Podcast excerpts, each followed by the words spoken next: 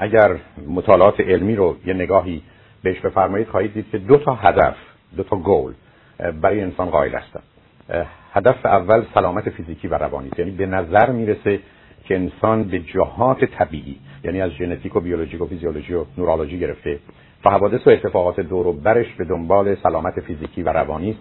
مخصوصا وقتی که سلامت فیزیکی و روانی به خطر میفته در بیشتر موارد با خودش درد و رنج رو داره.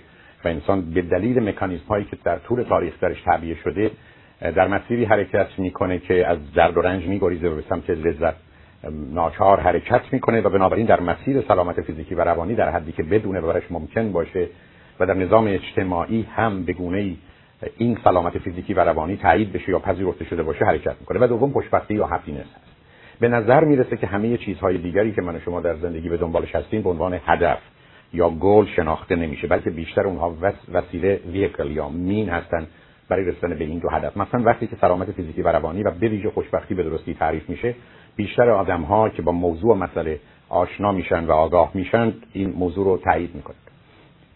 که بحث از موفقیت هست موفقیت بیش از هر چیزی در دنیا امروز داشتن یه چیزیه مثل داشتن پول داشتن قدرت داشتن مدرک. خیلی از اوقات به معنی بودنه به معنی شدنه.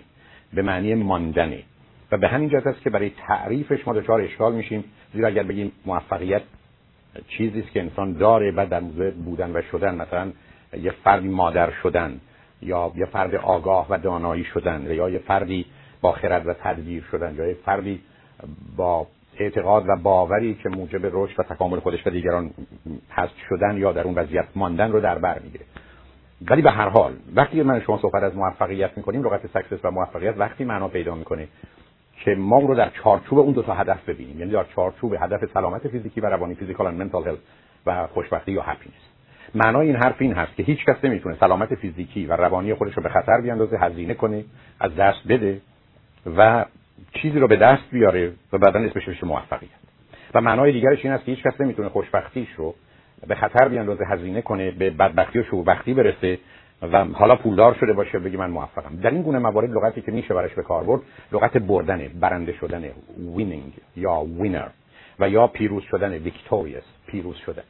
خیلی از اوقات هم معناش نباختنه. حتی برخی از اوقات بازاندن دیگری اگر بشه گفت یا موجب باخت دیگری شدنه. چون انسان برخی از اوقات چیزی رو بیشتر از بردن دوست داره و اینکه دیگری ببازه. یعنی حاضر حتی هزینه کنه و چیزی از دست بده برای که به دیگری آسیب برسونه و اون رو اذیت کنه. بنابراین بسیاری از اوقات موضوعی که در اینجا مطرح هست این است که روزی شما می‌تونید درباره موفقیت و سکسس صحبت کنید که در چارچوب سلامت فیزیکی و روانی و خوشبختی باشه. در غیر این صورت اگر خارجش اسمش بردنه. بنابراین من اگر میلیونر شدم ولی بدنم را آسیب زدم از نظر روانی دچار مسئله و مشکل شدم خانوادم از هم پاشیده شده عمرم کوتاه شده گرفتاری برای ببخشید گرفتاری برای خودم و دیگران به وجود آوردم. همه و همه اینا دیگه نامش موفقیت نیست نامش بردنه. و همین که بسیاری از مردم برندن بسیاری از مردم پیروزن بسیاری از مردم نباختن بسیاری از مردم دیگران رو به باختن مجبور کردن. ولی خودشون به اون گونه برنده اگر بودند ما نام اونها رو خوشبخت نمی‌ذاریم به همین جهت که امیدوارم توجه به این نکته اولیه داشته باشید که بحث من درباره موفقیت نبردن نه پیروز شدن و نه احتمالا نباختن یا دیگری رو به باختی وادار و مجبور کردن. همونطور که خدمتتون عرض کردم و می‌دانید من به یک هرم موفقیت یا pyramid of success که به نظر من می‌تونه موضوع رو بیان کنه نظر و توجه دارم. و معتقد هستم همون گونه که در خدمتتون هست این هرم در پایه خودش با سه تا موضوع فوق العاده مهم همراه هست. یکی موضوع عقل هست و دوم علم و سوم عمل. یعنی بدون عقل rational mind of thinking که با خودش امکان اون که اسمش ساینس یا علم هست رو موجب میشه و اگر به دنبال خودش عمل نداشته باشه در بیشتر موارد سترون و عقیم باقی میمونه موضوع موفقیت معنا پیدا نمی‌کنه. و چون در بقیه سمینارها و کنفرانس ها صحبت از علم و عقل و عمل حالا کمتر صورت گرفته اجازه بدید فقط به اون اشاره کنم و از این بگذرم. نتیجتا پایه موفقیت بدون تردید مسئله عقل علم و عمل هست. و هر کدام از اینها نباشه موفقیت کلا زیر سوال میره. دومی که دو داربست چوب بست دو چیزی که شاید محافظ هستند سپر هستند و دوربر حرم موفقیت رو می‌گیرن یکی محبت هست و دوم خدمت و عشق. بنابراین سمت راست اون چیزی که مواظب و مراقبه مفهوم محبت و اون چیزی است که به عنوان رابطه ضروری میان انسان و در طبیعت به عنوان قانون جاذبه شناخته میشه. یعنی بدون اون مفهوم محبت زندگی زیر یه پرسش اصلی و اساسی و وقتی که به عمل این فرد همراه با محبت یا دارای محبت می‌رسه مسئله خدمت و سرویس هست. و به همین که شاهکار انسانی در محبت هست و خدمت. و وقتی که به روابط تنگ میان دو انسان می‌رسه که بالاترین مرحله نه تنها احساس و هیجان یعنی feeling and بلکه بالاترین مرحله اخلاق morality و حتی بر پیکر و دوش عقل قرار می‌گیره مسئله عشق هست.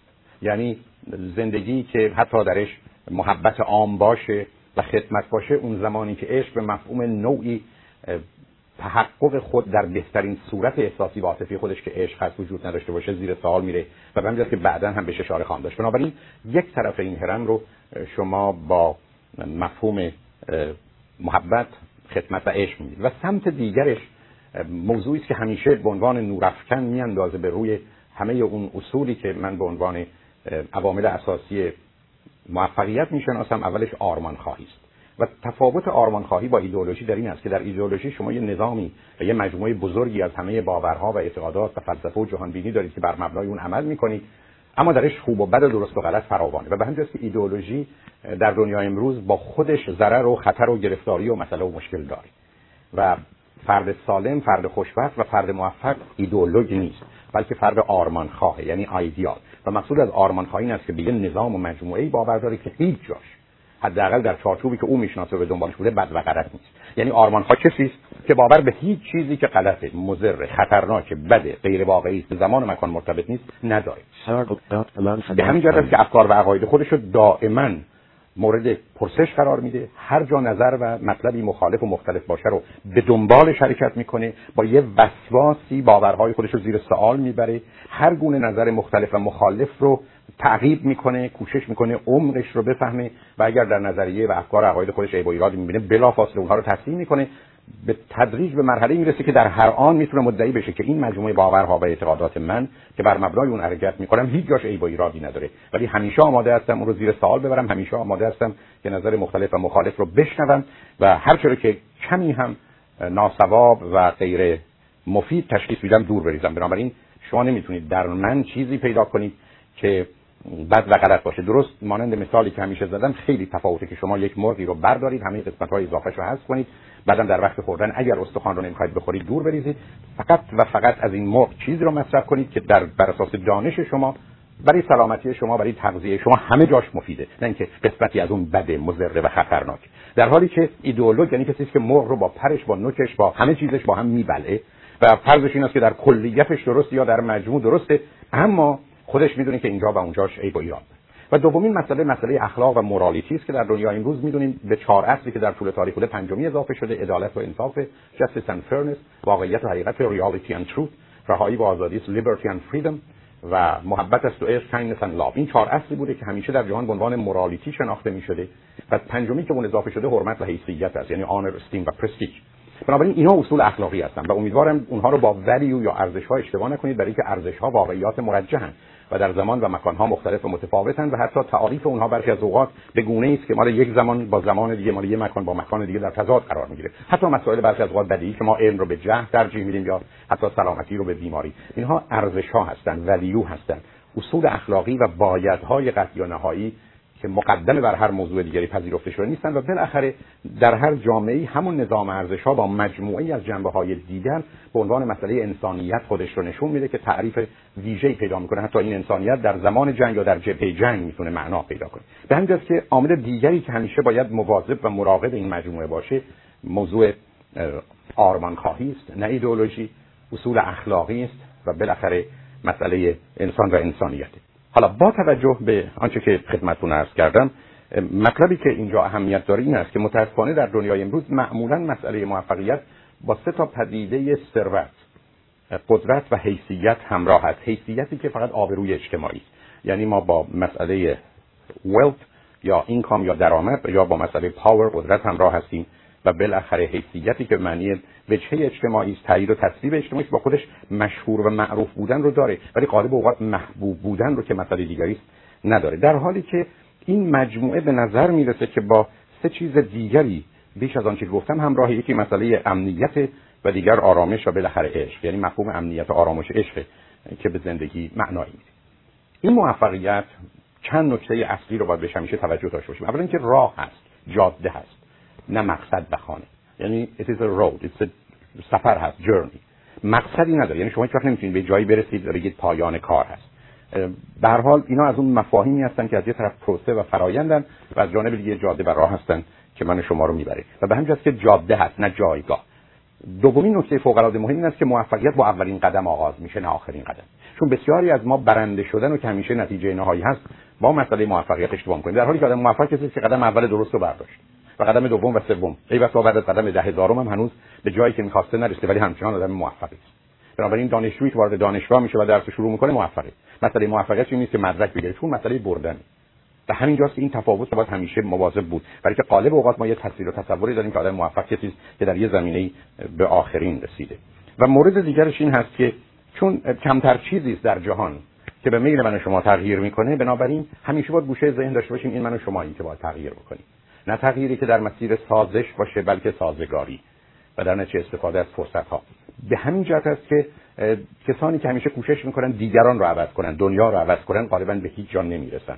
بلکه موضوع اصلی و اساسی نه تنها در بحث خوشبختی و موفقیت یا سلامت فیزیکی و روانی موضوع اصلی و اساسی موضوع تغییر خود هست و نه دیگران. و به همین جهت است که اون جمله رو که من براش اهمیت فوق العاده قائل هستم به عنوان هنر زندگی می‌شناسم که هنر زندگی این است که در من چه میگذرد آن زمان که جهان در گذر است. برای که جهان گذر خودش رو داره مهم این هست که در من و شما چه میگذرد. نه اینکه در جهان چه میگذرد. تاثیر برخی از اوقات جهان به طور کلی شاید به 5 درصد نمی‌رسه. مواردی هست که ممکنه حتی 100 درصد هم بشه. اما اون موارد استثنایی یا مواردی هستن که ما خودمون رو در اون شرایط وضعیت قرار دادیم. در غیر این صورت ما در جهانی زندگی می‌کنیم که موضوع اصلی و اساسی من و شما این به عنوان فرد و نه احتمالا دیگران. نکته که همیشه باید گوشه ذهن داشت این است که مردمان ناموفق درد بیشتری می‌برن رنج بیشتری می‌برن مسئله و مشکل بیشتری دارن و فقط اونها وضعشون از مردگان یا دیوانگان و یا زندانیان کمی بهتره. و الا هیچ وقت این تصور رو نباید داشته باشیم که خوشبال اونهایی که در این مسیر نیستن چون متاسفانه برخی از اوقات من و شما در زندگی از این حرفا رو می‌زنیم و خیلی هم عادی شده بعضی هم حتی حرفون هست خوشبال که نمی‌فهمند و نمی‌دانند. برای که می‌خوایم وانمود کنیم که دلیل گرفتاری و مشکل. من دانستن و فهمیدن منه. در حالی که جز در موارد خیلی خیلی محدود واقعا معنایی نداره. انسان بهتره بدانه و حتی وقتی که نمی‌تونه برای دانستش کاری بکنه از اون اون رو بپذیره و بگذاره تا اینکه بخواد ندانه. و به همین جهت که هیچ وقت ماجرای نادانی و ناتوانی و عدم موفقیت به عنوان یه امتیازی برای من و شما نباید شناخته بشه. طبیعی است که شما شاید انتظار دارید گرچه بهتر است که در آخر کار باشه و شاید اون رو تکرار کنم که من برای شما موفقیت تعریف کنم. همونطور که از کردم موفقیت داشتن یه چیزیه. بودن و شدن و ماندن و رسیدن به چیزی هست. ولی برای که تعریف رو درست بکنیم و راحت باشیم به داشتن رو فعل تو رو ازش استفاده کنم. موفقیت داشتن یه چیزی است که اولا درست باشه خوب باشه مفید باشه با ارزش باشه و مهم باشه. یعنی من و شما نمی‌تونیم چیزی که بده رو مثلا آسیب به دیگری هست و موفقیت من بالاخره زندگی اون یا خانواده رو به هم زدم. یا چیزی که خوب نیست و بده. یا چیزی که مضره. یا چیزی که بی ارزش و بی اهمیت. این که من موفق شدم صبح ساعت هفت بیدار بشم. جز در شرایط استثنایی اسم این موفقیت نیست که ارزش و اهمیتی نداره. یا من موفق شدم خودم رو به اونجا برسونم. درسته که این لغات رو به کار ولی واقعا بار موفقیتی نیست. وقتی که ارزش و اهمیت فوق العاده یه چیزی نداشته باشه. همراه با این موفقیت قرار است که با خودش به نوعی در حین انجامش و رفتن و رسیدنش شادی رو داشته باشه. چون بدون اون معنایی پیدا نمی‌کنه. همراه با اون لذتی رو موجب بشه که در انسان حتی در وقت سختی می‌تونه فراهم کنه. رضایتی رو هم داشته باشه. یعنی شادی و لذت و رضایت یه جزئی از موفقیته. ولی قرار باشه با غم و اندوه شدید باشه قرار باشه با درد و رنج فراوان باشه قرار باشه با عدم رضایت باشه. غالب اوقات زیر سوال میره که چگونه موفقیتی. است اما موضوع اصلی و اساسیش آرامش و امنیت. یعنی هیچ وقت شما نمی‌تونید بفرمایید که موفق شدید بدون که مسئله آرامش و امنیت معنایی داشته باشه. پس من و شما وقتی می‌تونیم آدم موفقی هستیم که به چیزی رو داریم به چیزی رسیدیم که درست است خوب است مفید است با ارزش است و مهم است. در این حال در وقتی به دست آوردن شادی بوده لذت بوده رضایت بوده و مهمتر از همه آرامش بوده اما نتیجه کار و فعالیت ما بوده. نه اینکه ثروتی به من ارث رسیده نه اینکه کسی به من مقامی رو داده بلکه من اون رو به دست آوردم. یعنی من اون گونه بودم و شدم نه اینکه اون رو فقط دارم. حتی اگر ثروتی هست برای این ثروت من کس دیگری شدم. من در مسیری حرکت کردم که تونستم لیاقت داشتن این ثروت رو داشته باشم. بلکه که خیلی اصول اخلاقی و انسانی هم در اینجا مطرح است. نتیجتا مهم اینه که اینو بهش توجه کنیم که من به همه اینا رسیدم اما نتیجه کار خودم فعالیت خودم و کنش و حرکت من بوده کوشش من رو به دنبال داشته. و الا همین گونه چیزی به دست من رسیدن می‌تونه مسئله داشتنش باشه بدون که جنبه موفقیت رو در خودش داشته باشه. و حتی میشه گفت در بیشتر موارد موفقیت وقتی که من از بیشتر یا حد اکثر توان فیزیکی و روانی خودم استفاده کردم یا در برخی از موارد بیشترین توان فیزیکی و روانی دیگران رو هم درگیر کردم. این همون چیزی است که بسیار از اوقات افراد موفق تنها خودشون به پیش نمیرن بلکه دیگران رو هم می‌برن. و باز تکرار می‌کنم نه اینکه مثلا ثروتی میاندوزن به ده نفر یا صد نفر دیگه میدن که خیلی از اوقات ما از طریق ارث این کارو می‌کنیم. بلکه درست برعکس اونها رو هم در مسیر توانا شدن برای تولید این ثروت یا رسیدن به این دانش یا این مدرک یار و همراه هست پس بنابراین تعریف موفقیت با توجه به اون چیزی که خدمتتون عرض کردم تا حدودی مشخص میشه. می‌دونیم که در جوامع سنتی مفهوم موفقیت معمولا به سه چیز مرتبط بوده. به سه تا خ. اول خون بوده دوم خاک بوده سوم خدا. یعنی مردم مفهوم موفقیت رو در روابط فرض کنید خواهری و برادری یا پدری و مادری می‌دیدن. و به همین بوده که شما می‌تونید در یه خانواده متولد بشید و حالا باری رو مثبت یا منفی بکشید. نقش خون اهمیت داشته. بعدا مسئله خاک بوده. که شما متعلق به کجا هستید به این اشکالات و اختلافات و تمثلی که ما نسبت به دیگران داریم از اونجا میاد و بعدا مسئله خدا بوده که به نوعی تعریف و تعبیری داشتیم که او خدا به ما نزدیکه یا ما به او نزدیکیم. برای این ویژگی یه مقداری موفقیت در جامعه سنتی بوده. در حالی که در جامعه صنعتی موضوع اصلی و اساسی پول قدرت و نفوذ اجتماعی است آبروی اجتماعی است. و به همین جهت که بسیاری از ما وقتی می‌خوایم و صحبت از موفقیت می‌کنیم حرف این است که طرف پولدار شد یا طرف قدرتی داره یا طرف به حال در جامعه پذیرفته شده شناخته شده شهرت و معروفیتی داره. و حالی که در جامعه امروز خبری یا اطلاعاتی یعنی information society و جامعه بعد از اون که به نظر من جامعه است که نام دیگری باید به حال براش پیدا کرد مسئله اصلی و اساسی ماجرای آگاهی و آزادی و اخلاق و صلح. این صلح با درون و با بیرون. یعنی روزی که شما آدم موفقی هستید به یه مرحله از آگاهی و دانایی و توانایی رسید به مرحله از آزادی و آزادگی رسید و به مرحله از اصول اخلاقی رسیدید و در نتیجه با نه تنها خود بلکه با دیگران حتی با طبیعت هم از سر صلح و دوستی برآمدید تو عمل می‌کنید. بنابراین این تفاوتی است که لازم هست بهش توجه کنیم وقتی که بحث موفقیت مطرحه. حالا با اجازهتون میرم سراغ این 45 اصلی که به نظر من 45 اصل موفقیت و البته به دلیل کمبود جا که امیدوارم در چیزی که تهیه می‌کنیم مقدار فرصتی باشه که همه چیزی که مایل هستم نوشته بشه دونه به دونه از سمت راست و از پایین شروع می‌کنم. همونطور که ملاحظه می‌کنید ما ابتدا 9 تا مرحله داریم بعد روش 8 تا بعد 7 تا 6 تا 5 تا 4 تا 3 تا 2 تا و یکی و تا میرسونه ما رو به موفقیتی که با خودش بعدا سلامت فیزیکی و روانی و خوشبختی رو داره مورد اول مورد آگاهی و دانایی. انسان اصولا با آگاهی و دانایی تعریف میشه. شما می‌دونید که حتی در بهش هم خداوند اون گیاه یا درخت یا میوه‌ای که انسان رو ازش خواست که بهره نگیره درخت دانایی بود. ولی انسان رو آزاد گذاشت و مخصوصا به او انگیزه این رو داد که از سر کنجکاوی یا هر چیز دیگه ای بره و از اون میوه بگیره. و بنابراین ویژگی انسان آگاهی و آزادی است. نانگونه که متاسفانه بسیاری اون رو با گناه اولیه یا اوریجینال سین همراه کردن. بنابراین موضوع اصلی آگاهی و دانایی. در اینجاست که مفهوم دانش knowledge شامل سه قسمت میشه علم هنر و فلسفه. البته مفهوم علم به معنی عام همه دانسته ها رو در مقابل نادانسته ها قرار میده. انسان رو در مقابل مسئله دانایی و جهل قرار میده. در حالی که وقتی که صحبت از دانش هست قصد ما علم به معنی science هنر و فلسفه هست. بدون تردید همون گونه که اشاره کردم مثلا بدون عقل rational یا thinking معنا پیدا نمی‌کنه و با خودش علاوه بر آگاهی خداگاهی داره. سلف اویرنس علتش این است که انسان به راحتی می‌تونه برای خودش شیء خارجی باشه. ولی از بیرون به خودش نگاه کنه همونطور که به دیگران نگاه می‌کنه به خودش هم نگاه کنه. پس ماجرای اصلی و اساسی در خصوص دانایی تنها آگاه بودن نیست بلکه خداگاهی هم هست. و امید این است که به خدا آگاهی برسه که این خدا آگاهی نه به معنی باور مذهبی یا فلسفی بلکه به معنی همه چیزهای خوبی است که در جهان می‌تونه وجود داشته باشه. مورد دیگری که در خصوص مسئله آگاهی و دانایی مطرح است مسئله توانایی است. یعنی من و شما واقعا وقتی توانا هستیم که آگاه باشید اما این جمله عکسش اونقدرها درست نیست. اگر آگاه باشید معناش این نیست که شما توانایید یعنی نیمی از استادان دانشگاه بسیار بسیار آگاهند ولی اصلا توانا نیست. اینکه توانا بود هر که دانا بود لغت توانا بود هر که تواناست داناست درسته. ولی همه دانایان توانا نیستند. این نکته فوق العاده مهمه. به همین جهت که مسئله کاربرد مسئله کار کرد. موضوع اصلی و اساسی است که در اینجا قرار می‌گیره. مسئله دانایی و توانایی مثل دو تا موضوع کاملا متفاوت باشه. بسیار مثلا در دنیای امروز که از طریق تکنولوژی آگاهی دیگران رو حتی یک دهم و یک صدم آگاهی دیگران رو به کار گرفتن و بعدا تونستن پیشرفت های فوق در جهان رو موجب بشن. و خیلی از اوقات این افراد تازه دانایان و آگاهان رو به کمک می‌گیرن و ای بسا اونها رو درگیر فعالیت هایی می‌کنن که حتی خودشون نمی‌فهمن اون فعالیت ها چه هست.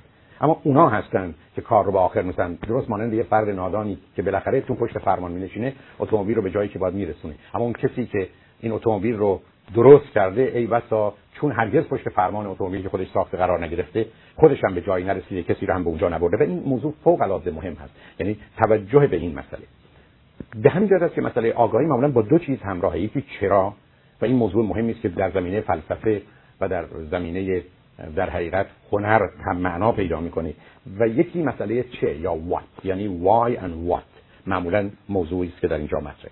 دو تا سوء تفاهمی که در اینجا هست که باید همیشه مواظبش بود اینه که اولا ما کاری رو نباید بکنیم مگر اینکه همه چیز مربوط به اون رو بدونیم. این بزرگترین ترمز پیشرفت آدماست که آدم‌ها از آگاهی حتی اگر دارن به توانایی نمی‌رسن. بسیاری از ما اگر به میگن چرا مثلا یه business ی رو باز نمی‌کنید؟ چرا مثلا یه کاری نمی‌کنید؟ چرا فرزندی به این دنیا نمیارید حرف ما این است که من به اندازه کافی دانایی و توانایی ندارم.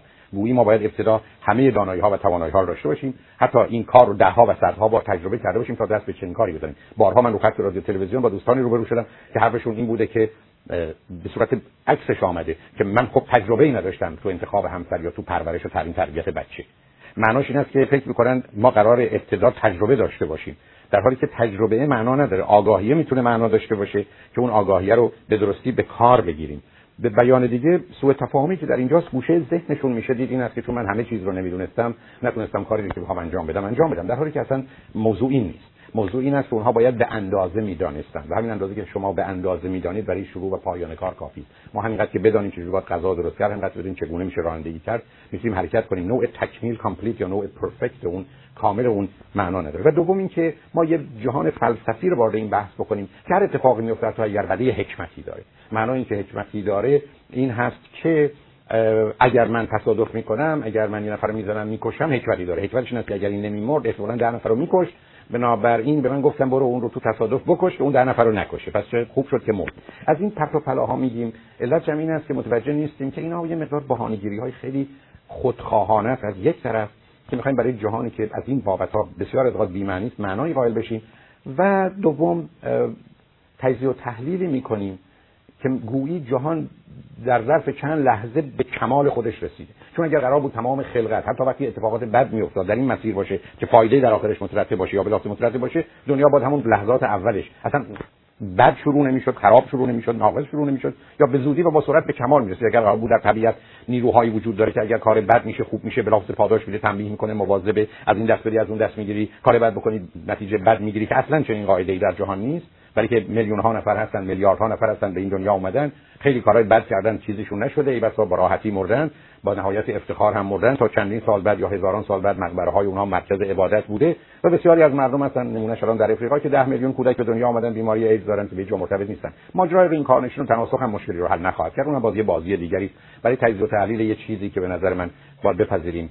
تفاوت ها وجود داره و این نوع توجیهات ما رو به جایی نمیرسونه. اما به هر حال اینا خطرناکن. یعنی همینقدر که من فکر کنم ای رفوزه شدم ای به دانشگاه راه نیافتم اگر پسر من مرد اگر دختر من کشته شد حتما درش حکمت بود در حالی که فقط یه اتفاق بدی افتاده و باید اون رو به عنوان یه اتفاق بد پذیرفت باش کاری نداشت. مورد دوم در این شماره پایین مسئله مهارت یا اسکیل هست. یعنی امروز می‌دونیم که من و شما تا زمانی که اون چرا و چه رو به چگونه هاو تبدیل نکنیم اتفاقی نمیافته. نتیجتا مسئله مهارت یا سکیل موضوع فوق العاده مهمی است که با خودش کاربرد رو کارکرد رو راهکار رو داره و با خودش کارا بودن و کارآمد بودن رو. یعنی مسئله رو در اینجا مطرح می‌کنه که از اپلیکیشن گرفته تا مسئله بالاخره efficient بودن کارآمد بودن همه رو در بر می‌گیره. و بدون مهارت هم شما به موفقیت نمی‌رسید. و به همین جهته که باید در هر زمینه که می‌خوایم موفق بشیم دانشش رو داشته باشیم. این آگاهی رو به توانایی تبدیل کنیم. این توانایی رو که برخی از اوقات احتیاج به تمرین داره exercise و نه تجربه experience که معمولا مردم بهش توجه می‌کنن تبدیل به skill و مهارت کنیم. چون یکی از خطرناکترین چیزها برای انسان و برای جوامع بشری همیشه تجربه یا experience بوده. یعنی ما بخوایم از یه حادثه از یه موضوع قانون و قاعده بسازیم. در حالی که اگر میگیم مثلا این جراح 20 سال جراحه نمی‌تونیم بگیم خیلی تجربه داره. نه اون خیلی تمرین داره. اون exercise متفاوته با تجربه. برای که مفهوم تجربه غالبا خالی بودن از علم بی هدف و بی جهت بودن به صورت random و تصادفی کاری انجام دادن و بعدا بر اساس یه حادثه نتیجه گیری کردن و قاعده و قانون ازش ساختن. به همین جهت است که به نظر من باید مواظب ظرافت برخی از اوقات این موضوع ها بود. نتیجتا عامل دوم مسئله اسکیل و مهارته من همیشه به بچه هام شاید توصیه که اگر ازشون بپرسید صدها بار بهشون کردم اینه که اگر می‌خواید یه رشته رو به عنوان رشته تحصیلیتون یا بعدا شغلیتون انتخاب کنید اون رو تمام و کمال بدانید. به طوری که بیسیک و مبانی و مبادیش اصلا حفظ باشید. یعنی پایه شما قوی و محکم باید باشه. اون وقت میشه هر ساختمانی رو هر اتاقی رو روش گذاشت. ولی اگر اون پایه سست باشه شما به هیچ جا نمی‌رسید. و بعد از اون اون آگاهی رو از طریق گفتگو و حتی تدریسش درس دادنش یعنی آموختنش که بهترین طریقه آموختنه یاد دادنی که بهترین طریقه یا آموختن هست انجامش بدید و در بحث و گفتگو و مناظرات شرکت کنید. تا خاطر مناسبش موضوع رو دقیق و صحیح متوجه شدید و فهمیدید. به همین جهت است که مسئله مهارت مهمه. در حالی که بدید ما بسیاریمون تو رشته و کار خودمون اتفاقا اونجا کمتر می‌دونیم. غالبا یه مدرکی تو این زمینه گرفتیم ولی اصلا آگاهی دقیق رو نداریم یا یه مدرکی تو این زمینه گرفتیم یه جای دیگه داریم یه کار دیگه می‌کنیم. درست است که برخی از از سر اجباره ولی غالب اوقات زندگی رو بسیار سخت و مشکل می‌کنه. و من و شما رو وادار می‌کنه که همیشه برای کاری که انجام میدیم هم آماده نباشیم هم احساس ناراحتی و نگرانی کنیم هم با نتیجه خوشنود و خرسند نباشیم. بنابراین بسیار مهم هست که ماجرای مهارت و اسکیل رو به عنوان یه اصل بگیریم و بدون اون کار بزرگی هیچ وقت صورت نمی‌گیره. حتی اگر ظاهرا فکر می‌کنیم که به جایی رسیدیم. سومین موضوع مسئله واقعیته و شما می‌دونید واقعیت یعنی ریالیتی ریالیتی یعنی آنچه که بیرونه. یا آنچه که از طریق حواس در داخل به ما گزارش میشه. ما بر اساس مقیاس مشاهده ای که داریم دنیا رو می‌بینیم. یعنی جهان رو من شما اینگونه می‌بینیم ولی هیچ حیوان دیگه جهان رو اینگونه نمی‌بینیم. من و شما صدا رو اینگونه میشنویم ولی هیچ موجود دیگری صدا رو اینگونه نمیشنوه. در حالی که صدا ممکنه برای بسیاری سگ گربه معنا داشته باشه. ولی من و شما با ابزار انسانی که داریم به صورت مشترک جهان رو شبیه هم می‌بینیم. بنابراین هیچ کنم از شما باور نداره که سگ و گربه اینجاست یا درخت اینجاست. علت این است که با وجودی که ما یک تصویر و تصوری از جهان داریم که نیست و با وجودی که موجودات مختلف جهان رو به گونه های متفاوتی حس و احساس می‌کنند یا می‌بینند یا می‌فهمند ولی همچنان من شما به عنوان انسان می‌تونیم به یه توافقی برسیم که در اینجا چه چیزهایی هست و نیست و احتمالا در شرایط عادی همه به یه نتیجه خواهیم رسید. معنای رسیدن به یه چه موضوع این هست که در حالی که واقعیت یک بوده و برای ما یه نمودی داره ما در این نمود با هم مشترکیم و اسم این واقعیت یا ریالیتی یا فکت است اما وقتی به درون ما میره دو تا حال رو ما بهش میدیم که در دو تا نقطه متضاد هم قرار گرفتن. یکی کوشش می‌کنیم به عینیت و در حقیقت مرحله برسیم که objectivity ه یعنی تا اونجایی که ممکنه درست و دقیق باشه. و از جانب دیگه می‌تونیم اینقدر دگرگونش کنیم که وارد مرحله ذهنیت یا subjectivity بشه. یعنی دیگه حالا شکل و فرمش اصلا چیز دیگری باشه. بنابراین واقعیت یا reality با دو تا موضوع دیگه مرتبطه. یکی عینیت objectivity یکی ذهنیت subjectivity و در بسیاری از موارد اون چیزی که اهمیت داره objectivity که من شما جهان رو با ملاک های انسانی مانند بقیه ببینیم. بعدا می‌تونیم درباره خوب و بد بودن یا درست و غلط بودنش بحث کنیم. در حالی که بعضی از اوقات مسئله subjectivity ما رو وارد مرحله هنر می‌کنه یا ادبیات می‌کنه. علت این است که در اونجا یه واقعیتی در ذهن انسانی به صورتی ارائه میشه که در جایگاه دیگری قرار می‌گیره غیر از جایگاه علمی که به واقعیت مرتبطه. به حال مسئله واقعیت اهمیت فوق العاده داره و می‌دونید یه ملاکی برای اینکه من شما سالمیم یا بیماریم همینجاست. یعنی اگر شما بخواید یه کسی به شما برگرده بگید این آدم سالمه یا بیماره باید دید چند اندازه با واقعیت نزدیک در چه بیمار روانی مثل یا سایکاتیک مثل اسکیزوفرنی یه موجودی است که یه چیزایی رو حس می‌کنه که نیست یه چیزایی رو بو می‌کشه اون همچی بوی وجود نداره یه چیزایی رو می‌بینه که نیست و نوع آخرش چیزایی صداهایی رو میشنوه که اون صداها وجود نداره بنابراین ملاک سلامتی و ملاک بیماری در این هست که گزارشی که من و شما از واقعیت میدیم به مقدار زیادی شبیه و ماننده هم باشه. مورد بعد مسئله مسئولیت هست یعنی responsibility می‌دونید که عامل دیگری که سلامت فیزیکی و روانی رو مشخص کنه مسئله responsibility یا مسئولیته. و متفاوت با reflection انعکاس و با reaction که واکنشه بلکه respond ه و اصلا توانایی پاسخه یعنی respond ability توانایی پاسخه. با توجه به این مسئله موضوع اصلی و اساسی مسئولیت تناسب اندازش. یعنی انسان مسئول کسی است که به اندازه مسئول اگر ما بیش از حد مسئولیم گرفتاریم و بیمار. اگر کمتر از حد مسئولیم گرفتاریم و بیمار. بنابراین برای رسوندن این پیام همیشه این جمله رو عرض کردم که مسئولیت مثل درجه حرارت بدن است. باید 37 باشه 27 47 انسان رو می‌کشه و از پا در میاره. بنابراین وقتی که صحبت از مسئله مسئولیت میشه من و شما باید توجه داشته باشیم. که باید مناسب بود. بسیاری از اوقات دلیل گرفتاری و بیماری من و شما یا پرورش و تعلیم تربیت بچه ها پدر و مادرایی هستند که یا بیش از حد مسئولن یا اصلا مسئول نیستن یا به دلیل بیش از حد مسئول بودن در یه زمینهایی ناچار در جنبه های دیگر زندگی فرزندشون کمتر مسئولن در حالی که مسئله اصلی و اساسی تناسبه این یعنی درست مثل گرفتن یه لیوان هست دست که نمی‌تونه نه اونقدر اون رو شل بگیریم که بیفته و نه اینقدر صفر که اون رو احتمالاً خورد کنیم یا دست خودمون رو زخم کنیم. مهم این اندازه است و این موضوعی است که از نظر انسان در همه این زمینه ها اهمیت فوق العاده است. عامل بعدی موضوع زمان هست وقت. می‌دانید که انسان اشیاء رو داره و اشخاص رو و وقت و زمان رو. و اگر اشیاء و اشخاص رو به درستی ازشون استفاده نکنه یا بعض اونها بهره نگیره و یا با زمان برخورد درست باشه می‌تونه هم ناموفق باشه هم بدبخت باشه هم بیمار و گرفتار. یعنی عامل زمان عامل فوق العاده مهم است یعنی وقت یه پدیده بسیار بسیار مهمی است یعنی شما به راحتی می‌تونید بگید این آدم خوشبخت یا بدبخت به خاطر عدم رعایت وقت وقتی که بدبخت یا استفاده درست از وقت و زمان. به راحتی می‌تونید بگید آدمی موفق یا ناموفق به خاطر این. حتی درباره سلامت شما به راحتی می‌تونید بگید آدم سالمه برای که زمان رو به حساب برده و این آدم ناسالم و بیمار و حتی گرفتار و مرده است به دلیل عدم توجه به وقت. اما چند تا نکته در خصوص وقت و زمان بسیار بسیار مهمه. عامل اول این است که زمان که یه پدیده کمی بیرونی است و از نظر من شما تا با ساعتی که با ثانیه کار می‌کنه همراهه در درون برای من شما کیفی میشه. و به همین جهت است که برخ از اوقات یه ساعت ما سه ساعته برخ از اوقات یه ساعت ما 20 دقیقه است. دوم این که ما باید بدونیم که هر کاری که می‌کنیم چند اندازه وقت می‌بره. و بسیاری از مردم همینجا گرفتاری دارن. هم متوجه نیستن که در یه تعریف و تعبیر زمان حجمه. و همونطور که شما نمی‌تونید یه شیئی رو که یک متر هست در یه جایی که 80 سانتی متر بگذارید برای که جا نمی‌گیره. بسیاری از اوقات هم مشکل ما این است که متوجه نیستیم انجام این 5 تا کار که روی هم یه ساعت طول می‌کشه رو در 40 دقیقه هیچ کس هیچ وقت نمی‌تونه انجام بده. مگر اینکه ما در ارزیابیمون که یه ساعت وقت می‌خواد تجدید نظر کنیم یا هر کار دیگه که از اونها رو حذف کنیم. راهی نداره. در حالی که شما می‌بینید انسانایی هستن که 100 سال 60 سال 80 سال در عمرشون تمام مدت کوشش کردن که در یه زمان کوتاهی کاری رو بکنن که وقت بیشتری احتیاج داره. و هرگز هم موفق نخواهند هرگز. این نکته مهمه. در حالی که بسیاری از آدمایی که ناموفقن یه تصویر و تصوری دارن که زمان رو به میل خودشون هر وقت دلشون خواست می‌تونن تغییر بدن و دیگرگون کنن. و اینجاست که اصلا با واقعیت نمی‌خوره. در این حال من شما باید بدونید که بسیاری از ما گرفتار زمانیم. به این معنا که گذشت زمان رو حس نمی‌کنیم. یعنی یه دفعه متوجه میشیم ظهر شد یا شب شد یا دیر شد. در حالی که درست برعکس یه دمون سخت نگران گذشت زمانی به طوری که قراره یه جای ساعت سه باشیم ساعت دو و نیم اونجا میریم که موقع دیر نکنیم. و یه حساسیتی راجع به این موضوع پیدا می‌کنیم. و غالب اوقات هزینه رو باید از طرف و جای دیگه بدیم.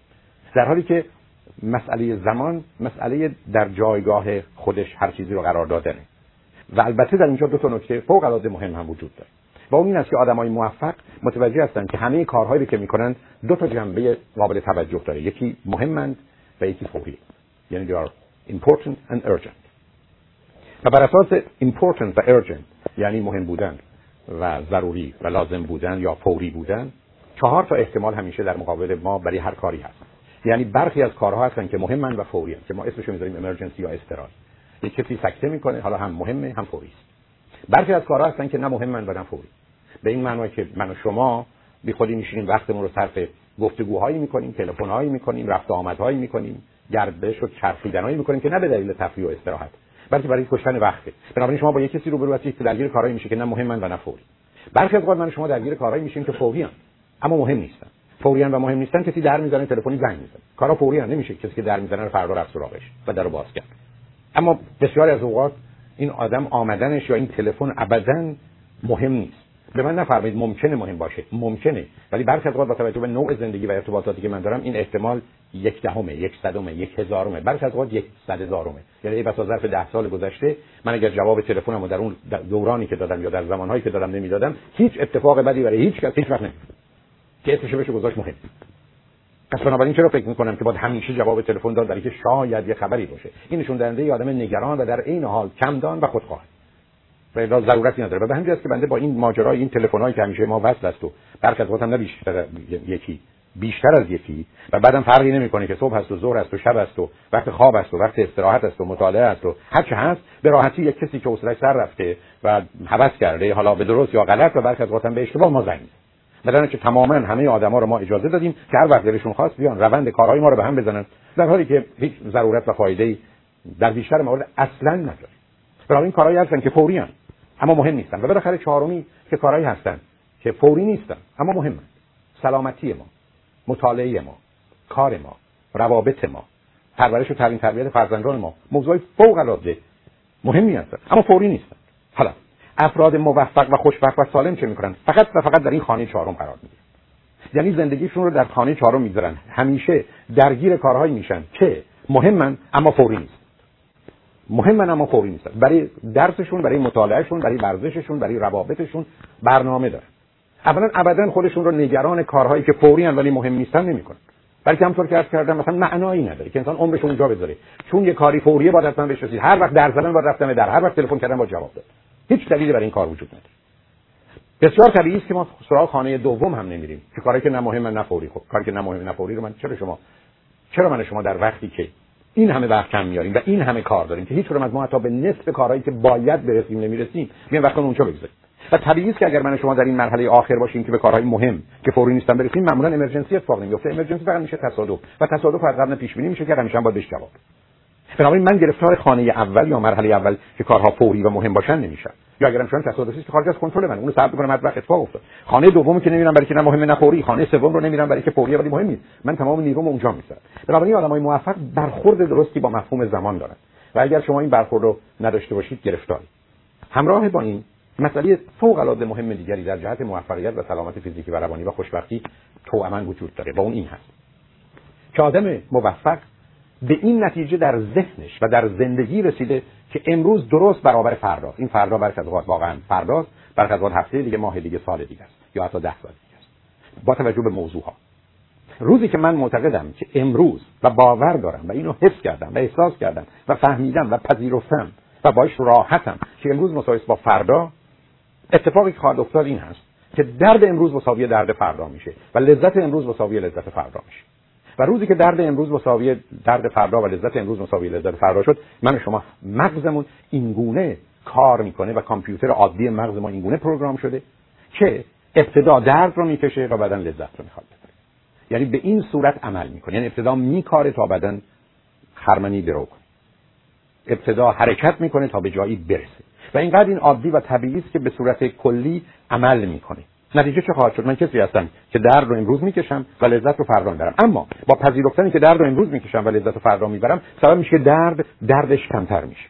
و به خاطر فکری که درباره لذت فردا اون هم بدونی که دردی داشته باشه می‌کنم ارزش و اهمیت لذت بیشتر خواهد شد. بنابراین حتی در شرایط مساوی من همیشه برنده در حالی که اگر من معتقدم امروز مهمتر از فرداست بسیار طبیعی است که دست به چنین کاری می‌زنم که لذت رو امروز می‌برم و درد رو برای فردا می‌ذارم در نتیجه اولا لذت امروز رو کم می‌کنم. نگرانی درد فردا من اذیت می‌کنه و معمولا هم برای فردا بهانه درست می‌کنم که به دنبال کاری که باید بکنم نرم. و در نتیجه به پس فردا و روزهای بعد موکول میشه. آخر کار متوجه میشم که سی سال از عمرم گذشته به اندازه پنج سال هم جلو نیومدم به همین که اگر من و شما بتونیم خودمون یا عزیزانمون رو به این واقعیت و حقیقت بسیار مهم برسونیم که امروز مساوی فرداست نجات پیدا کردیم. در حالی که اگر بچسبیم به امروز و امروز رو مهم بدونیم گرفتاری و به همین جهت متاسفانه در جوامعی که برخی از اوقات مردم در مقابل بدبختی ها و گرفتاری های قرار می گرفتن که راه گریزی نداشتن. در جوامعی که اصلا فردایی نداشته یا امید به فردایی نداشتن. یا به هر حال افرادی که اصولا دوست دارن در حال لذت ببرن به دنبال پیشنهادها ضرب المثل یا برخی از اوقات اشعار ویرانگری هستند که حرف این است که امروز رو برس و فردا رو رها در حالی که هر کس به امروز برسه و فردا راه کنه از پادر میاد. بله. باید در حال زندگی کرد. و در حال زندگی کردن یعنی در و لذت امروز رو با در و لذت فردا مقایسه کردن. ولی در حال لذت ببر یعنی لذت رو ببر هر شد شد. امروز هر کاری می‌خوای بکنی بکن چون اون رو دوست داری و ازش لذت می‌بری و تو رو خوشحال می‌کنی.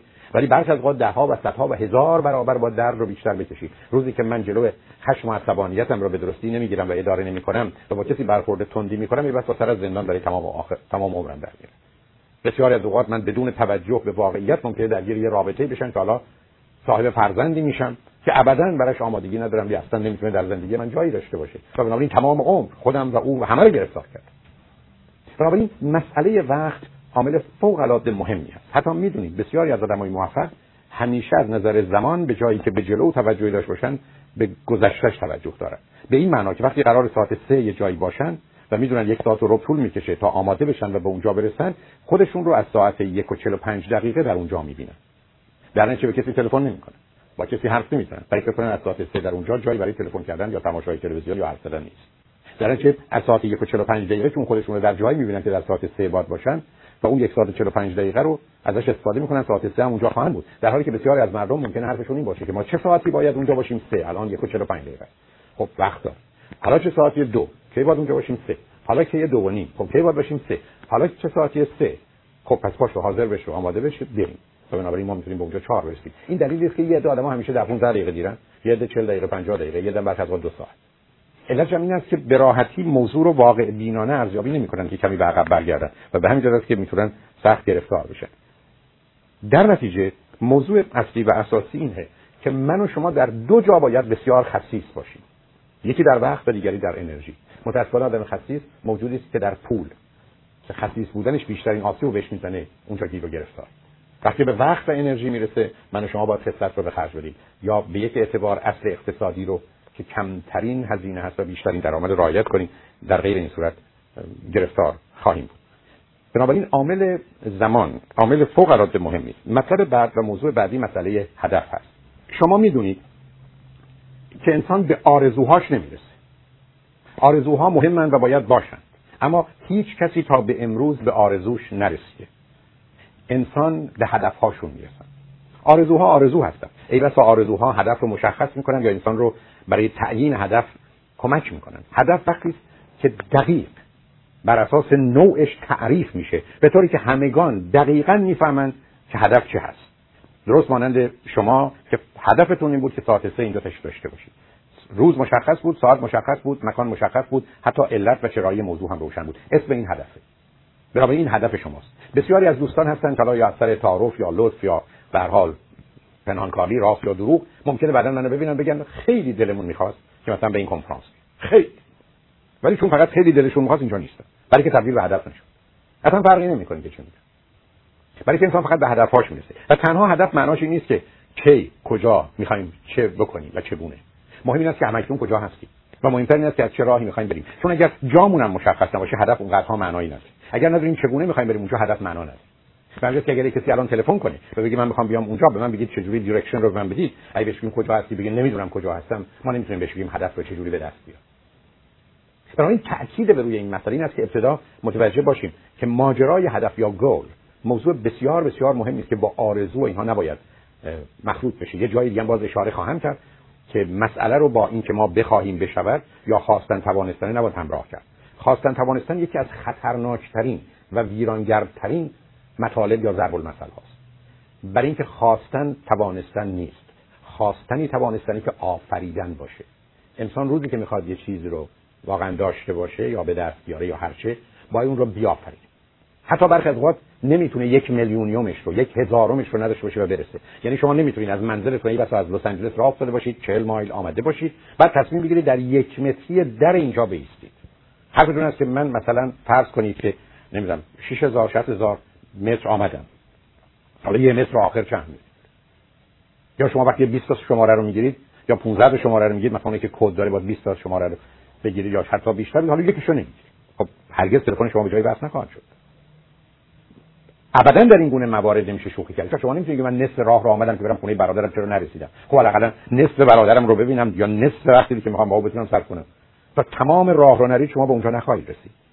بنابراین بسیار مهمه که من و شما درباره هدف توجه رو جلب کنیم به این نکته که تعریف شدنش مشخص و معین شدنش مسئله است. بنابراین خواستن آفریدن نیست. تقریبا همه مردم بیشتر چیزهای خوب می‌خوان. کدام پدر و مادری که بچه های خوب نخواد. کدام ازدواجی که نخواد به خوبی ادامه پیدا کنه. اصلا اگر قرار بود فقط خواستن توانستن بود بچه ها که در روز هزاران چیز می‌خوان الان باید داراترین مردمان روی جهان باشه. ولی عجیبتر و غریبتر و خطرناکترش اینه که خواستن داشتن. همینقدر که من شما بخواهیم اون اتفاق خواهد افتاد. بعدا بهش اشاره خواهم کرد که من در درون و در مغزم می‌تونم با خواستنم تغییراتی رو که به دنبال خودش نتایجی داره رو انجام بدم. اما نه درباره قانون طبیعت. من نمی‌تونم بخوام که در لس آنجلس باران ببارد یا نبارد برف بیاید یا نیاید.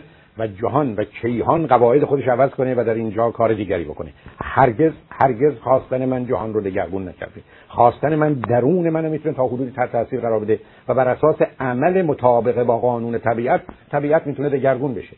اما نه اینکه من بنشینم و بخوام. و به که چون همیشه این فریاد رو زدم برای که واقعا باعث تاسف این فیلم لعنتی فریب دروغ بیمارگونه Secret یا راز یه پیامی با خودش داره که خواستن نه تنها توانستنه بلکه خواستن داشتنه. و مثال هایی هم که می‌زنه نشانه از این داره که اگر شما فکر کردید که freeway بسته است طبیعت یه هزاران یا ده هزار اتومبیل رو به freeway میریزه که به نظر شما یا در واقعیت freeway بسته باشه. و اگر شما تصور کردید که freeway باز است شما راحت میرید همه اتومبیل‌ها رو حذف می‌کنه غیب می‌کنه و شما با سرعت میرید. بنابراین جهان منتظره ببینه که خورده فرمایش شما کجاست. و بگذارید مشخص و معین هستم. هرگز حتی یک بار یک چنین اتفاقی نیفتاده و نمی‌تونه بیفته. ولی که کمی نگاه به جهان به من شما این پیام رو میده که دنیا این گونه کار نکرده و کار نمی‌کنه.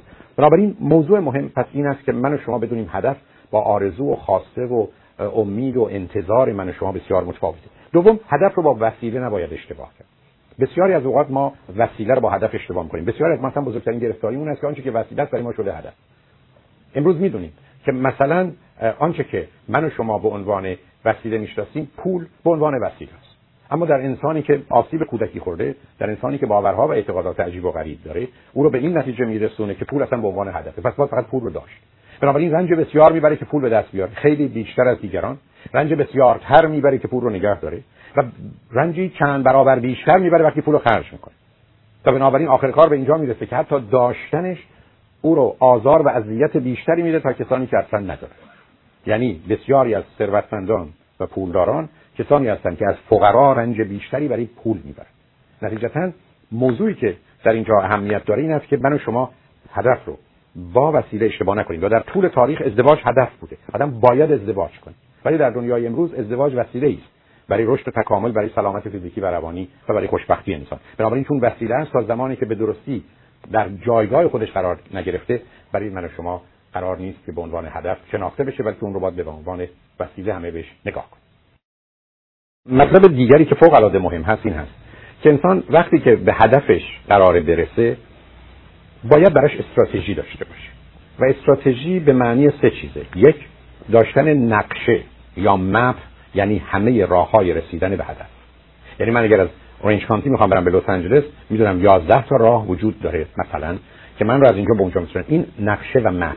دوم طرح یا پلنی که انتخاب یک یا دو راه برای رسیدن به اونجا که بهترینه. یکی به عنوان راه اول دوم راه دوم و کمکی در صورت که احتمالا مشکل و مسئله پیدا بشه. و سوم پروگرام یا برنامه است یعنی دادن زمان وقت به طرح هست ساعت پشت راه میفته بنابراین هیچ کس به هدفش نمی‌رسه اگر براش استراتژی نداشته باشه یعنی نقشه طرح و برنامه. و بعدم آغاز و پایان کار. یعنی کار رو باید آغاز کنه و پایان بده. حتی یه توصیه که میشه که در بیشتر موارد از همون لحظه باید کار آغاز کرد. حتی اگر شما می‌خواید یه جایی برید می‌تونید بگید پس بذار لباسی که می‌خوام بپوشم حالا انتخاب کنم بذارم اونجا. یا چند تا کارش رو انجام بدم. به طوری که این پیام رو به خودم بدم که کاری که می‌خوام بکنم از همین لحظه شروع شد. برای اینکه آدمای ناموفق تخصص رو اینه که کار رو می‌ذارن برای فردا یا هفته آینده سال دیگه و چون آغاز کار رو به بعد موکول می‌کنن معمولا به پایانی هم نمی‌رسه. نتیجتا بسیار مهمه که من و شما ماجرای استراتژی رو بدونیم. همینجاست که توصیه می‌کنن چند نکته رو. داشتن هدف و باور به اون. یعنی هدفی رو که دارید باید باور داشته باشید. گرفتاری که بچه ها معمولا پیدا می‌کنن مثلا سر درس خوندن بهش باور ندارن. دوم که این هدف باید واقعی باشه ریال سوم اینکه باید ممکن باشه پاسبل چهارم اینکه دیگران باور کنن تا به شما فیدبک یا پسخورند مثبت بدن. چون برخی از وقتی شما مثلا به مادرتون میگید من می‌خوام دکتر بشم به دلیل اینکه اونا فکر می‌کنن شما اهل درس نیستید اینکه به شما میگن تو می‌خوای دکتر بشی بلکه از اوقات شما رو که واقعا می‌خواستید و می‌تونستید رو از کار انداختن. بنابراین باور کردنی بودن هدف برای دیگران. مورد بعدی است که در اختیار و کنترل شما باشه. اجزایی که لازمه برای رسیدن به اون هدف. و اگر من قرار یه جایی برم مشروط بر اینکه اگر دیگری به من ماشین بده اگر دیگری با من بیاد اگر دیگری منو ببره معناش این نیست که واقعا هدفه. از طرف دیگه این هدف باید جالب و جاذب باشه. یعنی یه نوعی شما رو حتی به یه هیجان و اکسایتمنتی برسونه. و الا کار به جایی نمی‌برید. و یا به عنوان تنها راه حل شما برای موضوع مسئلهتون باشه یا یکی از بهترین ها چون اگر یکی از بهترین ها نباشه یا بهترین راه حل نباشه دلیلی برای انجامش نیست. و مهمش این هست که من و شما بدونیم که کنترلی رو که می‌خوایم در این زمینه داشته باشیم یعنی تحقق ببخشیم باید اون رو تمام و کمال داشته باشیم. معنا این حرف اینه که ببینید ادیسون هدفش این بود که بتونه لامپ رو حالا اختراع کنه یا چگونگیش رو کشف کنه. بیش از ده هزار بار این کار رو انجام داد و نشد. و وقتی که به او برگشتن گفتن که خب اون رو رها کن گفت من اینقدر همه راه های غلط رو رفتم که اصلا راه غلط دیگه ای نیست که من بتونم برم یا امکانش وجود داشته باشه. یا همین سرهنگ سندورس هست اگر اشتباه نکنم این کلونل. پیشنهاد کنتاکی فراید چیکن رو به هزار و نه نفر برد. و همه سازمان ها و افراد که قرار بود پول از اونها بگیره اون رو رد کردن. ولی بالاخره نفر هزار و نهم اون رو قبول کرد و به خاطر اینکه او قبول کرد تونست یه ثروت حیرت انگیزی رو از همین کنتاکی فراید چیکن معروف به دست بیاره. به بیان دیگه کسانی که در مسیر تحقق هدفی حرکت می‌کنن نمی‌تونن از وسط راه برگردن و یا احتمالا هدفشون آنچنان باشه که با اولین تیری که در میره خودشون رو در حقیقت از صحنه دور کنن و یا با اولین نه‌ای که میشنون خودشون رها کنن. در این زمینه شاید یکی از بهترین ها ناپلئون هیل هست. ناپلئون هیل که از طرف دیل کارنگی مأمور این شد که علل و عوامل یا اصولا نگاه علمی به اینکه چگونه میشه ثروتمند شد رو به دست بیاره. و او گفت که 25 سال به تو فرصت میدم. همه امکانات مالی و تمام ارتباط و connection رو هم در اختیار تو می‌گذارم. که مهمترین و برجسته ترینش این بود که اولین فکر می‌کنم interview رو با فورد همون که کمپانی فورد رو داره رو در حقیقت زمینه ساز شد. اجازه بدید که سراغ مورد بعد بریم. مسئله کار و شغله شما می‌دونید که اصولا کار کردن تقریبا تا قرن 16 هم به عنوان بردگی بود یعنی کمتر جامعه است که چیزی رو به عنوان work یا به عنوان job یا به عنوان profession اصلا بشناسه. همچین چیزی نبود. یعنی مردم یه نظری داشتن که کار عبارت از حمالی کار عبارت از بردگی کار عبارت از اجباری و انسان باید هر وقت که می‌تونه از کار بگریزه و کار بزرگترین بدبختی و گرفتاری و درد و رنج انسانی است. این مشکلی بود که وجود داشت تا قرن 16 ولی اولین بار در قرن 16 هم یه مقدار از جوامع اروپایی موضوع کار رو به نوع دیگه باش برخورد کردن و به تدریج در جهان جا افتاد. تا اونجایی که امروز از نظر علمی می‌دونیم در کودکی پرورش و تعلیم تربیتی که ما رو می‌سازه یا ویران می‌کنه. makes or breaks اینکه ما در چه خانواده و محیطی بودیم و در بزرگسالی دو چیزی که من شما رو می‌سازه و یا ویران می‌کنه. یکی روابط ماست relationship از روابط خصوصی و فردیمون گرفته تا روابط اجتماعی و دوم شغل و کار و امروز دیگه شغل و کار به عنوان عاملی برای رشد و تکامل و برای خوشبختی و سلامتی فیزیکی و روانی مطرحه. تا اونجایی که به راحتی میشه گفت که امروز گفتگو در این زمینه وجود داره که اصولا بدترین کار دنیا بیکاریه. امروز می‌دونیم که انسان وقتی کار نمی‌کنه از پا در میاد. مقصود از کار البته این نیست که حتما باید قابل اندازه‌گیری یا تقویم به پول باشه و در بازار باشه. همینقدر که من در بزرگترین کار جهان و خدمت جهان یعنی پرورش و تعلیم تربیت فرزندانم عمل می‌کنم یه شغل و کاره. به طوری که امروز متعارف بین 60000 تا 90000 دلار حقوق برای یه زن خانهدار یا مرد خانهداری که دو تا بچهش رو مواظبت و مراقبت می‌کنه به عنوان حقوق یعنی از نظر اقتصادی می‌تونن براش کنار بگذارن. یعنی ارزش ارزیابی رو اگر بخوایم در اونجا به کار بگیریم جواب بسیار مشخص خواهد بود که اونم مثل یه کار دیگری که آدم‌ها دارن انجام میدن. اما مطلبی که وجود داره این هست که بدون کار انسان از پا در میاد. بدون کار که عامل رشد یه نوع چالشی رو در مقابل من شما می‌ذاره موضوعها و مسائلی رو مطرح می‌کنه من شما به راحتی می‌تونیم از پا در بیان و گرفتار بشیم. بنابراین مسئله شغل و کار اهمیت فوق العاده داره و امروز می‌دونید که اگر شما یه شغلی کاری و حرفه‌ای داشته باشید که اون رو دوست دارید و براش به اندازه کافی دانایی و توانایی و مهارت دارید و در محیط نسبتا مناسبی هست شما در طول زندگانیتون رنج نمی‌برید و به یک اعتبار به معنای قدیم کار نمی کنید اما پولدار میشید. یعنی تاثیر جنبی و جانبی خواهد داشت. مشروط بر این که کارتون رو دوست داشته باشید و با کارتون احساس خوبی بکنید. یعنی صبح که برمیخیزید خوشحال باشید که دارید سر کار می‌دید. نه اینکه دنبال بهانه‌ای بگردید که نرید. معلومه که اوقات فراغت تقریبا همیشه بهتر از کار کردنه ولی وقتی در بلند مدت گذاشته میشه بسیاری از مردم ترجیح میدن که کار بکنن. و امروز می‌دونیم اگر کار رو در اندازه درستش من شما ادامه بدیم به هیچ وجه توانایی بیکار بودن یا بازنشستگی رو نداریم. به یکی از دوستان خیلی عزیز که حتی جراحی قلب هم کرده بود و حال بدی داشت بهش گفتم که خب دیگه شاید دوران بازنشستگی رسیده. به من گفت که من اگر کارم رو که دوست دارم و همه عمرم کردم انجام بدم من میمیرم. من ممکنه کار رو آهسته تر کنم. ممکنه یه نوع دیگری باش برخورد کنم. اما بدون کار اصلا من وجود ندارم. و امروز مطالعات نشون میده. اگر دلتون می‌خواد پدر بزرگ مادر بزرگ ها زنده باشن بگذارید هر کاری رو که می‌تونن انجام بدن تا اینکه اونها رو از کار بیاندازید و به مرگ نزدیک کنید. و باز به همین جهت است که اگر یه جایی مانند بهشت آنگونه که گفتن کاری درش نباشه احتمالا بعد از شش ماه یا افراد میمیرن یا خودکشی می‌کنن. بنابراین موضوع کار رو از حمالی و کار خر و کار گل باید بیرون آورد. و به همین جهت است که قراره دانایی رو داشته باشیم توانایی و مهارت داشته باشیم و بتونیم کارمون انجام بدیم. و امروز بین سی ساعت تا 50 ساعت در هفته. همچنان کار رو ضروری می‌دونن. تا زمانی که احتمالا جهان دگرگون بشه و احتمالا ساعت کار رو بیش کمتر می‌کنه و اوقات فراغت رو بیشتر. و می‌دونیم افرادی که کار می‌کنن از نظر سلامت فیزیکی و روانی صرف نظر از موفقیت های شغلی و مالی جایگاه بیشتر و بهتری داره مورد بعد مسئله همکاری و یاری است. امروز می‌دونیم که مسئله انسان بدون یاری و همکاری به جایی نیست. یعنی من و شما در کودکی دو گونه در ارتباط با انسان قرار می‌گیریم چون همطور که می‌دونید من و شما از طریق ارتباطه که انسان بودن و انسان شدن برامون معنا پیدا می‌کنه. یعنی اگر ما ارتباط نداشته باشیم اصلا انسان نمیشیم. شبه انسان نمیشیم. به مراتب به حیوانات حتی به نوع پایین میمون ها نزدیک میشیم. بنابراین من و شما به دلیل رابطه هست relationship هست. که اصلا انسان تعریف میشم تو که شاید در همه زمینه ها چنینه بنابراین ما در ارتباط هست که معنا پیدا کنه حالا سخنی که در اینجا مطرح است که چگونه ارتباطی؟ ارتباطی مبتنی بر یاری و همکاری یا ارتباطی مبتنی بر رقابت حسادت و جنگ؟ و متاسفانه از کودکی به دلیل برخورد پدر و مادر و شرایط و موقعیت دوربر ما ما به یکی از این دو تا راه میفتیم که بسیاری از مردم هستن که اصلا فکر می‌کنن همه جا باید در حال جنگ با همه کس باشه. و تا زمانی که طرف یا اخلاقش رو نینداخته یا تسلیم نشده یا نمیگه که من در جبهه تو هستم و یا اصولا نسبت به موضوع بی تفاوت و بی طرف نمیشه همچنان باید با او جنگید. بنده که بسیاری از ما حتی در زبانمون خودش خودمون بهش توجه کنیم خواهیم دید که اصلا با نه شروع می‌کنیم. حتی وقتی موافقیم. با نه شروع می‌کنیم وقتی موافقیم.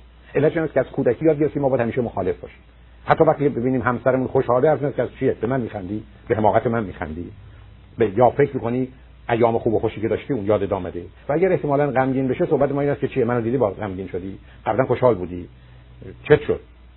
تو چرا به من که می‌رسی؟ این گونه هستی. و شما غالب اوقات نمی‌دونید. بالاخره باید بخندید یا بگیرید شاد باشید یا غمگین باشید. علتش است که کسی که دنبال بازی و بهانه میگرده و اهل جنگه براش فرقی نمی‌کنه.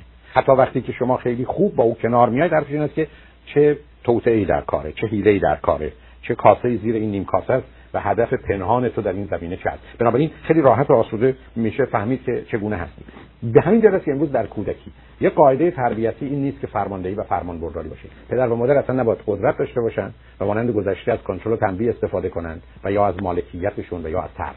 بلکه قراره با کودکشون یاری و همکاری رو یاد بگیرن. یعنی او رو باید شریک همه فعالیتاش کنن با مشورتی که می‌کنن حرمتی که برای او قائلن محبتی که به او می‌کنن زمینه رو فراهم می‌کنن که او هم یاد بگیره که ما می‌خوایم با هم کاری رو همراه انجام بدیم.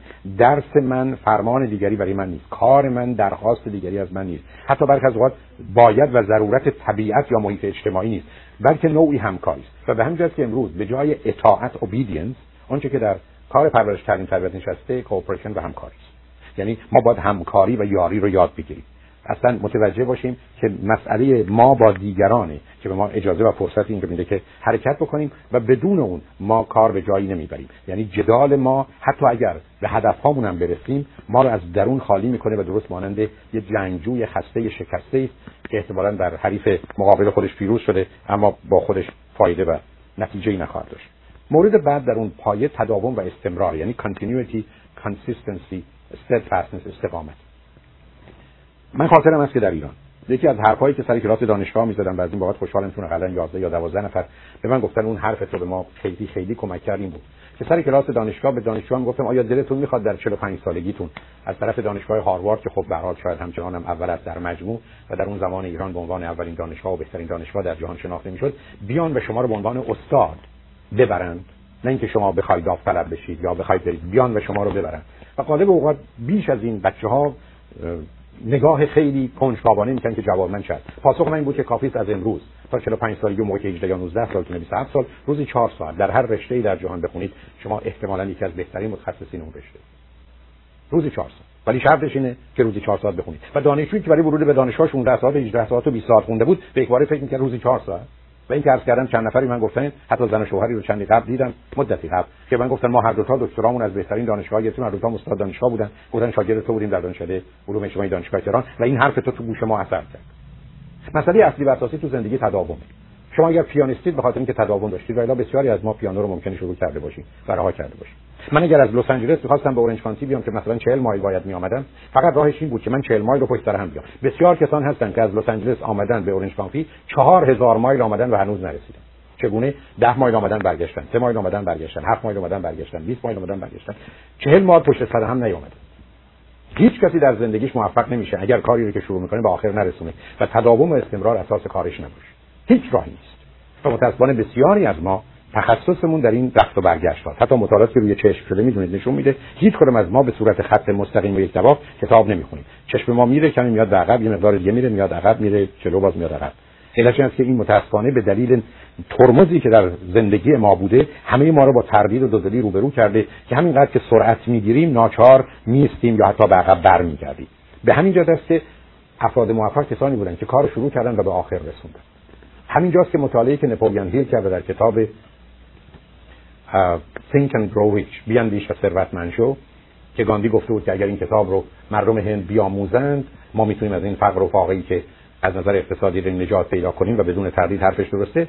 یکی از صحبتاش این است که آدمای موفق حتی تا اونجا پیش میرن که اگر کاری رو شروع کردن که خوبه اگر کار بهتری پیدا بکنن کار خوب رو رها نمی‌کنن برن سراغ کار بهتر. بلکه کار خوب رو تا آخر میرن. برای چون تداوم و استمرار مسئله اصلی و اساسی برای که کارهای بهتر پیدا خواهد شد.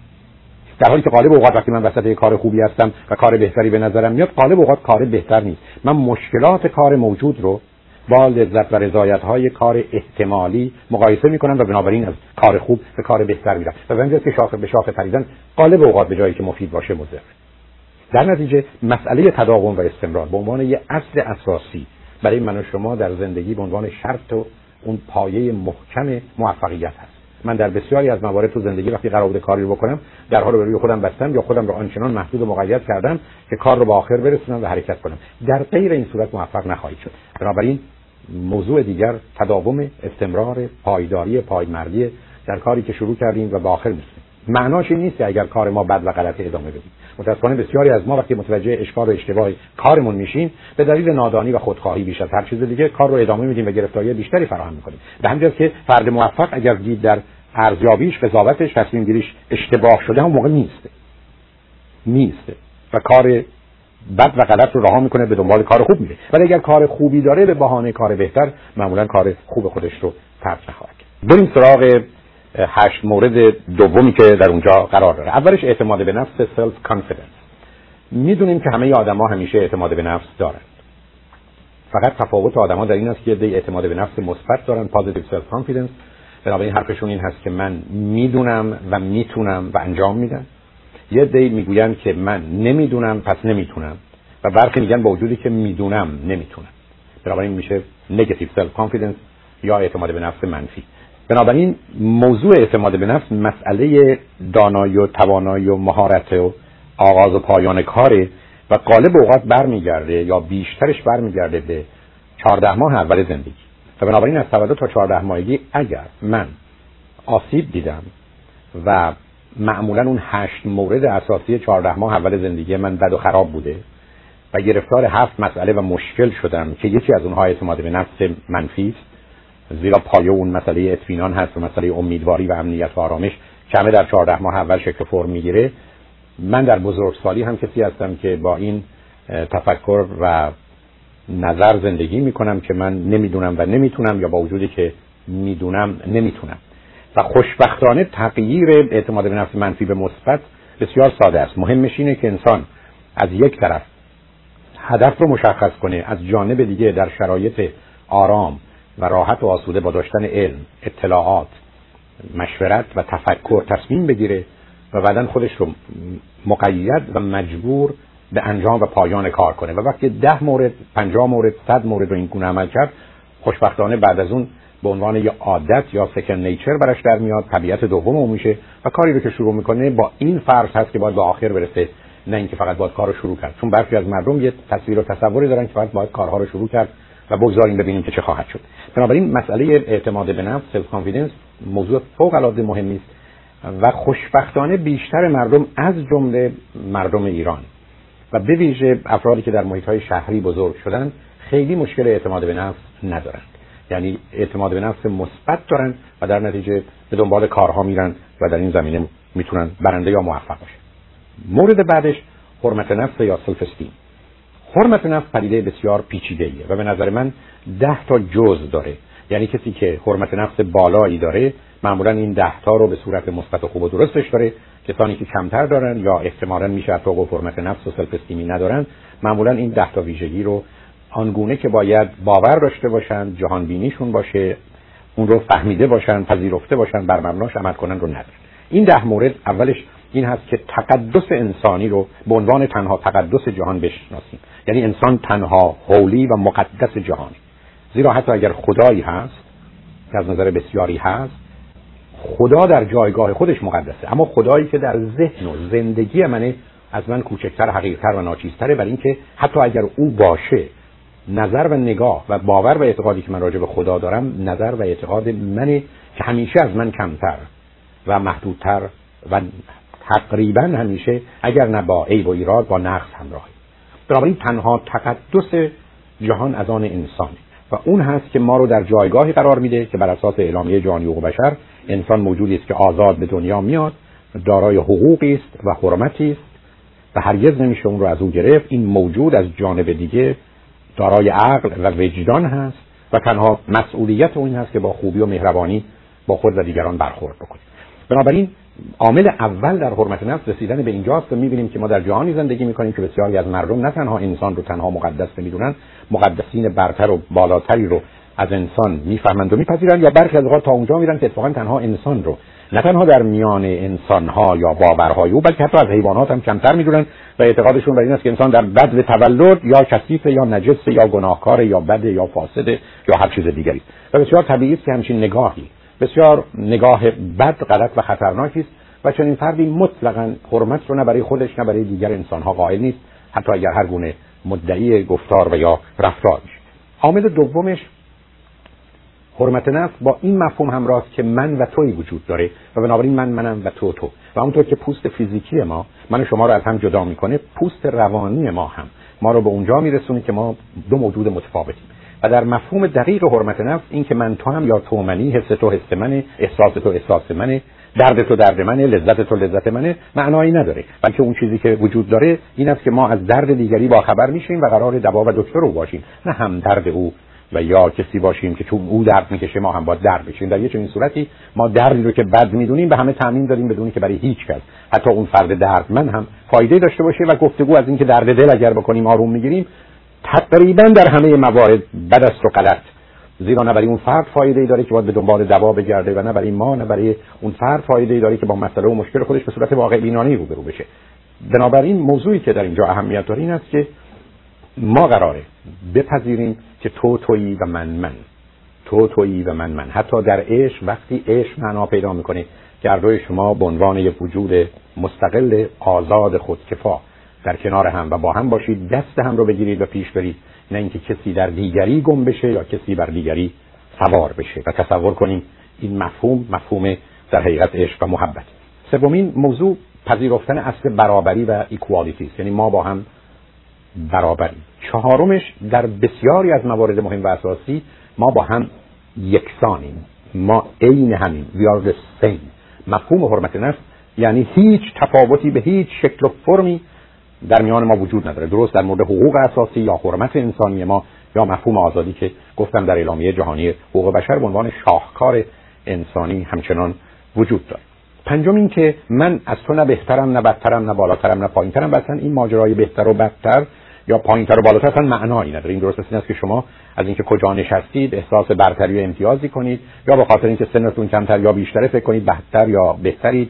یا بالاتر یا پایینتر. اینا مفاهیمی است که از دوران بردگی و بیچارگی و نادانی و گرفتاری انسان سرچشمه می‌گیره. در نتیجه ما نه بهترین نه بدتر نه بالاتریم نه پایینتر. مورد ششم من ارزش اهمیت و اعتبار دارم. همونطور که تو ارزش و اهمیت و اعتبار داری. وقتی من مهمه وقتی تو مهمه. وجود تو با ارزش وجود من هم با ارزشه. نفی خود مشکلی رو حل نمی‌کنه. حتی اگر واقعی باشه غالب اوقاتم که تظاهر و فریبه و در حقیقت بیخود بزرگ کردن و برتر و بالاتر دانستن دیگران که معنا و محتوایی نداره. هفتم این که من خوبم همان گونه که تو خوبی. و به همین جهت که نتیجه رابطه ما هم خوبه. انسان تا به اینجا نرسه که خودش رو خوب ندونه دیگران رو خوب ندونه و رابطه رو خوب ندونه گرفتاره. این که ما اشتباه می‌کنیم این که ما کار بد می‌کنیم سر جای خودش هست. اما اصولا انسان موجود خوبی است به طوری که مطالعات نشون میده 98 درصد مردم در 98 درصد موارد حتی نه تنها کار خوب می‌کنن بهترین کار خودشون رو می‌کنن. پس چگونه هیچ کس نمی‌تونه ما این نسبت رو بده که تو بدی بلکه ما خوبیم که می‌تونیم کار بد و یا بیشتر اشتباه بکنیم.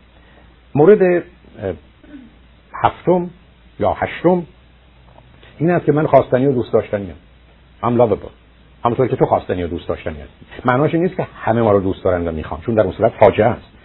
یا حتی نام بد دیگری داره. معناش این است که بالاخره در جهان کسانی هستند که ما رو دوست دارند و می‌خوان. همون رابطه ای که من و شما با پدر و مادرمون یا عزیزانمون داشتیم رو از طریق انتخابمون می‌تونیم داشته باشیم و می‌دونیم در دنیای زندگی می‌کنیم که گرچه 7 میلیارد نفر درش هستن ما احتیاج به یک نفر عاشق و کسی که ما رو دوست داشته باشه داریم و شش دوست هم برای همه زندگی ما یا در هر زمان کافی است. بنابراین اگر ما هفت نفر رو میان هفت میلیارد داشته باشیم هیچ مسئله و مشکلی از نظر ایجاد ارتباط و رابطه و یا انسان شدن و انسان بودن پیدا نخواهیم کرد نهم این که من از هیچ چیزی مربوط به خودم شرمنده و خجالت زده نیستم من از هیچ چیز نه از سنم نه از قدم نه از وزنم نه از سوادم نه از مدرکم نه از مادرم نه از شغلم نه از خانهام نه از اتومبیلم نه از فرزندم خجالت نمی‌کشم خجالتی نداره این نتیجه همه کار و کوشش و فعالیت یا واقعیاتی است که گذشته من به اینجا رسونده. من نتیجه و پیامد کانسکونس و ریزالت رو در هر زمینه میپذیرم.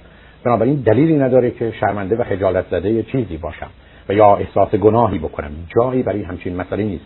اینکه باید در همه زمینه ها با خودم در رقابتی باشم که بهتر و برتر بشم سر جای خودش هست. من از آنچه که هستم راضی هستم. ولی از خود راضی نیستم.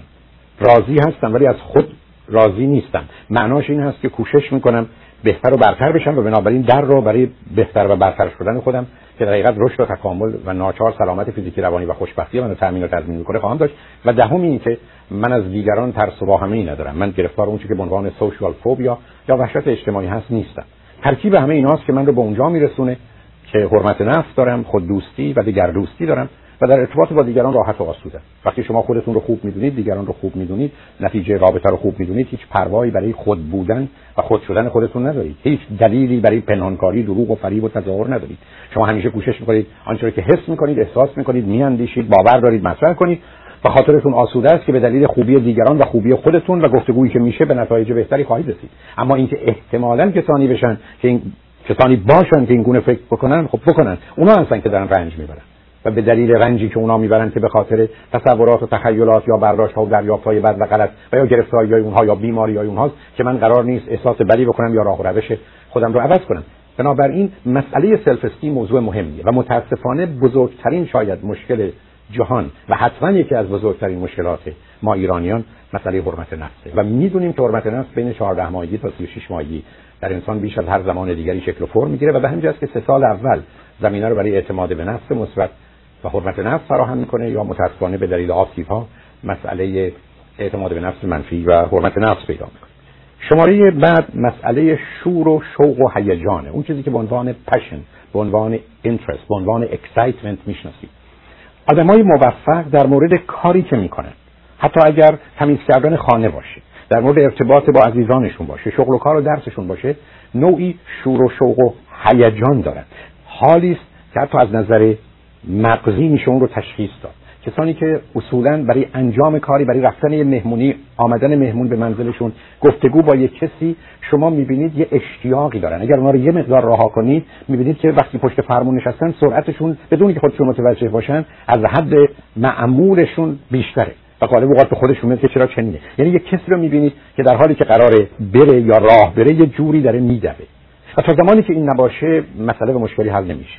یعنی اینجاست که خیلی از اوقات گفته میشه دانایی و توانایی بعدا همراه با مهارت بدون شور و شوق و هیجان به جایی نمی‌رسه. برای اینکه دانایی توانایی و مهارت چرا رو چه رو چگونه رو مشخص می‌کنه؟ اما اون چیزی که انگیزه یا موتیویشن هست اون چیزی که اینتنشن و نیته در مفهوم شور و شوق و هیجان معنا پیدا می‌کنه. و به همین دلیل است که اگر واقعا اشتیاقی از درون برای انجام کارها ندارید دارید وقت خودتون رو نیرو و انرژی خودتون رو در راهی صرف می‌کنید که اگر فواید ثانوی نداشته باشه بی خوده. مهمانی دعوت می‌کنید و خوشحال از آمدنش نیستید اگر حتی یه نوعی نه اون زمانی که آماده نیستید ولی وقتی آماده اید اشتیاق دارید که او زودتر برسه یا به هر حال بیشتر بمانه باید بدونید شما مهمانی نمی‌دید. شما دارید در حقیقت به گونه خودتون رو آتش می‌زنید به این امید که دیگران شما رو گرم ببینن. و احساس گرما در وجود شما کنند یا فکر می‌کنید به اونها می‌تونید گرمایی رو بدید. بنابراین بسیار مهم هست که بدونیم مسئله شور و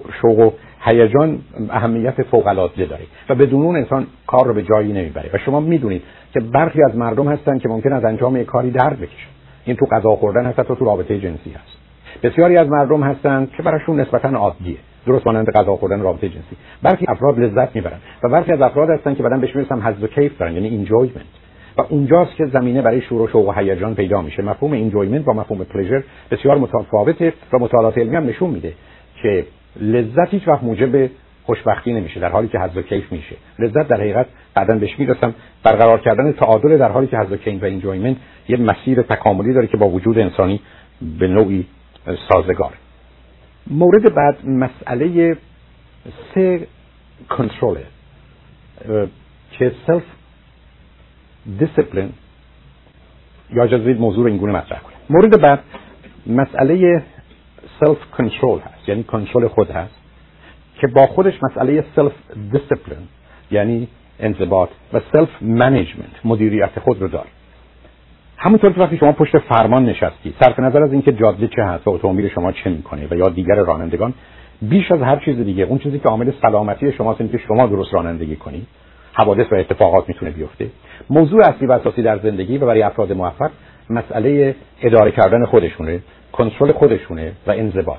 مفهوم کنترل به معنی این است که من تعیین کننده و تصمیم گیرنده نهایی منم که انتخاب می‌کنم و عمل می‌کنم. و می‌دونیم که هر زمان که شما نتونید و یا نخواهید خودتون رو کنترل کنید سراغ کنترل دیگران تا اونجایی که این قاعده وجود داره. فقط کسانی می‌خوان دیگران رو کنترل کنن که کنترل خودشون از دستشون در رفت یعنی روزی که من کنترل خودم رو ندارم ناچار باید دیگران رو کنترل کنم. و این کار تا اونجا پیش میره که برخی از اوقات من تبدیل میشم به یه موجود کنترل کننده و در نتیجه برخی از اوقات آنچنان مسئولیت رو بیش از حد میپذیرم که از پا در میام اما به هیچ جا نمی‌رسم. درست مانند کسی که یک روز بلند بشه ده نفر به سر کار ببره اما خودش هرگز به کار خودش نرسه یا کاری رو انجام نده. تازه وقتی که به صورت درستش انجام میشه. در خصوص فرزندانم می‌دونیم امروز داستان کنترل نیست. پرورش و تعلیم و تربیت اصلا گفتگوی دیگری که با مسئله کنترل هیچ گونه ارتباطی نداره. مورد بعد مسئله اداره کردن self-management. و این اداره کردن در مورد سه مسئله اصلی است. وقت ماست انرژی ماست و مخصوصا امکانات مادی ماست که می‌تونه برخی از اوقات پول باشه. یعنی من قرار اینها رو مدیریت کنم و به جای قدرت و اعمال قدرت باید از management یا مدیریت استفاده کرد و مسئله دیسپلین با وجودی که نوعی انتظار از خود هست معمولا به چهار موضوع اصلی و اساسی دیسپلین توجه داره. یک درک بیشتر واقعیت یا درک دقیق واقعیت پذیرش متناسب مسئولیت, مسئولیت به تأخیر انداختن لذت و پاداش و میل به کمال هست. Strive for excellence. کمال خواهی نه کمال پرستی که perfectionism و یه گرفتاری یا بیماری است. بنابراین آدمای موفق به گونه خودشون در اختیار و اداره خودشون هستند افرادی هستند که به جای اینکه متأثر در از دیگران باشن مؤثرن در خود و دیگران. به همین که موضوع اصلی این است که من و شما تحت تاثیر دیگران اونجا که نباید قرار بگیریم قرار نگیریم بلکه ما باشیم که بتونیم مؤثر باشیم تا متاثر باشیم. و self-control self-discipline و self-management موضوع فوق العاده مهمی تو زندگی آدم در همه زمینه ها که دیگران برای ما تعیین کننده و انتخاب کننده نباشن و متاسفانه می‌دانیم که به دلیل سابقه و تجربه کودکی و نقص و عیب ما غالب اوقات زمینه به خاطر این است که در بزرگسالی هم انتخابهای خودمون و اختیار خودمون رو به دیگران واگذاریم و اون وقت معلوم هست که ما رو غالبا به جایی می‌برن که نه خودمون می‌خوایم بریم و نه صلاح و مصلحت ما حتی اونهاست که اون رو داشته باشیم. شماره بعد مسئله چالش یا چلنج هست مبارزه هست. شما می‌دونید که انسان یه موجودی است که قرار هست مانند یک دانه به یک درختی که می‌بینید تبدیل بشه. و همطور که یک دانه برای درخت شدن باید در شرایطی قرار بگیره و خودش رو حتی از هم بپاشه و به فساد خودش رو بکشونه تا ازش ریشه بیرون بزنه و بعدا ساقه بیاد و بعد شاخه بیاد و بعدا برگ بیاد و بعدا شکوفه بیاد و بعدا گل بیاد و بعدا میوه بده. مسئله هم که در خصوص انسان هست این است که اگر این جدال رو این مبارزه رو و این چالش یا چلنج رو در زندگی نداشته باشه نیست. اصولا مسئله چالشه که موفقیت رو ممکن می‌کنه. تا اونجایی که حتی شما می‌دونید من شما به کلاس اول میریم کوشش می‌کنیم درس کلاس اول یاد بگیریم. اما نه به خاطر اینکه در اونجا بمانیم بلکه به خاطر اینکه بتونیم به کلاس دوم بریم. به کلاس دوم که هیچ نمی‌دانیم و از کلاس دوم به کلاس سوم بریم. این چالش و مبارزه ای رو در مقابل ما می‌ذاره. و به که راه رو که تنها نوع زندگی است به ما واقعا نشون میده و بی پایان می‌کنه و ما رو به راه می‌بره. و مهم این است که در این راه ما از خیلی جنبه های مثبت برخوردار باشیم که بعضی از اونها بعدا اشاره می‌کنم یا قبلا اشاره کردم اما ما باید بدونیم که فقط در راهیم. در نتیجه مسئله چالش موضوع فوق العاده مهمی است و می‌دونیم در مطالعه مربوط به خوشبختی که در سیدی خوشبختی هم آمده انسان در زندگیش از نظر دانایی و توانایی و مهارت و چالش همه کارها رو به گونه ای قرار میده که اگر چه از نظر دانایی و توانایی در جای خودشون قرار نگیرن و چه چالش و مبارزه‌ای برای انجام کارها در مقابل ما نداشته باشن هرگز مسئله آنچه که اسمش خوشبختی هست دست نمیده و خوشبختی وقتی است که فرد دانایی و توانایی و مهارت لازم رو داره اون رو بیشتر میآموزه تجربه می‌کنه تمرین می‌کنه. ولی در مقابل او چالشی است که کار رو برای او سخت و مشکل اما همچنان ممکن می‌کنه و با تاکید و توجه و تمرکز و صرف وقت و نیرو و انرژی او رو برایش ممکن می‌کنه. و اون زمانی که چنین چالشی وجود داشته باشه اون نقطه‌ای پیدا میشه در زندگیش که به عنوان optimal experience یا تجربه مطلوب می‌شناسیم که بر اساس مطالعات علمی تنها در اینجا یعنی در منطقه تجربه مطلوب یا در نقطه تجربه مطلوب است که اون احساس ویژه خوشبختی که با شادی و لذت و حظ و کیف و رضایت و خوشنودی و خرسندی متفاوته اتفاق میفته بنابراین موضوعی که در اینجا اهمیت داره مسئله چالشه. اگر در مقابل ما چالشی نباشه گرفتاری شما فرض کنید برید با کسی بخواید تنیس بازی کنید یا بسکتبال که به شما بگه اصلا احتیاجی نیست که کوشش کنیم. تو بزن هر جوری می‌خوای بزنی بزن منم جواب نمیدم ببر. یا تور بسکتبال یا حلقه بسکتبال بیاریم پایین بذاریم رو زمین برای توپم برداریم هی بزنیم توش و مثلا در یک ساعت مثلا 500 تا گل بزنیم. ما جز به عنوان یک کودک که به عنوان نوعی مشغول کردن خود هست به جایی نخواهیم رسید. موضوع اصلی و اساسی این است که من رو درگیر فعالیتی کنه که من حد اکثر توان فیزیکی و روانی خودم رو به کار بگیرم و از خودم موجود پیچیده و تازه‌ای بسازم. یعنی کاری رو بکنم که قبلا نمی‌تونستم بکنم. و در نتیجه مانند مثالی که عرض کردم از من برگی بیرون بزنه شاخه‌ای بیرون بزنه شکوفه‌ای بیرون بزنه. و چون این مفهوم خوشبختی این مفهوم سلامت فیزیکی و روانی است در اینجا هم خودشون نشون میده که اصلا بدون چالش ممکن نیست. اگر قرار باشه هر چی ما می‌خوایم در اختیار ما باشه ما حتما خواهیم مرد. حتما خواهیم مرد. نمونه برجستش وقتی که سرخپوست‌های امریکایی رو که در 1492 بیش از 11 میلیون بودن و اگر حالت عادی رشد بقیه جمعیت داشتن شاید از 200 یا 300 میلیون هم در امریکا متجاوز بودن الان حتی زیر نیم میلیون هم نیستن.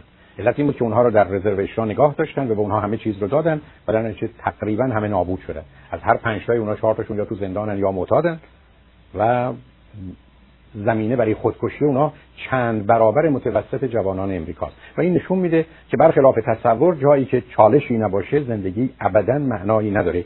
و اون شعر معروف همیشه صادق است که موجیم که آسودگی ما عدم ماست ما زنده به آنیم.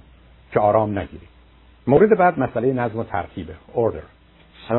مسئله نظم و ترتیب مسئله فوق العاده مهمی است در زندگی.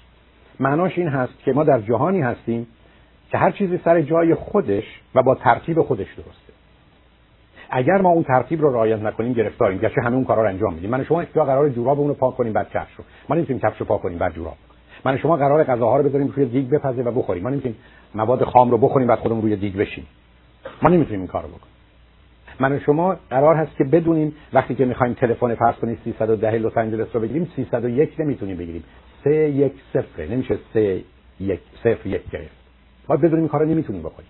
متأسفانه بسیاری از ما متوجه نیست حتی شما امروز می‌دونید باعث تاسف هم هست که بسیاری از مردم اول بچه دار میشن بعد میگن خب حالا که بچه دار شدیم بذار عروسی کنیم. خب چون هم دیگر نمی‌شناسیم بگذار هم دیگر هم بشناسیم. یعنی به جایی که اول هم دیگر بشناسن بعد عاشق بشن ازدواج کنن بچه دار بشن از اون بر حرکت می‌کنن و برای خودشون توضیح و توجیهاتی دارن. اینجاست که نشون میده ماجرای نظم و ترتیب چقدر مهمه. من و شما تو زندگی حتی در واقعیات زندگی مثل عمل جمع یا ضرب اگر احتمالا هر عددی رو سر جای خودش قرار ندید و به درستی ازش استفاده نکنید هرگز جوابی که می‌خوایم به دست نخواهیم برد. یعنی یا هرگز جواب ما درست نخواهد بود. بنابراین مسئله نظم و ترتیب مهم. اشکال کار این است که بسیاری از ما به این دنیا میاییم و اصولا به دلیل آسیب مغزی که دلایل خودش داره یا به دلیل حوادث کودکی است اون نظم و ترتیب رو نداریم و در نتیجه توجه و تمرکز ما دچار اشکال. و متاسفانه این وضعیت با کار پرورش و تعلیم تربیتی که یک دست و یک نواخت نیست یک نفر از ما در کودکی مواظبت و مراقبت نمی‌کنه بلکه چند نفرن. اون آدم به اندازه کافی دانایی مهربانی و امکانات نداره که ما رو در یه وضعیت نسبتا خوبی قرار بده. ما تبدیل میشیم به یه موجوداتی که در جهان نظمی نمی‌بینیم و ترتیبی نمی‌بینیم. حوادث جهان رو با علل و عوامل مختلف و متفاوت همراه می‌بینیم و در نتیجه اون خطی که باید از نظر ارتباطی در مغز ما به وجود بیاد اون جاده ای که باید کشیده بشه کشیده نمیشه. این مسئله بین 3 تا 6 سالگی اگر با آسیبای اون دوره همراه باشه به یک مرتبه من شما رو تبدیل می‌کنه به یه موجودی که اصلا روابط جهان رو آنگونه که نظم و ترتیب یا علیت و علت و معلول هست اصلا نمی‌فهمیم نمی‌شناسیم. حتی در مفهوم زمان که یکی اول یکی دومه با اشکال رو برو میشیم. نتیجه چه خواهد بود؟ ذهنی پراکنده و مخشوش داره.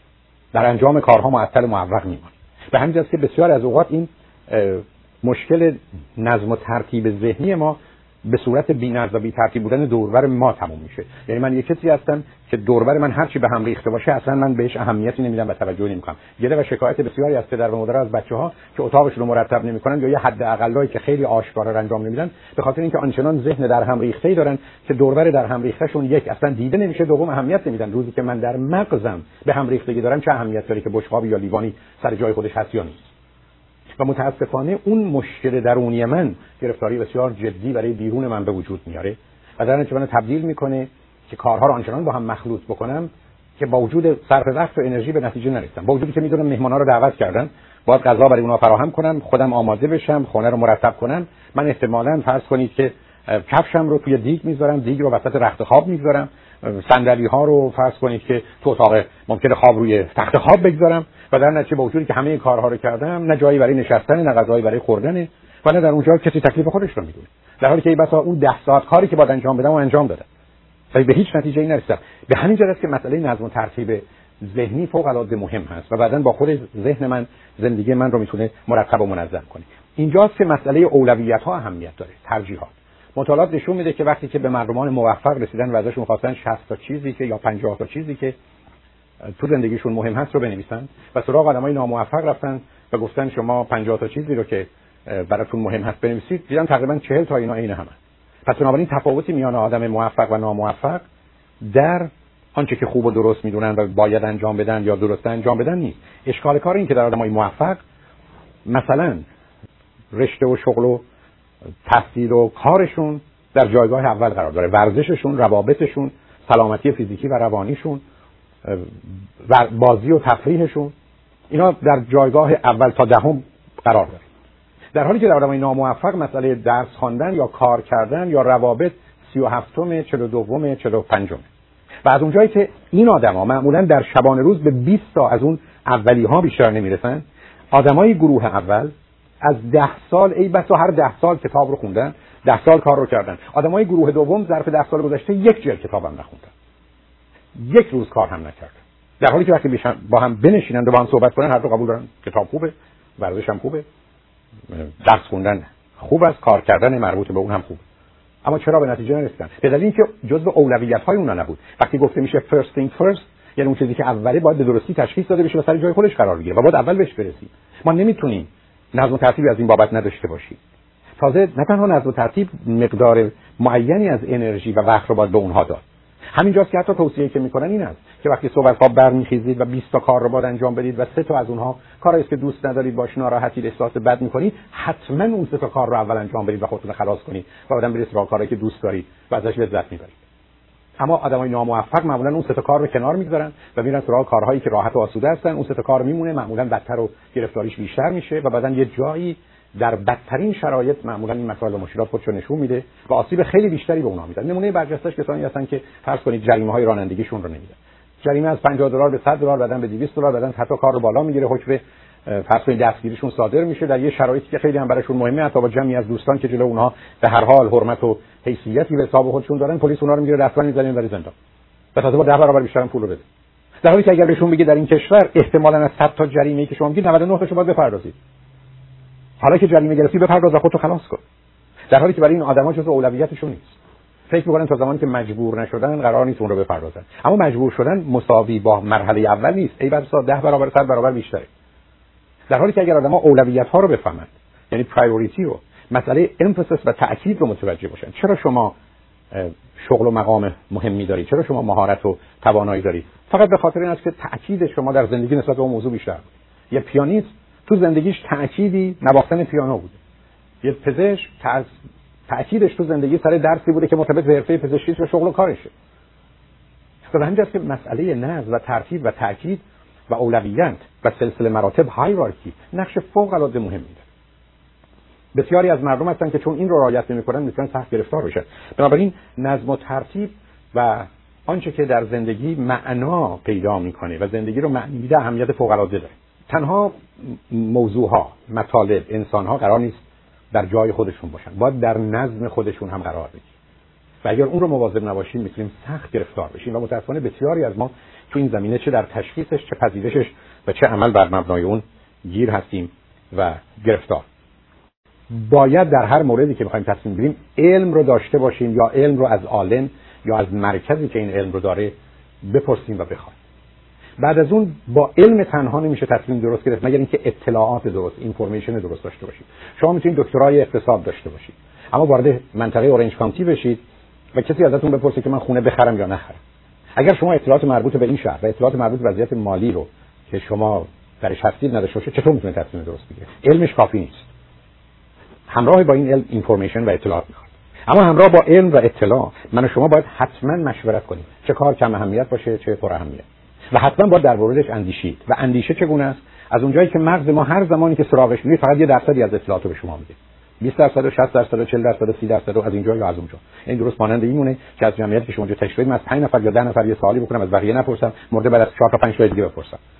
به همین جهت است که وقتی بخواید بیاندیشید مخصوصا درباره موضوعی مهم با صبح از خواب بیدار میشید بهش بیاندیشید ببینید چی فکر می‌کنید. بعد از اینکه صبحونت می‌خورید می‌تونید فکر کنید. زور وقتی گرسنه هستید ببینید چی فکر می‌کنید. بعد از ظهر وقتی که خیلی خوب و خوشید این چه فکر کنید اگر نصف شب به دلیلی از خواب پریدید بهتره که حتی 10 دقیقه برای اون کار بذارید الان بذار ببینم راجع به این موضوع مهم من چه فکری دارد. یک دفعه متوجه میشید که اطلاعات مختلف و متفاوتی سراغ شما میاد و نظر شما رو یا تصمیم قبلی شما رو کاملا به هم میریزه. این است که کمتر کسی است که در آنچنان شرایط آرامی باشه که همه اطلاعاتی رو که خودش داره برای یه تصمیم وارد صحنه کنه. درست مانند این که اگر شما می‌خواید تصمیم مهمی بگیرید همه همکارانتون رو یا قسمت خرید رو فروش رو تبلیغات رو حسابداری رو حقوقی رو انبار رو همه رو باید دعوت کنید تا بتونید تصمیم درست بگیرید. اینکه فقط از مأمور فرض بفرمایید حقوقیتون یا کار تبلیغاتتون بپرسید من این کالا رو بخرم یا نخرم به چه مقدار بخرم که احتمالاً تصمیم غلطی خواهید گرفت. بنابراین بدون اینکه من و شما در زمانهای مختلف بیاندیشیم به هیچ وجه امکان نداره که بتونیم تصمیم درست بگیریم. ولی وقتی که علم رو داریم اطلاع رو داریم مشورت رو کردیم فکرمون کردیم اون وقت است که باید تصمیم رو بگیریم و تا زمانی که دلایل آشکاری که در وقت این ارزیابی و قضاوت در اختیار ما نبوده ظاهر نشده فقط به دلیل تغییرات درصد اینجا و اونجا نظرمون رو عوض نکنیم. یعنی انسان ها در شرایط آرام و آسوده با علم اطلاع مشورت و فکر تصمیم می‌گیرن و پای تصمیم خودشون به عنوان وحی منزل نیستن به عنوان یک دستور دادگاهی به عنوان یک باید اخلاقی نیستن چون اگر قرار بشه بعد هم بخوایم نظرمون رو به هر دلیل و بهانه عوض کنیم گرفتار خواهیم شد. بنابراین مسئله پروسه تصمیم گیری از این بابت اهمیت فوق العاده داره. نکته جالب از نظر مطالعات علمی اینه که به نظر می‌رسه که در بیشتر موارد نه تصمیمات اول بلکه تصمیمات تند و سریع انتخاب های بهتری است. و معمولا آدم هایی که با نه اینکه اون حداقل را رعایت نکنن صبر می‌کنن بی دلیل. معمولا آدمای محافظه کار و محتاطی هستن که به دلیل منفی و نگران بودن و یا بدبین بودن به موضوع نگاه می‌کنن. و علاوه بر اینکه در خودشون حالات بد و منفی رو به وجود میارن که مشکلاتی براشون فراهم می‌کنه معمولا انتخاب درست نمی‌کنه و در این حال باید بدونیم که من و شما وقتی که به مسئله تصمیم می‌رسه از سه چیز نباید حراسید. یکی اشتباهه برای اینکه در بیشتر موارد اشتباه تنها راه آموختن و یا انجام کاره. دوم شکست زیرا هر شکستی پل پیروزی بعدی ولی از همه که ما قرار کمتر بشه اتنا کنیم حرف و قضاوت و نظر مردم. یعنی این سه عامل اشتباه شکست و حرف مردم بزرگترین ترمز روانی برای انسان هاست به طوری که واقعا برخی از در 80 سال عمرشون به اندازه 8 سال هم پیش نرفتن و زندگی نکردن. از تجربه باید آموخت باید کوشش کرد که اتفاق نیفته وقتی افتاد اون رو فهمید و پذیرفت و ازش بهره گرفت. برای که قسمتی از وجود ما در یه جایش خالی بوده و خلایی داشته که حالا می‌تونیم اون رو پر کنیم و نه تنها در حال بلکه در آینده تصمیم بهتری بگیریم. نتیجتا بسیار مهم هست که من و شما اشتباه رو به عنوان بد و غلط نبینیم. اشتباه رو به عنوان گناه و عیب نبینیم. شاید بزرگترین موضوع در حرمت نفس و سلف و عامل مهم در موفقیت این هست که اشتباه رو به عنوان عملی که نتیجه مطلوب رو بعدا معلوم شده به ما نداده بهش نگاه کنیم. و در حالی که وقتی اشتباه می‌کنیم باید بلافاصله اشتباه خودمون رو بپذیریم. اگر در ارتباط با دیگری است معذرت رو بخوایم تقاضای بخشش رو بکنیم و آمادگی کامل خودمون رو برای دادن خسارت اعلام کنیم. و در مورد خودمون هم بعد از تجزیه و تحلیل چرایی اشتباه اون رو برای همیشه کنار بگذاریم و احساس بدی نکنیم. ولی باید بدونیم که تقریبا به میزانی که ما آدم مهمتری هستیم یا بزرگتری هستیم. به میزانی که تصمیم ما و یا کار ما بزرگتر و مهمتره همیشه اشتباهات ما هم بزرگتر همیشه. و بنابراین ملاک ارزیابی انسان ها هرگز نمی‌تونه اشتباهاتشون یا اشتباهات بزرگشون باشه. اون معمولا گمراه کننده است یا در بسیاری از موارد درست عکسشه. و وقتی که مخصوصا نگاه کنیم به اون کسانی که ما قبول داریم بزرگ می‌دانیم مهم می‌دانیم خواهیم دید که اونا معمولا بزرگترین و بیشترین و بدترین اشتباهات رو کردن اشتباه مشخصه انسانه انسان یه موجود ناقص همیشه اشتباه کرده همیشه اشتباه خواهد کرد. انسان جایز الخطا نیست. انسان حتمی الخطاست. در خصوص شکست هم دقیقا مسئله اینه. شکست از آن کسانی است که می‌خوان از آن که هستن بهتر و برتر برن و شکست اجتناب ناپذیره شکست نشان دهنده یه آدمی است که اهل چالش و مبارزه است. و کاری رو سختتر از آنچه که می‌توانسته انجام داده یا حسابها رو ای بسا درستی نکرده و به اون میآموزه که دفعه بعد چه کنه. به همین است که مردمانی که بسیار شکست خوردن برندگان اصلی هستند به همین است که شما در مسابقات ورزشی می‌بینید کسانی که ای بسا پشت سر هم شکست می‌خورند از نظر شهرت یا از نظر ثروت ابدا قابل مقایسه با مردمانی نیستن که چون کاری نکردن شکستی هم نخوردن. بنابراین افتخار ما در انجام ندادن کارها نیست. افتخار ما در کارهایی که کوشش کردیم و در حدی که به ما مرتبط بوده اون رو به درستی انجام دادیم. ولی از اونجا که خیلی از اوقات کار من فقط به من تنها مرتبط نیست بلکه به دیگران مرتبطه با شکست روبرو شدیم. و همون گونه که عرض کردم شکست پل پیروزی بعدی هرگز آدما بدون شکست به هیچ پیروزی نرسیدند. مورد بعد مسئله آغازگری و خلاقیت. یعنی اینیشیتیو بودن و creative بودن. می‌دانیم که بسیاری از مردم هستند که به دلیل ویژگی های روانیشون حاضر هستند یک کاری رو برای اولین بار خودشون آغاز کنند یعنی آغازگر یک کاری است در حالی که متاسفانه بسیاری از مردم هستند که هرگز نفر اول در هیچ چیز نیستند حتی دوست دارن نفر اول در یه مهمانی باشن. نفر اولی باشن که برای خوردن شام برن. نفر اولی باشن که به پیست رقص برن. نفر اولی باشن که خداحافظی کنن. برخی از اوقات شاید توضیح و توجیه داشته باشه اما بیشتر موارد نه. بسیاری از ما دوست داریم که دیگران برن. اگر خطری هست آسیبی هست متوجه اونها باشه. بعد ما سرفراز و سربلند احتمالاً دنبال رو اونها باشیم. یه چنین افرادی تو زندگی هیچ وقت موفق نخواهند بود. برای اینکه ماجرای اصلی و اساسی در زندگی و در دنیای امروز مسئله این است که من آغازگری داشته باشم و توان شروع کردن یک کاری رو یونیک منحصر به فرد یکتا و بی همتا داشته باشم و اون راه رو پیش برم. بدون آغازگری نشون دهنده این است که من از خودم در هیچ چیزی مایه نمی‌ذارم من فقط شاهد و ناظر دیگران هستم و تقلید دیگران رو می‌کنم. این تقلید دیگران رو کردن جز در موارد استثنایی و ویژه و مهم همیشه بد و غلطه. یعنی روزی که شما تقلید دیگران رو می‌کنید معمولا نه به جایی می‌رسید نه رشد لازم رو می‌کنید و نه احتمالا اون لذت و رضایت رو از کار خودتون پیدا می‌کنید. تنها مورد استثنایی که تقلید قابل توجیه هست وقتی که در یک کار مهم و بزرگ شما خودتون رو در جای اون آدم قرار بدید درست مانند او بشید درست مانند او عمل کنید تا احتمالا به همون نتیجه برسید که اگر شرایط زمان و مکان ایجاب می‌کنه برسید به که ژاپنی ها تنها گروهی بودند که بعد از جنگ جهانی اول به این نتیجه رسیدن که به دلیل ویژگی فرهنگشون توانایی ندارن که با علم و دانش و تکنولوژی غرب خودشون رو همراه کنن. مگر اینکه بیان و دقیقا در این زمینه زمینه های و اجتماعی خودشون و فرهنگی خودشون کنار بذارن و مقلد تمام و کمال مثلا امریکایی ها بشن. و دقیقا چنین کرد. به بود که کالاهای امریکایی رو شروع کردن به تولید. و اگر خاطر عزیزتون باشه 40 سال قبل بدترین کالاهایی که در ایران میومد کالاهای ژاپنی بود. یعنی از این بدتر اتومبیل از این بدتر فرض کنید تلفن یا رادیو نمی‌شد درست کرد. یعنی اصلا کالای ژاپنی به عنوان مزخرف بودن شناخته می‌شد. ولی از این طریق انقدر ماندن و تقلید کردن تا بالاخره خودشون تونستن آغازگر بشن.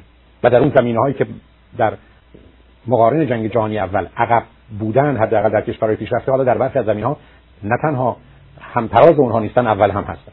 در موارد خاصی هست که شما می‌تونید جای پای آدمی بگذارید. از اون آدم دقیقا بپرسید که تو کی هستی و چی هستی یا تحقیق کنید و دنبال راه بیفتید. همین که خواندن بیوگرافی آدمای بزرگ به بسیاری از جوانها کمک می‌کنه. یعنی روزی که شما بدونید دیگران چگونه رشد کردن و در برخی از موارد بیاموزید یا جای پای اونها دقیقا بگذارید. شما می‌تونید به همون جا برسید. داشتن مدل هست داستان الگوست. اما این در بیشتر موارد درست نیست. باز جمله تکرار می‌کنم. مسئله اصلی و اساسی این است که من شما آغازگر باشین و نفر اول باشین همراه با اون عامل بعدی خلاقیت کریتیو بودنه. یعنی آدمای موفق کسانی هستن که هیچ وقت تکرار نکردن. هیچ وقت تقلید صرف نکردن. اگر شما به یه خانمی رسپی غذا رو دادید یه چیز رو توش عوض کرد. اگر به یه فردی یه الگوی لباس رو دادید یه جای اون رو دگرگون کرد. همیشه کوشش نبوده که عین اون در بیاد.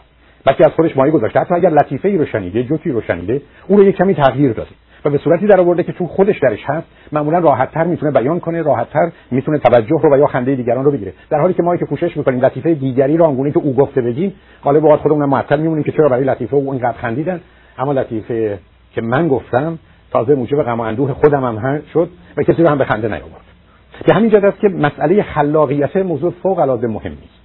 که من و شما اگر داشته باشیم به ما کمک می‌کنه مسئولیت ساختنمون فقط و فقط با خود ماست نه با کس دیگه.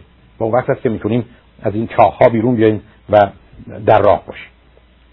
مورد بالا که فکر می‌کنم احتمالا بهش اگر برسیم اون مرحله ای که هفتگانه هست مسئله تعادل و تکامل. شما می‌دونید که یه پرسشی همیشه مطرح بوده حیات یا زندگی چیه؟ حیات یا زندگی یه تعریفش تعادله. ایکولیبریوم یا بالانس و اگر نگاه کنید ببینید در بسیار از موارد چنینه حیات یعنی انسان یه موجودی است که با تعادلی داشته باشه و درد می‌کشه و بعدن میمیره. تو حیوان هم همینه. بنابراین من باید تعادل رو برقرار کنم. و مسئله احتیاج و نیاز یا نید بیش از هر چیز دیگری برقرار کننده یا نشون دهنده به هم ریختن یا برقرار شدن تعادل بنابراین بسیاری از ما زندگیمون در این خلاصه میشه که تعادلی برهم می‌خوره و اون رو برقرار کنیم تشنه هستیم. آب می نوشیم از تشنگی بیرون مییم گرسنه هستیم غذا می‌خوریم گرسنگی ما رفت میشه. مرحله دوم این هست که اگر من و شما تعادلی داریم باید مواظب و مراقبش باشیم که این مواظبت و مراقبت من و شما سبب خواهد شد که تعادل موجود ما بر هم نخوره. یعنی من کمکنون سالمم لباس رو به اندازه و مناسب میپوشم یا دوام رو می‌خورم که تعادل من بر هم نخوره. و سوم این که با وجودی که صبح غذا خوردم و دیگه حالا سیر هستم می‌دونم. چهار ساعت دیگه گرسنه میشم پس حالا برم راه بیفتم. غذای چهار ساعت دیگه رو درست بکنم. که وقتی به ساعت دوازده و ظهر رسید غذایی داشته باشم. بنابراین مفهوم تعادل تو سه زمین است. تعادلی بر هم خورده اون رو برقرار می‌کنیم. تعادلی وجود داره. کوشش می‌کنیم اون رو حفظ کنیم. تعادلی ممکنه بر هم بخوره خودمون براش آماده می‌کنیم. بسیاری از مردم دنیا غیر از این کاری نمی‌کنن. ای بسا 90 درصد مردم دنیا تمام زندگیشون هست در این سه مورده. یعنی برقرار کردن تعادل. یعنی می‌خوان تعادل رو در زندگی خودشون برقرار کنن.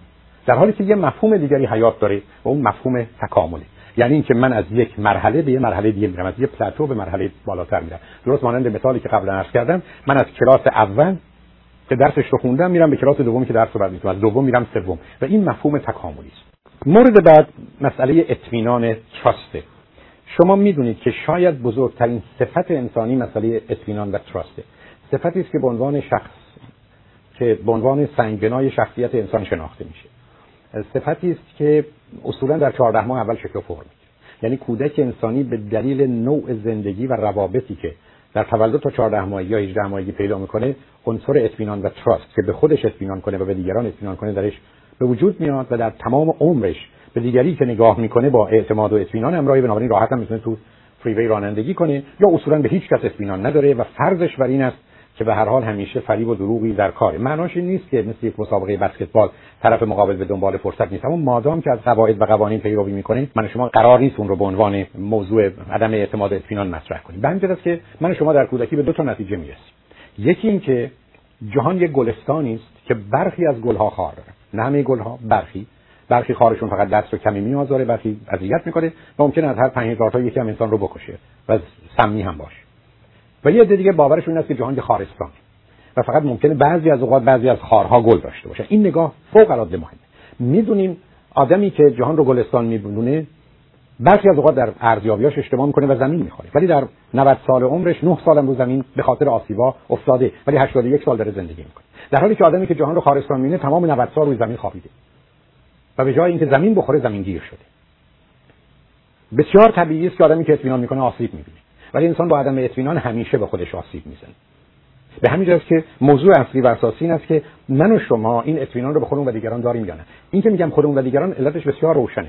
من اگر به خودم اطمینان دارم به شما هم دارم. اگه به شما دارم به خودم هم دارم. این که من به خودم اطمینان دارم به دیگران اطمینان ندارم درست نیست. و به همین جاست که آدمایی که به دیگران اطمینان ندارن وقتی نگاه می‌کنید به زندگیشون می‌بینید هیچ کاری رو هم نه به درستی شروع کردن نه به درستی ادامه دادن نه تموم کردن. چون هم اطمینان به خودشون هم نداشتن.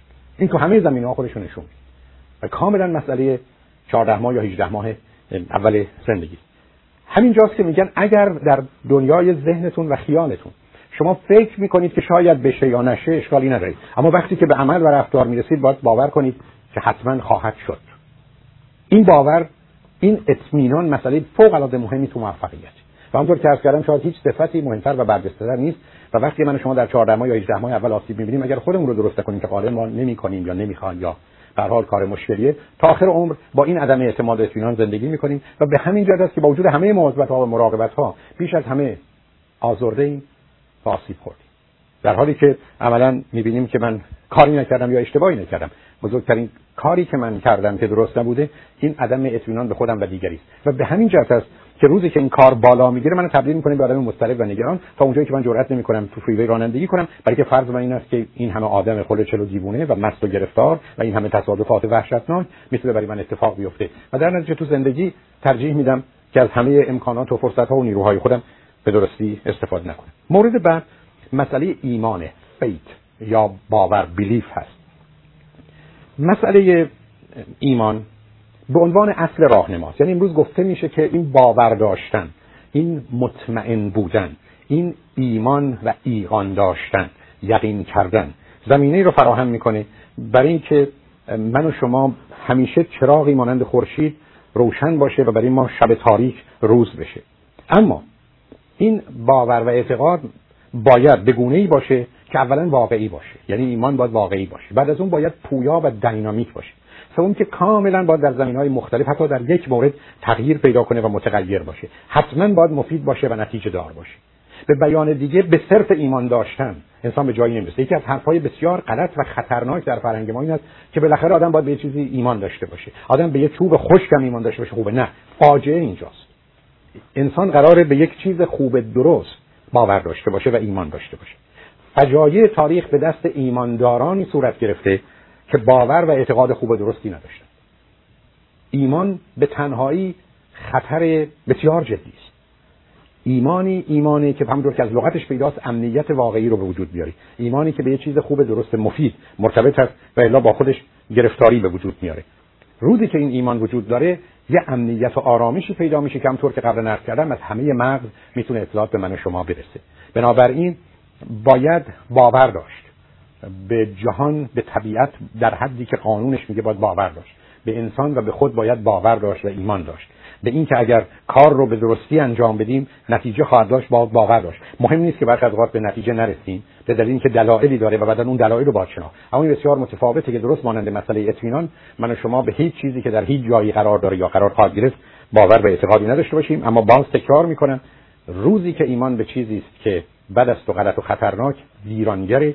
و فجایع تاریخ مال این مردمان با ایمان بوده که متاسفانه برای خودشون و دیگران گرفتاری بسیار به وجود آورده. مورد بعد مسئله آزادی و آزادگی است. می‌دانیم که پیچیده ترین موضوع علمی فلسفی و مذهبی موضوع آزادی است.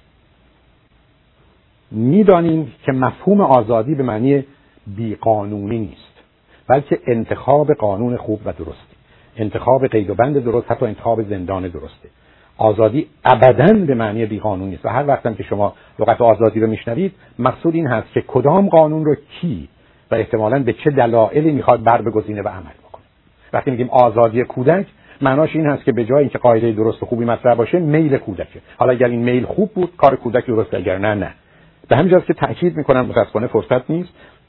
و ما در سمینار آزادی این بحث رو با جمعی از دوستان داشتیم که مسئله آزادی ابتدا باید فهمید که به معنی بیقانونی است بلکه انتخاب قانون درست همطور که من شما صدها محدودیت قبول کردیم ولی حالا باور داریم که آزادی رفت آمد در این شهر داریم برای اینکه قوانین درست و خوب وضع شده که در مسیری است که سلامت و سرعت رو در ارتباطات ممکن می‌کنه. مفهوم دومش مسئله آزادگی است که از این آزادی میاد. آزادگی معناش این هست که من کمی کمی از جهان رو بد و غلط می‌دونم 5 درصدش رو. کمی کمی از جهان رو خوب و درست می‌دونم 5 درصدش رو و 90 درصد جهان رو جهان تفاوت می‌بینم. این مفهوم آزادگی همونطور که شما که اینجا تشریح دارید یک نفرتون لباستون شبیه دیگری نیست. اما لباس هیچ کدوم از شما نه خوبه نه بد نه درسته نه غلط. فقط متفاوته آیا ما در جهت باورها و اعتقادات هم اینجاییم؟ آیا ما در جهت انتخاب شغل و کار یا غذا یا نوع زندگی یا ورزش مردم هم اینجاییم؟ یا متاسفانه خطا رو کشیدیم اینجا درسته اونجا غلطه اینجا خوبه اونجا بده اینجا حلال اونجا حرامه اینجا نجس اونجا طاهره این مؤمن اون منکره این بهشتی اون جهنمیه این دوست اون دشمنه روزی که به اینجا برسیم از پادر اومدیم. اولا زندگی برای ما بسیار سخت میشه و معمولا اگر به 45 سالگی برسیم از اونجایی که می‌بینیم بیش از 90 95 درصد دنیا بعد از تو غلط از پا در میره یا مجبوریم اون وقت معتقد بشیم که همه چیز باید نابود بشه تا احتمالا بتونه دنیا درست بشه. و یا با سراغ مواد مخدر بریم یا افکار دیگری که می‌تونه ما رو در تخیلات و تصورات ببره یا گوشه انزوا بگیریم یا خودمون رو مشغول مثلا درس بیش از حد کار بیش از حد مذهب بیش از حد کنیم. و در نتیجه از این طریق خودمون رو بی حس و بی احساس کنیم که بدی جهان رو حس نکنیم و احساس نکنیم. بنابراین موضوع آزادی و آزادگی مسئله بسیار مهمی است که آدمای موفق آدمای آزاد و آزاده ای هستند. مورد بعد مسئله بخششه forgive. سالها قبل در ایران بنده یکی از شعارهایی که بهش بسیار افتخار می‌کنم رو داشتم و اون این بود که تنها و تنها یک جاده و راه انسان رو از جهنم موجود به بهشت موعود می‌بره اونم جاده بخششه. بخشش به معنی پذیرفتن رفتار اشتباه خود و دیگری و بعدا پذیرفتن این که باید برای اون کاری کرد. معناش گذشت و تحمل فداکاری. چون در گذشت و تحمل فداکاری ما مثلا رفتار بد و غلط دیگری رو تحمل می‌کنیم می‌گذاریم و یا به حساب خودمون کنار می‌ذاریم. از اون آدم بدتری می‌سازیم. او رو به کار بد تشویق می‌کنیم. او رو به کار بد علیه خودمون تشویق می‌کنیم. خودمون رو اذیت می‌کنیم. به خاطر اذیت خودمون به خودمون و دیگران آسیب می‌زنیم و در نهایت به اون گذشت و تحمل فداکاری هیچ مسئله رو هیچ وقت حل نمی‌کنه. و اصلا به نظر من کسی که گذشت و تحمل فداکاری بکنه به نظر من اصلا وجود نداره. تنها کسانی وجود دارن که نادان ناتوان نیازمند و نگرانند. چون نمی‌دانند چون نمی‌توانند چون محتاجن و چون نگرانند تحمل می‌کنن به که بسیاری از مردم همین قضیه مثلا در ایران بودند و همسرشون رو تحمل می‌کردند و گذشت و فداکاری می‌کردند پاشون که به امریکا رسید و آموختند و جا باز کردند دیگه اهل گذشت و تحمل فداکاری نیستن چون به لبشون رسیده کار به استخونشون رسیده و آمادن برای جنگ و جدایی اینا دقیقا نشون دهنده این است که اصلا بازی بیشتر نیست. بنابراین مسئله بسیار مهم این است که من شما بدونیم واقعا گذشت و تحمل فداکاری در تحلیل نهایی وجود نداره. اما مفهوم بخشش اینه که من اشتباه خودم و دیگری رو می‌فهمم ازش میآموزم و اون رو پشت سرم می‌ذارم درست مانند این که اگر به من کار بی بخوره من خودم به دکتر میرسونم و اون رو در میارم و حتی می‌خوام که جاشم نمونه. من نمی‌خوام این رفتار بد و غلط خودم یا دیگری رو نگه دارم و موجب آسیب و آزار خودم بشم. درست مانند که کار رو در بدنم نگه دارم بعدم تازه با گذشت زمان اون رو بزرگتر و بیشتر در بدن خودم فرو کنم تا بد بودن خودم یا دیگری رو بخوام به دیگران نشون بدم. تا از این طریق بتونم بد باشم بد کنم و احتمالا مسئولیت هام رو نپذیرم. کارکردهایی داره روزی که من نمیبخشم. به همین که امروز از نظر علمی گفته میشه اگر انسان نبخشه شوربخت و بدبخته. انسان باید گذشته رو در گذشته بدونه بعد از فهمش بعد از شناختش بعد از رفتار متناسب با اون اون رو برای همیشه پشت سر بگذاره و ازش بگذاره در غیر این صورت گرفتار خواهد شد. مورد بعد مسئله ارتباط مؤثر effective communication. اولا می‌دونید communication تنها گفتار نیست رفتار هم هست. دوم می‌دونید communication در تحلیل نهایی یا ارتباط به معنی بیان حس و احساس و حتی باور و اعتقاد و تفکر و اندیشه است بدون رعایت اینکه خوب است یا بد درست است یا غلط به من چگونه به نظر می‌رسه حتی در روابط زناشویی و یا در روابط دوستانه اون زمانی که نام صمیمیت به خودش می‌گیره من اول حرف می‌زنم و بعد فکر می‌کنم. نه اینکه اول فکر می‌کنم بعدا حرف می‌زنم. من روزی قرار اول فکر می‌کنم و حرف بزنم که وحشت دارم از خطری که منو تهدید می‌کنه یا مقاومت و مخالفتی که موجود میشه یا به هر حال در رنجی که برای خودم یا دیگران به وجود میاره. در حالی که ارتباط در مفهوم صمیمیتش معناش این هست که من حرف می‌زنم بعد ببینم چه شده آماده هستم که حرف غلط و بعد خودم رو بفهمم اون رو تغییر بدم تو شج نظر بکنم و سپاسگزار اون آدمی هستم که حتی شنید و من فرصت داد که من خودم رو بفهمم و تغییر بدم. چون برخلاف تصور ما در مغزمون کتاب ننوشتیم و یا ضبط صوتی نیست که اون رو باز کنیم و بخوانیم یا شاسی رو بزنیم و صدا پخش بشه. ما در مغزمون typewriter ی داریم ماشین تحریر داریم که هر وقت از من شما سوالی می‌کنید شروع می‌کنم به زدن و نوشتن. شما اگر به من بگید الان درباره وضع اقتصادی امریکا یا ایران یا وضع سیاسی ایران یا امریکا نظری بده. من بعد از اینکه نیم ساعت حرف زدم تازه خودم می‌فهمم که چه باور و اعتقاد دارم یا چگونه اون رو ارائه دادم هیچ وقت در ذهن من این نوشته نیست که من در این فکر باشم که این اگر بگم چه خواهد شد. بنابراین من قرار حرفم رو بزنم تا خودم خودم رو بفهمم و دیگران منو بفهمن. به همین که پدری و مادری دو تا گوش شنوا می‌خواد نه زبان گویا. بچه ها باید اینقدر حرف بزنن تا خودشون رو بفهمن. و روزی که ما پدر و مادر به اون اجازه حرف زدن نمیدیم یا احتمالا ما حرف می‌زنیم اونا هیچ وقت خودشون نمی‌فهمن. اینه که وقتی به نوجوانی و بزرگسالی می‌رسن حرف این است که من گم و گیجم. من نمی‌دونم درست و غلط و خوب و بد حتی کجاست یا توانایی ها و امکانات من کجاست. این مسئله ارتباط مؤثر معناش بیش از گفتن حتی شنیدنی. بیش از فهماندن به دیگران فهمیدنی. نه حتی فهمیدن دیگری فهمیدن خود.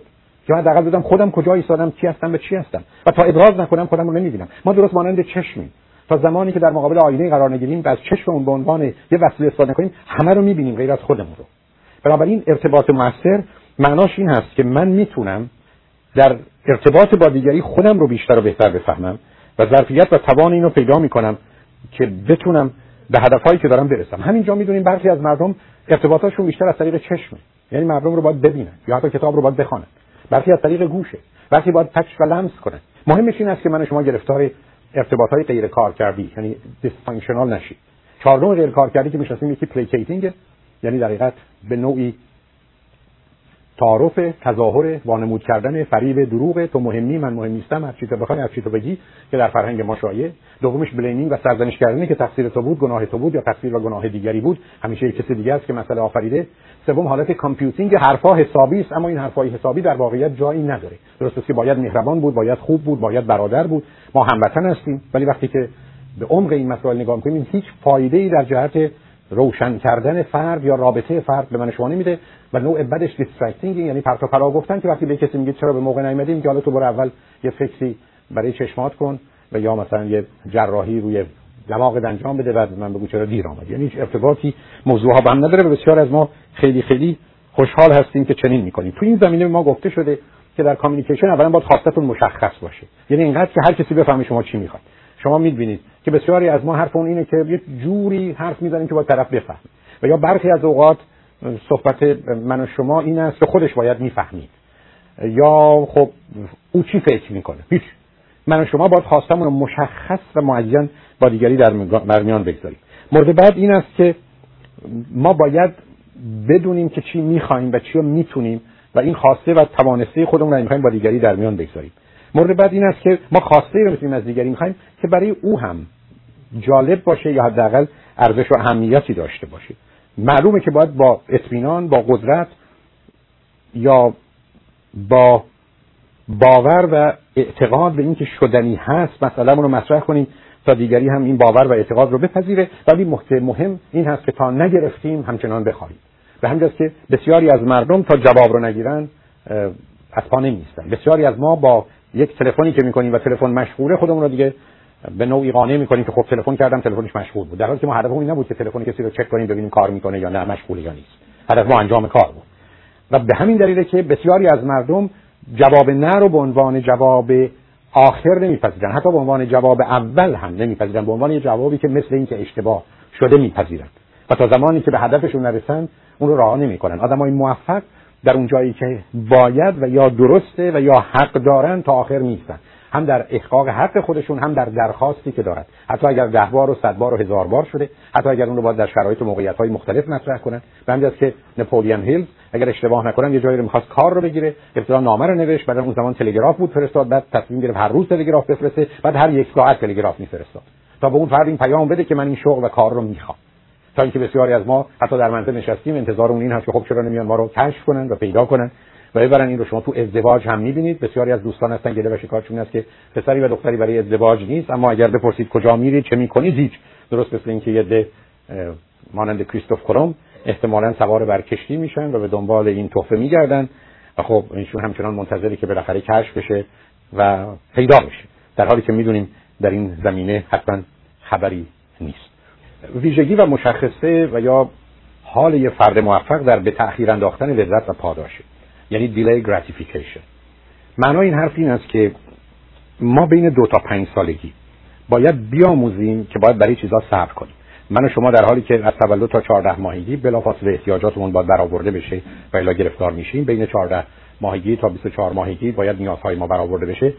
بین دو سالگی تا پنج سالگی تقریبا هر وقت چیزی رو می‌خوایم باید به ما بگن کمی صبر کن ولی حتما اون کار رو بعدا برای ما انجام بده. روزی که چنین کاری کردن طی دو تا پنج سالگی در مغز یه زمینه پیدا میشه که من می‌تونم لذت و پاداش رو به تاخیر بیاندازم و به فردا و آینده خوشبین و امیدوار باشم و در نتیجه بحثی رو که قبلا درباره زمان داشتم بتونم درد رو امروز ببرم و لذت رو فردا. مطالعه که در این زمینه صورت گرفته بچه های پنج ساله را آوردن به اونها یه دونه شیرینی یا کوکی دادن به اونها گفتن ما میریم برمیگردیم ده دقیقه 15 دقیقه دیگه مثلا اتومبیل رو بنزین می‌زنیم و برمیگردیم. اگر کوکی رو نخورده باشید کوکی دیگه به شما میدیم. در حالی که بچه‌ها گرسنه بودن. بعد بچه ها رو مطالعه کردن بسیاری اصلا گوش ندادن شیرینی رو خوردن بعضیا کمی صبر کردن بعضیا کاملا اون رو کنار گذاشتن. آخر کار حوصله‌شون سر رفته خوردن و بعضیا اصلا براش اهمیت نداشته کوکی رو گذاشتن کنار. قلم و کاغذی که بهشون دادن استفاده کردن. وقتی اون فرد برگشته بهش نشون دادن کوکی دوم گرفت.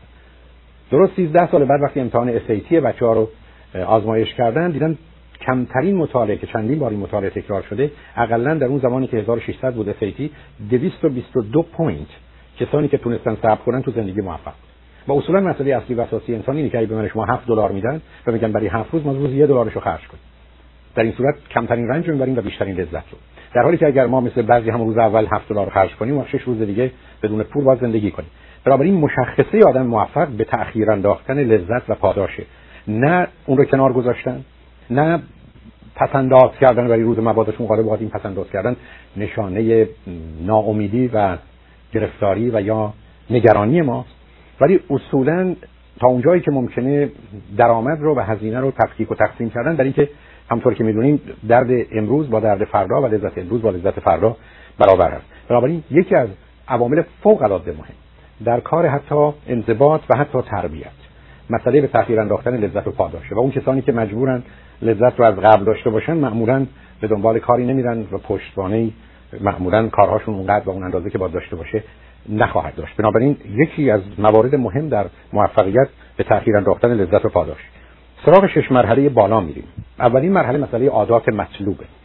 می‌دونیم که امروز برخی از اوقات گفته میشه که کار پرورش و تعلیم تربیت ایجاد عادات مطلوب در طفله یعنی اگر من کودکم رو به اینکه صبح بر بخیزه دوشش رو بگیره یا شب دندانش رو یا صبح دندانش رو مسواک کنه یا خوندن کتاب به عنوان یه عادتی برای او در بیاد همطور که می‌دونید به تدریج این عادت ها به مرحله ناآگاه می‌رسه و بعدا به صورت اتوماتیک در وجود من عمل می‌کنه. همطور که من شما رانندگی رو آگاهانه یاد می‌گیریم وقتی که به کافی یاد گرفتیم که امیدوارم به موقع باشه اون رو به قسمت ناآگاه میسپاریم. بنابراین وقتی که افکار و تصورات و تخیلاتی داریم و اصلا متوجه جواب نیستیم به درستی دستگاه اتوماتیک ما کار میفته و رانندگی رو به بهترین صورت ممکنی که ما آموختیم انجام میده. به طور که بسیاری از مردم این دستگاه های خودکارشون به مراتب مطمئنتر و بهتر رانندگی می‌کنن تا وقتی که آگاهانه رانندگی می‌کنن. مهمش اینه که به موقع رو به قسمت ناآگاه بسپاریم. به همین جهت که چون کار پرورش و تعلیم تربیت برخی از ایجاد عادات مطلوبه تمام آدمای موفق یه مقدار عادت مطلوب دارن. عادتی که حتی در مطالعه دارن در ورزش دارن در گفتگوها با دیگرانی دارن که نظر مختلف و مخالف دارن. شنیدن آنچه که برای اونها غیر عادی است برای که به یک بار دنیای تنگ و تاریک اونها رو بشنوه. حتی تعجب نکنید برخی از اوقات دیدن فیلم یا رفتن به سینما یا خواندن کتابهایی که ابدا باور و اعتقادی ندارن و اونها رو چرند و پرند می‌بینن فقط به این دلیل و به این خاطر که اون تنگ نظری و اون بستن چشم خودشون رو به مقدار زیادی تغییر بدن و از جایگاه و پایگاه دیگران به خودشون به موضوعها و یا دیگران نگاهی داشته باشن. به حال آدم موفقی پیدا نمیشه که عادات مطلوب نداشته باشه. مثلا روزی یه ساعت دو ساعت کتاب می‌خوره ورزششون حتما انجام میده. از خبرها با خبرند از یه آدمهایی در یه زمینهایی در حقیقت نظر و عقیده می‌خوان و این رو به صورت یه پدیده مطلوب در زندگی خودشون در آوردن. همونطور که عرض کردم درست مثل بسیاری از شما که صبح برمیخیزید و میرید دوشتون رو می‌گیرید هیچ وقت صبح که برمیخیزن با این پرسش رو خب امروز دوش بگیرم یا نگیرم؟ اصلا چه فایده ای داره؟ من که کاری نمی‌خوام بکنم. یا مثلا جایی که میرم اونا که ارزش و اهمیتی ندارن. یا اصلا امروز می‌خوام به صورت نچرال و طبیعی و بوی گند خودم رو بدم. یا فرض کنید که چرا آدم باید این همه آب مصرف کنه در این شرایط خوشسالی؟ چرا انسانی همه مواد شیمیایی رو خودش بریزه؟ اصلا تمیزی چه ارزشی داره مگر پدران ما که خودشون رو نمیشستن چه ای با ایرادی داشتن؟ شما می‌تونید یک عالمه پرت و پلا و مزخرف با خودتون یا با دیگری بگید فقط برای اینکه دوش نگیرید در حالی که یه آدم موفق یا آدم سالم وقتی این رو به عنوان یه جزئی ضروری در دنیای امروز می‌بینه صبح که بلند میشه بدون این پرسش و پاسخ میره دوشش رو می‌گیره و اصلا وقت و نیرو انرژیش رو صرف چنین گفتگوهای بیخود نمی‌کنه. مورد بعد مسئله راستگویی و درستکاریه. در بسیاری از موارد انسان راستگو کمترین هزینه و آسیب رو می‌بینه و می‌زنه. امروز می‌دونیم که وقتی که من و شما اصولی رو که به جنبه های اخلاقی که واقعیت یکی از اونهاست و حقیقت مورد دیگر هست رعایت نمی کنیم بدن آسیب می‌بینه. تقریبا می‌دونیم اقلا سی جای بدن آسیب می‌بینه وقتی من شما دروغ میگیم. تا اونجایی که حتی کار به اونجا می‌رسه که امروز دستگاه دروغ سنج دارند که با وجود تمام زیرکی ها و زرنگی های شما اگر نه در همه موارد در بیشتر موارد نشون میده شما دروغ میگید. یعنی وقتی دروغ میگید بدن واکنش متفاوتی نشون میده. و از طریق اون نوع آزمون ها می‌فهمم که شما دروغ میگید نه. درسته ممکنه هنوز در دادگاه ها پذیرفته نباشه چون در موردش تردیده و به عنوان یه سند و مدرک محکم قطعی نمیشه ازش استفاده کرد ولی به اونجا بدون تردید به زودی نزدیکتر و نزدیکتر خواهیم شد. بنابراین مسئله اصلی مسئله راستگویی است. و روزی که انسان بخواد با دروغ زندگی کنه بسیار آسیب می‌بینه. همینجا به این نکته اشاره کنم که با این راستگویی مسئله درستکاری مطرح میشه و بسیاری اصولا در بازار به ویژه در محیط هایی که زندگی اقتصادی وجود داره مسئله اعتماد و اطمینان و اون چیزی که اسمش اعتبار فرد هست به این راستی و درستکاری او هست. و در نتیجه آدمای موفق آدمای راستگو و درستکاری هستند و میانبری رو در زندگی نمی‌بینن برخی از ما به دلیل آسیب ها و شرایط سخت زندگی اصلا در همه کاری تقلب می‌بینیم. همیشه می‌خوایم یه جوری قسمتی از کارها رو انجام ندیم و به همین جهت است که غالب اوقات اینجا اونجا آسیب می‌بینیم. بویژه مثلا در رشته تحصیلی و کار من کسانی رو می‌بینم که بعد از اینکه مدرکشون رو گرفتن اجازه کارشون رو گرفتن حالا در انجام کارها گیرند و گرفتار. و عیبش این است که اصولا اون انرژی رو اون انگیزه رو اون شور و اون شوق و اون شادی رو برای انجام کارها ازشون می‌گیره. و به همین جهت که میانبری در کار نیست. و همونطور که قبلا عرض کردم بهترین است که ما اون مبانی و مبادی رو تمام و کمال بدونیم و این وقتی است که با خودمون و دیگری از سر ارتباط درست و ارتباطی مبتنی بر صمیمیت و صداقت قرار می‌گیریم. مورد بعد مسئله معنی و مقصوده یعنی purpose and meaning.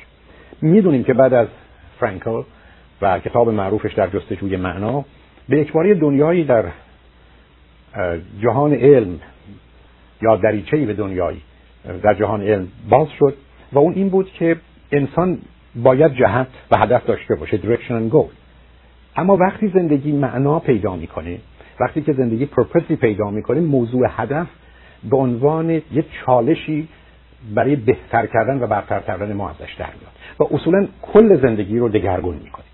اونجایی که انسانی که پرپسی و مینینگی مقصود و معنایی در زندگی نداره دیر یا زود متوجه میشه که درگیر کار تکراری شده متوجه میشه که کارش فقط در چارچوب رفع احتیاج و نیازه و اون برقرار کردن تعادلی که قبلا عرض کردم و تکاملی درش نیست و در نتیجه می‌تونه از پا در بیاد.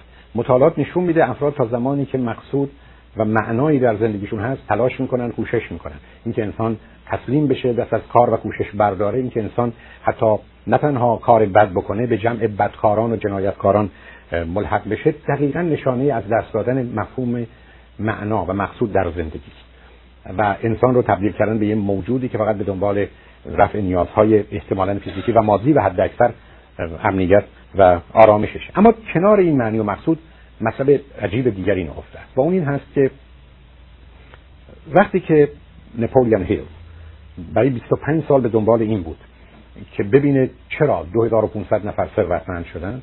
یکی از اون موارد فوق العاده مهمی که در همه اینا مشترکی این بود که اونها گفتن ما همیشه بیش از اونی که از دیگران گرفتیم به اونها دادیم.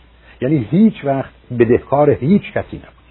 یعنی اگر همه کالایی رو می‌خریدن 10 دلار و می‌فروختن 20 دلار ما خریدیم 10 دلار و فروختیم 15 دلار. یعنی هر کس که به مغازه ما میومد به محیط کار من میومد 5 دلار به دست می آورد و هرگز به این فکر نیفتادن که چون تنور داغه باید نون رو چسبون حالا که مردم نمیدارن باید ازش استفاده و سوء استفاده کرد. این کارها در کوتاه مدت می‌تونه موفقیت آمیز یا همطور که می‌دونیم انسان رو برنده کنه ولی در آخر کار بازنده است.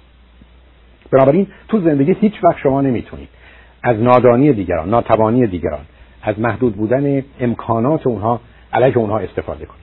اگر تو زندگیتون با این نیت کاری رو شروع نکنید همیشه بیش از اونی که می‌گیرید به دیگران بدید از پا در میایید اگر معلمی هستید اگر وظیفه و مسئولیت دارید اگر پزشکید اگر دندان پزشکید شما باید مطمئن باشید که کاری که برای اون آدم کردید نه تنها به خاطر ارزش کارتون تو مرکز شما با یه دادن دارو یا از مرگ نجات می‌دید. حالا نمی‌تونید هر چی دلتون خواست رو در حقیقت چارج کنید و ازش انتظار داشته باشید. بلکه درست از دیگرانی که اگر چنین کاری رو می‌کردن چقدر می‌گرفتن حتما باید کمتر بگید در اینجاست که همیشه این احساس لذت و رضایت دارید که کاری که من دارم می‌کنم درش خودم هستم. و اصولا من از دنیایی میام و یا به دنیایی تعلق دارم که برای من کار درست و خوب فقط و فقط و فقط به دلیل اینکه درست و خوب انجام میدم. حتی وقتی که بیفایده است حتی وقتی من آزار میده و آسیب می‌زنه. در حالی که اگر من کار درست و خوب می‌کنم به خاطر فایدهش به خاطر نتیجهش به خاطر اینکه این امکانات داشته باشم به خاطر اینکه از این دست میدم در این طبیعت از اون دست بگیرم که درست نیست از اینکه اینجا میدم اون دنیا به من میدن اون موقع فقط شما یه تاجری غالب اوقات سادلو و یا حقوق باز می‌تونید باشید که فکر کردید می‌تونید با دادن مثلا یک تومن یا یک دلار یه جوری یه جایی ده دلار رو ده تومن یا صد تومن یا صد دلار به دست بیارید. و در اینجاست که تمام اون مایه وجودی انسان رو می‌گیره. من بارها عرض کردم که تو کار تراپی اگر دوستی می آمد و میدم کاری براش نکردم هرگز او رو برای وقتی که صرف کرده چارج نمی‌کردم تا مواردی پیدا شده خیلی کم که دیدم با وجودی که من گفت که مشکلش چیه من چرا دقت نکردم و او رو به دفترم دعوت کردم که بیاد در حالی که من کاری براش نمی‌تونم بکنم و واقعا بهشون پیشنهاد کردم که برای یکی دو ساعت یا یه ساعت وقتی که من از شما گرفتم مثلا اگر بخواید کلاسی چیزی بیاد رایگان خواهد بود یا اصلا اگر موقع کتاب داشتم کتابی رو بهش دادم. علت حس کردم که من به او بدهکارم. و هرگز هم دلم نمی‌خواد که وقتی کسی میاد تو دفتر من این حس و احساس داشته باشه که ما مثلا ما این 200 دلار رو دادیم اما ارزش 200 دلار کارش نداشت. چون در اون صورت شما اون احساس خوب رو نخواهید داشت. و به همین جهت که تو انتخابتون باید مواظب و مراقب باشید که به اینجا برسید. همینجاست که مفهومی که ساعت قبلی که از دوستان پرسیدن رو مطرح می‌کنید که مسئله ایثاره. اصلا ویژگی و مشخصه انسان سالم انسان خوشبخت و حتما عشق ایثاره. یعنی من اون چیزی که خوبه و درسته و دوست دارم اون چیزی که موجب رشد و تکامل منه. با اشتیاق انجام میدم. حتی سپاسگزار و ممنون تویی هستم که من این فرصت و اجازه رو میدی که من این کار رو بکنم نه اینکه طلبکار تو هستم و هیچ انتظار و توقعی نه از تو نه از دیگران ندارم. اینکه تو چه می‌کنی؟ اینکه تو تشکر رو می‌کنی؟ جبران رو می‌کنی؟ موضوع و مسئله تو است نه موضوع و مسئله من. من قراره به دلیل خوب و درست بودن کارم انجام بدم. تو هر گونه می‌خوای بهش نگاه کن. نه تا اون شعر که تو نیکی می‌کنه در رجل که ایزد در بیابانت دهد باز. چون اونجا همچنان منتظر هستم که در این جهان که چنین قاعده درش حاکم حکم فرمانی یه جوری آنچوری که من دادم بگیرم. یا در جهت منفی داستان طوفان دروغوس که چون وقتی که دروغ گفتیم بعدن گرگ میآید و گوسفندان ما رو می‌خوره پس بهتر دروغ نگیم. این ابدا بیان اخلاق و اخلاقیات نیست. این یه حق بازی یه فریبه که آدما هم نه باور می‌کنن نه در جامعه که این همه داستان چوپان دروغگو گفتن. متاسفانه افراد راستگو رو شما کمتر می‌بینید حال که در ایران اصلا قصه دروغ به عنوان یک واقعیتی است که اصلا دیگه باش کاری نمیشه کرد. مورد بعد مسئله آرامش و امنیت. اگر خاطرتون باشه در تعریف موفقیت اصلا موفقیت معنا نمی‌داد. اگر آرامش نبود اگر امنیت نبود اگر فرد از یه حال که به نوعی احساس خوبی بکنه برخوردار نباشه.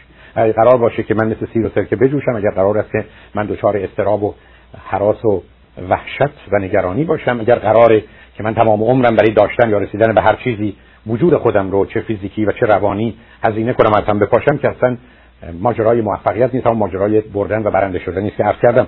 بنابراین موضوع اصلی و اساسی در اینجا به نظر من این است که مسئله امنیت و آرامش رو با جدی گرفت. و البته می‌دونیم امنیت واقعی وقتی است که اولا بپذیرید امنیت واقعی در کار نیست یا قطعیتی در کار نیست. یعنی همیشه همه چیز در معرض خطر همیشه و همه چیز با احتمال و امکان روبروست. ولی در حد ممکن حرکت می‌کنیم. و مقصود از امنیت و آرامش اینه که من با توجه به علمی که دارم و اطلاعی که دارم و مشورتی کردم و فکری کردم تصمیم گرفتم و عمل می‌کنم. امید من این است که همه چیز به خوبی بگذرد. من کارم رو می‌کنم کوششم رو می‌کنم اما نتیجه رو ریزالت رو.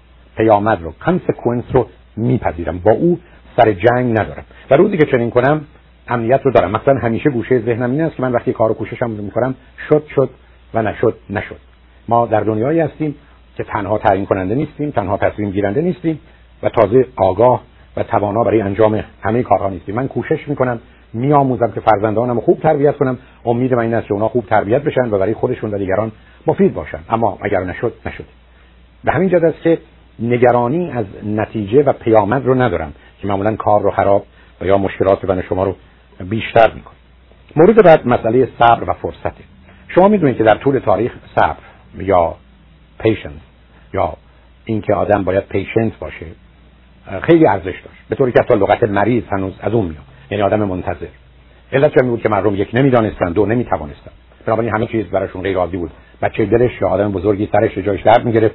بعد باید منتظر میشه این فردا صبح میمانه یا میره. یا احتمالا حالش بهتر یا بدتر میشه. این بود که این همه در فرهنگ ما احوال پرسی خیلی مهمه. حتی و شکایت با این که زنگ نزدن احوال منو بپرسن. چون در اون زمان همیشه ما باید با عنصر نمی‌دانم رو برو باشیم. و پس باید پرسید.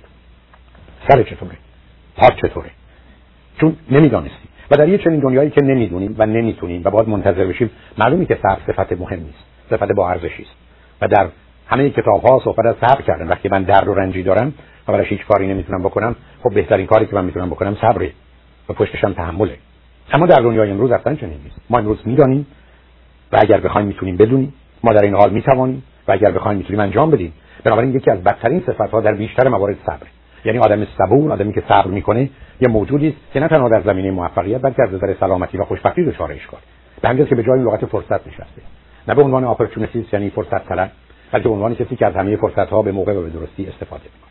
این در همه زمین های زندگی است. آدمی موفق کسانی هستند که از همه فرصت های موجود و ممکن به بهترین صورت ممکن استفاده کرده تا اینکه احتمالاً خودشون درگیر این کنن که اگر در رنجی پیدا شده تحمل کنن. ماجرای گر صبر کنی ز غوره حلوا سازن این مال اون دنیایی است و مال جهانی است که مردم چاره جز صبر ندارن. بسیار طبیعی است که اگر من باید صبر کنم تا خورشید طلوع بکنه خب چاره جز صبر کردن ندارم. در اینجا که این صفت احتمالاً حسنی نیست. و اگر حرف این است که خب آدمی که صبر نمی‌کنه قور می‌زنه و نق می‌زنه خب این گرفتاریش نادانیشه. که فکر می‌کنه امر غیر ممکن رو از طریق قور و نق می‌تونه به گونه تغییر بده و یا احتمالاً خودشو طلبکار دیگران یا طبیعت بکنه. در حالی که واقعیت مسئله این است که مسئله صبر اصلا جایی در بیشتر موارد تو دنیای امروز نداره. و آدمایی که اهل صبرن معمولا می‌گذارن تا همه کارا خراب بشه. اینا نشانه آدمایی است که انگیزه ندارن هدف ندارن. میلی به کار و کوشش و فعالیت ندارن چالش و مبارزه رو در زندگی نمیپذیرن و بنابراین وقتی در مقابل مسائل و مشکلات قرار می‌گیرن صبر می‌کنن و یا یه بهانه‌ای برای حرکت تدریجی که حتی در مباحث سیاسی امروز هم وجود داره ولی خودشون میتراشن تا بتونن احتمالاً یا وضع موجود رو نگاه دارن و یا احتمالاً نگرانیشون رو برای برهم خوردن اوضاع به گونه ای پنهان کنن. بنابراین موضوع صبر و فرصت هر کدام در جای خودش برای آدمای موفق جایی داره اما باید مطمئن باشیم که به جای همونها رو به کار نبریم. افراد موفق از یک طرف رهبری و مدیریت رو می‌فهمند و اون جایی که باید مدیر باشن مدیرن. اون جایی که باید نقش رهبر داشته باشن که با مدیریت متفاوته رو انتخاب می‌کنن. و بنابراین کاملا مسئولیت رو میپذیرن. وظیفه خودشون رو انجام میدن و در نتیجه زمینه رو فراهم می‌کنن. برای که که باید تحقق پیدا کنه اتفاق بیفته و دیگران رو در این زمینه راهنمایی و هدایت می‌کنن و از همه وجودشون در این زمینه مایه میسن اما در این حال این افراد در موارد دیگه موضوعی دیگه کاملا نقش پیرو رو دارن فالوور و به هیچ وجه از این حتی سیاهی لشکر بشن از اینکه هیچ باشند هم اهمیتی نمیده ولی می‌دونن در این منطقه در این اریا نمی‌دانند یا بهتر دخالتی نکنند یا بهتر از دیگران بیاموزن و بنابراین کاملا حالت پیرو رو دارن در حالی که آدمای گرفتار یا همیشه می‌خوان رهبر باشن یا همیشه پیرو و هیچ از این دو انسان رو به موفقیت نمیرسونه. آدمای موفق هم رهبران خوبی و هم پیروان خوبی. فقط امید این است که برخی از اوقات رهبری خودشون رو از پیروانشون نیاموزن. چون اگر کسی پیروه با پیرو بمونه. و بی خودی من قرار نیست که از پیروانم عقب بیفتم و همچنان ادعای رهبری اونها رو به دلایل اسمی یا یا احتمالا سمبولیک داشته باشم. بنابراین مسئله رهبری و پیروی موضوع مهمی است اما در دنیای امروز بیشتر اوقات مسئله اصلی و اساسی مسئله مدیریت. از اونجایی که موضوع رهبری و پیروی در خودش بار قدرت رو و ناچار زور رو و به تدریج ظلم رو داره آنچه که امروز مطرح و اهمیت داره این است که من و شما در مسیر و چارچوبی قرار بگیریم که حالت مدیریت و اداره رو داشته باشیم. وقتی حالت مدیریت و اداره رو داشته باشیم موضوع کاملا مختلف و متفاوت خواهد بود. بریم سراغ پنج مرحله بالا. شما می‌دونید که انسان از نظر رابطه relationship به نظر من از هشت مرحله از طفولیت تا 22 سالگی میگذره. یعنی مرحله تولد مرحله همزیستی symbiotic یک سالگی مرحله چسبندگی و دوختگی است که انسان به مادرش یا کسی از اون مراقبت کنید چسبیده و دوخته به طوری وقتی جدا می‌کنید بدنها پاره میشه. سه سالگی اعتیاد addiction پنج سالگی عادت habit و هشت سالگی مرحله dependency و وابستگی است که به دو معناست یکی اینکه من نیازهای فیزیکی روانی و اجتماعی رو از طریق دیگری یا دیگری از طریق من به نوعی تأمین می‌کنه و دومی که احساس و اندیشه من my feeling and thinking از احساس و اندیشه دیگری جدا نیست. این مرحله در هشت سالگی و در طول تاریخ بشر بوده و طبیعی بوده. اما متاسفانه در 99 درصد تاریخ 99 درصد مردم از اینجا تجاوز نکرده. و هنوز هم شاید 70 80 درصد مردم دنیا در این آخرین مرحله وابستگی دیپندنسی و یا حتی مرحله عادت و اعتیاد هستند که حتی در خانواده ایرانی در میان تحصیل کردگان ما. ما مدارک عالی هم به راحتی می‌شدید که اصولا موجود وابسته موجود معتاد و عادت کرده به خانواده خودش هست و نام این رو برخ از اوقات محبت می‌گذارن که ابدا به عشق و محبت ارتباطی نداره. برای اینکه درست است که در هشت سال اول هر کدام از این مراحل حتی چسبندگی و دوختگی نشانه محبت و عشقه ولی بعد از هشت سالگی نیست. به طور که بین 8 تا 12 باید مرحله جدایی و رهایی اتفاق بیفته. Separation and liberation. تا فرد جدا و آزاد بشه. و مرحله 12 تا 18 سالگی مرحله استقلال independency اتفاق میفته که فرد نیازهای فیزیکی روانی و اجتماعی خودش رو خودش برآورده می‌کنه و self sufficient خودکفا میشه و احساس و اندیشه خودش از احساس و اندیشه دیگران جدا می‌دونه.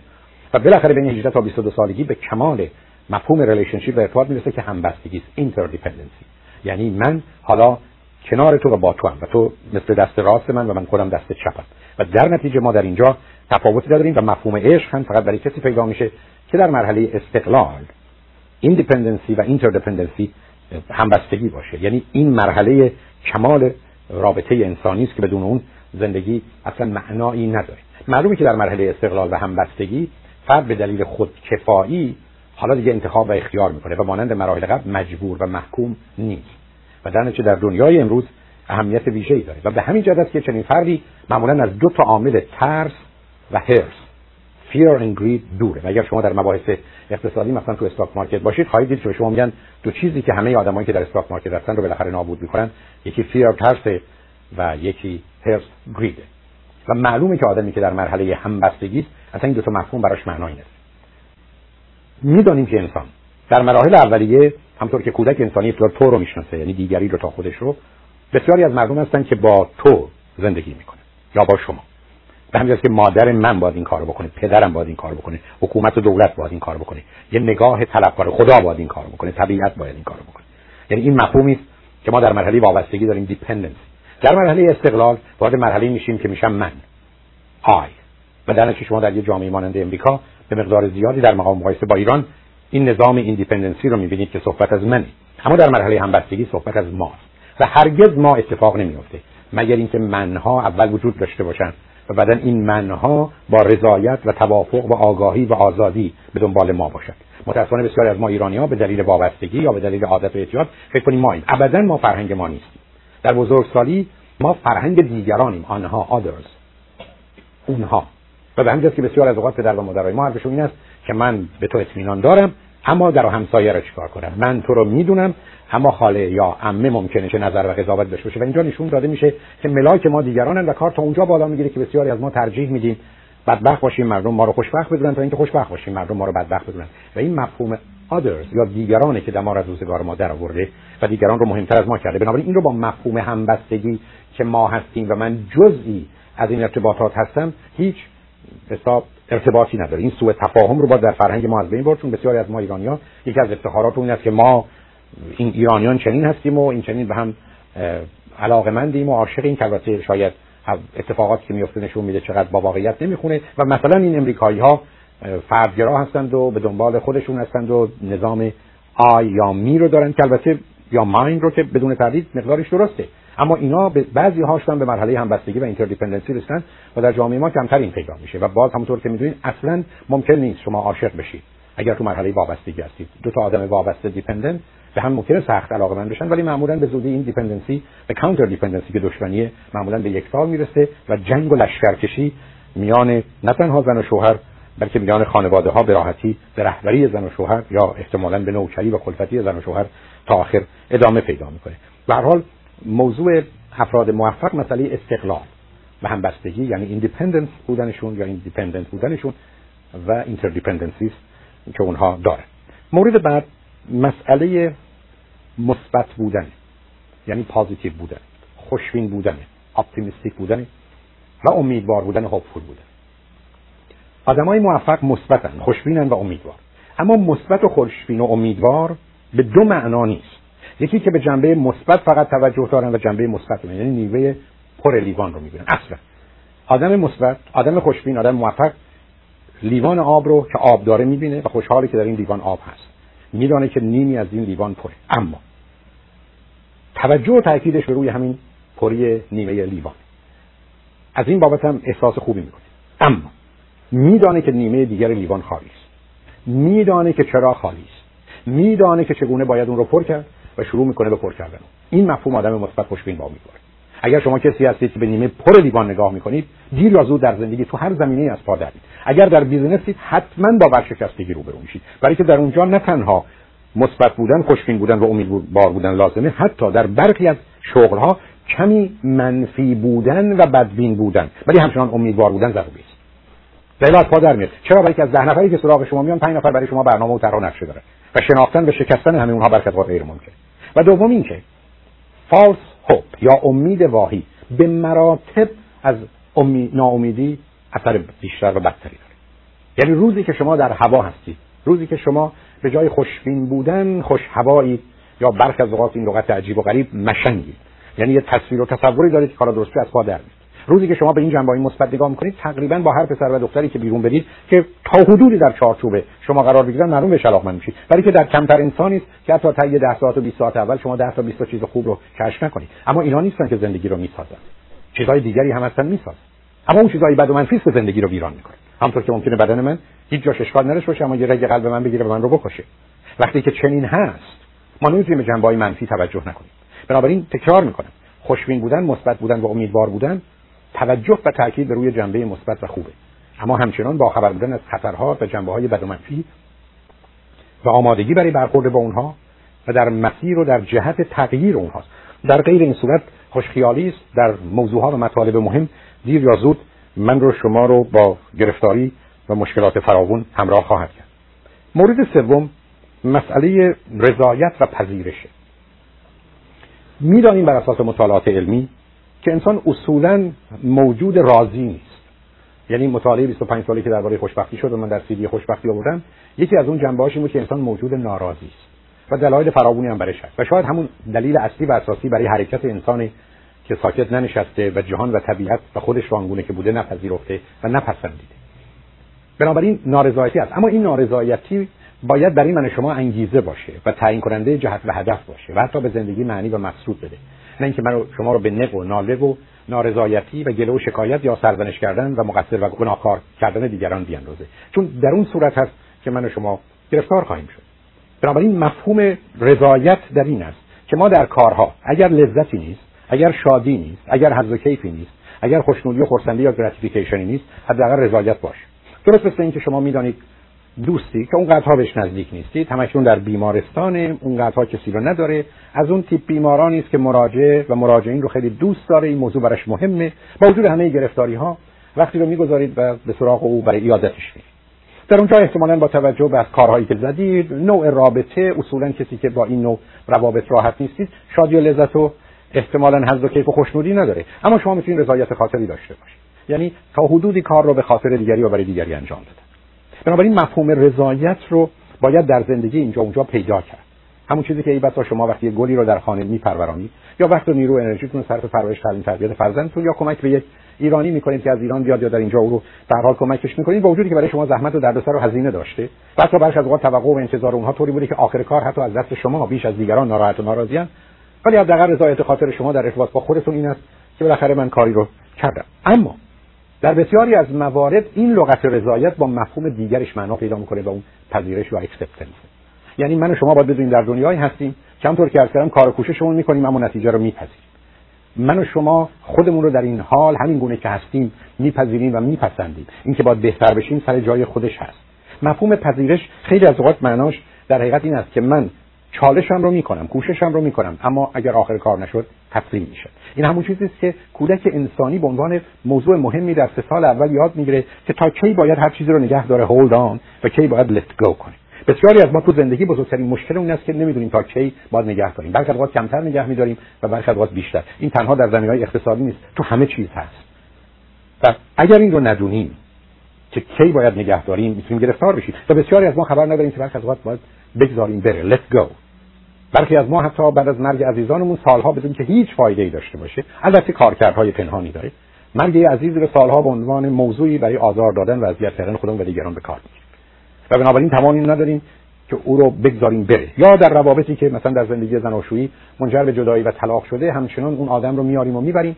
به خاطر ایام خوب و خوشش گونه ای حسرت داریم. به خاطر آسیب هایی که بوده یا همکنون هست خشم و قهرمون رو بیشتر می‌کنیم و بنابراین از یه رابطه ای که تمام شده و این غم خوردن و پوشیدن ما هیچ فرقی نمی‌کنه برای خودمون بلا و دردسر بیشتری رو به وجود میاریم و درست می‌کنیم و این بسا دست به اعمال و رفتاری می‌زنیم که گرفتاری های بدتری رو برای من شما می‌تونه به وجود بیاره. بنابراین ما کوششمون رو می‌کنیم. اما آخر کار آنچه که اتفاق میفته رو میپذیریم. این ماجرای پذیرش موضوع مهمی است که حتی می‌دونید در مرحله سلف استیم که خودیابی است finding yourself و مرحله خودشناسی است knowing yourself و بعدا خود دوستی است loving yourself که اتفاق میفته مرحله آخر self acceptance پذیرفتن خود آنگونه که هست. و در نتیجه در اینجا هم جای خودش رو داره. مورد بعد مسئله شجاعت. جهان مال آدمایی است که قبول می‌کنند زندگی جایی است که درد و رنج داره. زندگی جایی است که درش خطر هست. زندگی جایی است که انسان باید ریسک بکنه. No guts no glory. اگر من اون توانایی هزینه کردن رو قبول خطر رو قبول شکست رو نداشته باشم هرگز پیروزی هم به دنبالش نخواهد بود. بنابراین مفهوم شجاعت موضوع بسیار مهمی است. می‌دونیم که بسیاری از ما به دلیل آسیبای کودکی با ترمز روانی زندگی می‌کنیم. یعنی در حالی که پامون رو گاز زندگی است یه پای دیگه‌مون محکم روی ترمز زندگی است. به همین که با وجودی که همه بنزین رو مصرف می‌کنیم ای بسا اصلا پیش نمیریم یا خیلی کم پیش میریم. و این آسیبا نتیجه برخورد غلطی است که با ما داشتن. در حالی که انسان عادی قرار ترمز و فرمون داشته باشه و سرعت متناسب رو هم داشته باشه. ولی اگر بخواد تصمیم بگیره که به همه برای جلوگیری از تصادف بگه که همه آدما با سرعت پنج مایل رانندگی کنن در فریوی تا تصادفی اتفاق نیفته بیش از اونی که همکنون به خاطر تصادف مردم کشته میشن مردم خواهند مرد. فقط به دلیل و علت دیگر. به همین جهت است که به قول نیچه باید خطرناک زندگی کرد. دنیا مال آدمای ترسو نیست. دنیا مال آدمایی است که به پیش میرن نه به هزینه دیگری نه با مسئولیت دیگری. نه با گناه و تقصیر دیگری با هزینه خودشون مسئولیت خودشون. اما بر اساس یک ارزیابی از احتمال ریسک calculated risk یا اون چیزی که در زمینه های اقتصادی به عنوان economic feasibility میشناسیمش اون پیش بینی که در جهت هزینه و درآمد می‌کنن انتخاب می‌کنن. ولی می‌دونن در موارد کم و زیاد زندگی مسئله اصلی و اساسی پذیرش و قبول ریسک و خطری اگر اهل ریسک و خطر نیستید اگر می‌خواهید زندگی بدون هیچ گونه احتمال برد و باخت داشته باشید احتمالا به هیچ جا نمی‌رسید. درست مانند کسی که هرگز فوتبال یا بسکتبالی بازی نکرده بنابراین بازنده نبوده. ولی بازنده واقعی اون کسی است که هیچ وقت این بازی ها رو نکرده. مورد بعد مسئله دوستی و صمیمیت یعنی friendship and intimacy. می‌دونیم که ما اگر انسان ها رو خوب ندانیم و دوست نداشته باشیم خودمون رو خوب نمی‌دونیم و دوست نداریم. و می‌دونیم اگر خودمون و دیگران رو خوب ندونیم و دوست نداشته باشیم چیزی به اسم دوستی معنا نداره.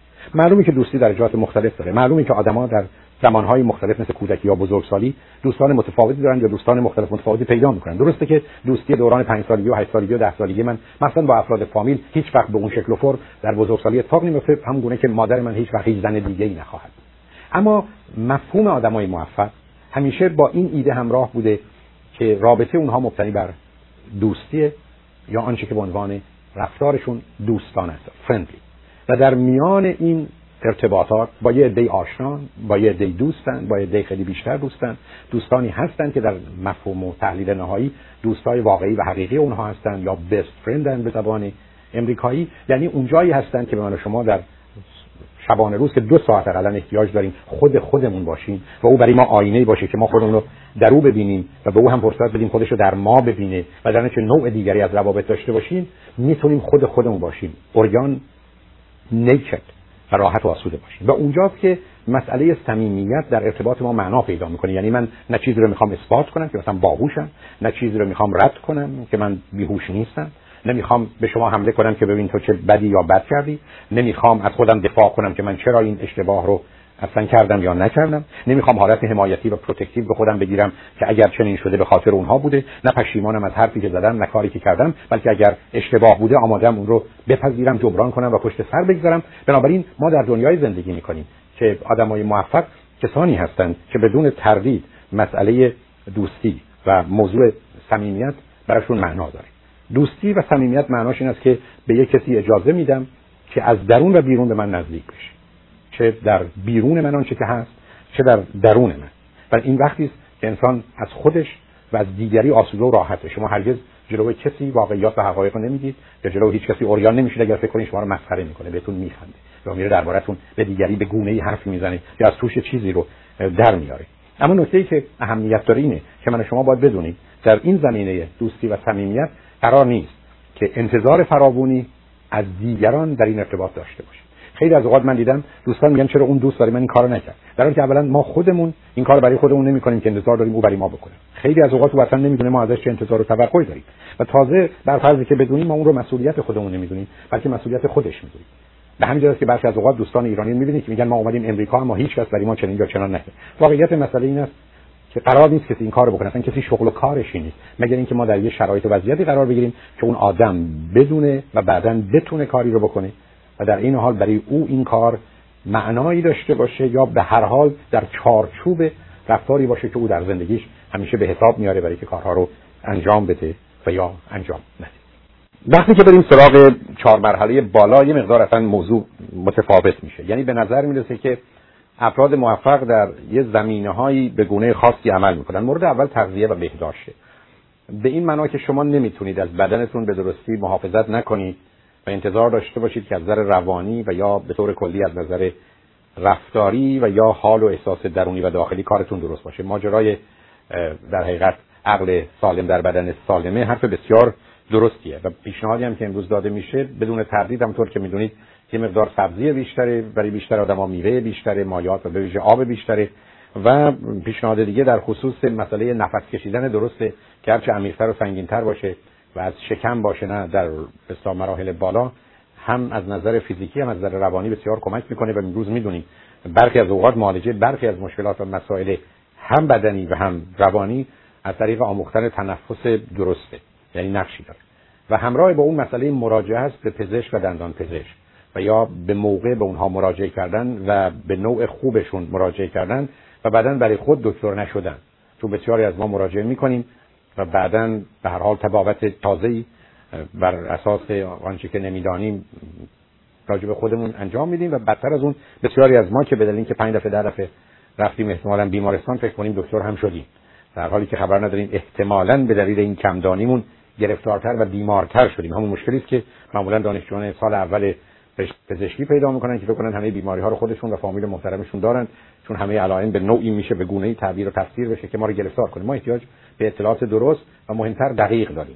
و این دقت بدون تخصص و داشتن آگاهی صورت نمی‌گیره. بنابراین موضوع تغذیه و بهداشت اهمیت فوق العاده داره مخصوصا وقتی که در هر جامعه متاسفانه نوع تغذیه با یه مقدار سابقه های فرهنگی و تاریخی و یا شرایط خاص جغرافیایی همراه هست و خیلی از اوقات آنچه که بد است و مضر توی غذاهای ما پیدا میشه. از جمله شکر یا فرض کنید گوشت و یا نمک. که به هر حال مسئله آفرینه برای بیشتر آدما و در این زمینه می‌دونید توصیه هایی رو باید رعایت کرد. بگذاریم از اینکه یه ارتباطی بین غذایی که می‌خوریم و حالات روانی ما هم کاملا مشخص شده وجود داره. یعنی بسیاری از اوقات خوردن گوشت متاسفانه با خودش نوعی از خشم رو عصبانیت رو و این حالت پرخاشگری رو در آدم ها می‌تونه افزون بکنه و به همین جهت است که رعایت برخی از اصول تو این زمینه ضرورت داره. مورد فوق العاده مهم بعدی خواب هست. می‌دونیم که در بسیاری از فرهنگ ها از جمله فرهنگ ما خواب رو به عنوان یه پدیده منفی یه پدیده پسیو یعنی منفعل و استاتیک یعنی در حقیقت ایستاده می‌گیرن. در حالی که خواب یه مرحله ای از بدن و مخصوصا مغز ماست که بسیار پویاست بسیار فعاله و بسیار اهمیت داره. تا اونجایی که خواب بد موجب زندگی بد و بیداری بد میشه.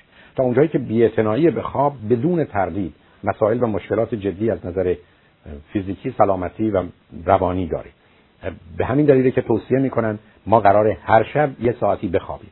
زنگ ساعت رو باید برای وقت خواب داشته باشیم که ساعت 11 زنگ می‌زنه که وقت خواب توه. نه اینکه زنگ ساعت برای بیدار کردن ما باشه. مهمش این است که ما به اندازه بخوابیم و صبح خودمون به صورت طبیعی بیدار بشیم. می‌دونیم هفت ساعت و نیم برای آدما بین 20 تا 60 سال بهترین میزان خواب هست. یعنی پنج دوره 90 دقیقه که اصولا امواج مغز از سبک به سنگین و بعدا سبک و بعدا رویا یا دریم می‌رسه که مدت این خواب دیدن رویا و دریم به تدریج اضافه میشه و همچنین خواب سنگین معمولا کمی بیشتر میشه. مثلا وقتی امواج دلتا باشن یعنی یه دوم سیک تا چهار سیک در ثانیه باشن. و اصولا در حالی که کمیت خواب مهمه که هفت تا هشت ساعته کیفیت خواب که داشتن خواب سنگینه مهمه. و ملاک مهم بیش از هر چیز دیگری برای اینکه خواب ما سنگین هست یا نیست این که صبح که بیدار میشیم رویاهایی که حتما همه شب اگر هفت ساعت بخوابیم مثلا پنج بار رویا و خواب دیدیم رو به خاطر نیاریم. بنابراین اگر من صبح بیدار میشم و خوابم یادمه نشون دهنده اینه که معمولا خواب من سبک بوده یا پیام ویژه‌ای رو وجود من زمیر ناگاه من می‌خواد مخابره کنه که تنها فرصتی که پیدا کرده از این طریق باید بهش توجه کرد. به همجاست که رویا تعبیر داره اما مربوط به آینده نیست بلکه مربوط به من و گذشته است. حتی اگر حوادث آینده رو مطرح می‌کنه به خاطر آنچه که مربوط به آینده همشون در ذهن منه موضوع خواب و یا رویای من شده. پیشنهادات فراوونی وجود داره که من و شما باید رعایت یه اصولی رو بکنیم از نخوردن فرض کنید چیز ترش یا تند یا چرب یا چای، قهوه، پپسی، کوک، شکلات که رو بیشتر آدما اثر عمیق و سنگینی داره. تازه رو اون عده هم که فکر می‌کنن تاثیر نداره غالبا در اینکه خوابشون رو سبک کنه و کیفیت خواب رو به هم بزنه نقشی داره. البته این نکته هم می‌دونید که بیشتر آدما ساعت خوابی دارند و در نتیجه برخی با 56 ساعت می‌تونن کار فعالیتشون داشته باشن برخی ممکن احتیاج به 10 ساعت داشته باشن. ادیسون کسی بود که 3 ساعت میخوابید و به کارش می‌رسید و اینشتین کسی بود که 12 ساعت نمیخوابید نمی‌تونست کار بکنه. اما نشون میده که برخی از وقت خواب کمتر هست. خطر اینکه ما با بیماری و عمر کوتاهتری روبرو بشیم همراهه. و اگر خواب بیش از حد باشه زمینه به جهت احتمالا افسردگی و یا فشارهای دیگر روانی فراهمه. ولی از اونجایی که نمیشه خواب رو بیش از اندازه کم یا زیاد کرد همینقدر که بدونیم بین 7 تا 8 سال بین 20 تا 60 سالگی اگر خوابی داریم بهترینه کمک می‌کنه. مهم این هست که یک سره تا صبح بخوابیم. مهم این است که درجه حرارت بین 68 تا 72 باشه. مهم این است که اونقدر روی ما لباسمون یا آنچه که روی ما هست کار تنفس یا حرکت ما رو دچار اشکال نکنه. مهم انتخاب درست به اندازه بالش هست برای که برخی از اوقات گرفتاری و مشکل اونجاست. و از خوردن قرص خوابم بدون تجویز مشخص پزشک باید خودداری کرد و اصولا در اونجا باید بدونیم به ویژه اون کسانی که در حقیقت سلیپ دارن یا ایست تنفسی دارن معمولا خوردن قرص ها که اونها رو به مرحله از خواب تحمیلی می‌بره سبب میشه که اون زمانی که اکسیژن احتمالاً به اندازه کافی به مغز نرسه که انسان عادی بیدار میشه بیدار نشن و چه خطر یه مقدار سکته های مغزی رو اضافه کنه. به همین که اولا باید خواب رو بسیار جدی گرفت. کسی که خواب خوبی نداره بیداری خوبی نداره باید بدونیم وقت خواب شب به دلایل فراوان از جمله امواج خورشید و نور این رو باید دانست نه روز. و کسانی که شب بیداران روز خواب هستن معمولا علاوه بر اینکه مسائل و مشکلات روانی از جمله bipolar manic depression یا در حقیقت افسردگی باشه یا سرخوشی یکی از دلایل اون هست غالب اوقات گرفتاری های دیگری پیدا می‌کنن. این میل به بیدار بودن شب ناشی از در تاریکی زندگی کردن در خاموشی بودن در پنهانکاری عدم تمایل به ایجاد ارتباط با دیگران نپذیرفتن مسئولیت از اینکه زیر نور و نورافکن باشیم احساس بد کردنه. به همین جهت است که موضوع خواب رو باید جدی جدی گرفت. و باز تکرار می‌کنم به همون اندازه بیداری اهمیت داره و اگر اصولی که در این زمینه از رعایت نشه من شما رو می‌تونه گرفتار کنه. مورد بعد مسئله ورزش هست ورزش نه معنی play و game بلکه معنی سپورت هست معناش این است که بازی مشخصی با قواعد بسیار معین و دقیقی در اونجاست. چون برخی از ما حتی زمین فوتبال و بسکتبال رو هم فکر کنیم محل فقط تفریحه. اشکالی نداره. ولی باید بدونید دیگه نامش ورزش نیست. به همین جهت که موضوع اسپورت موضوع فوق العاده مهم نیست. بین 6 تا 18 یا 6 تا 22 سالگی اگر بچه ها واقعا بین 10 تا 15 سال ورزش نکنن در بزرگسالی گرفتار خواهند بود. امروز می‌دونیم که ورزش برای مخصوصا دختران حتی لازمتر و واجبتر از پسران تا اونجایی که دختری که از سن 6 تا 22 سالگی درگیر اسپورت یا ورزش نمیشه زن دنیای آینده نیست. زیرا هیچ حرکت بدنی و حتی فکری انسان. به اندازه ورزش اون هم ورزش با تعریفی که خدمتتون عرض کردم انسان رو در آن واحد با ارسال دهها و صدها خبر و پیام و ارزیابی با سرعت و دادن پاسخ یا واکنش همراه نمی‌کنه. و هیچ چیز به اندازه اسپورت ما رو با جهان طبیعت و توانایی های خودمون آشنا نمی‌کنه.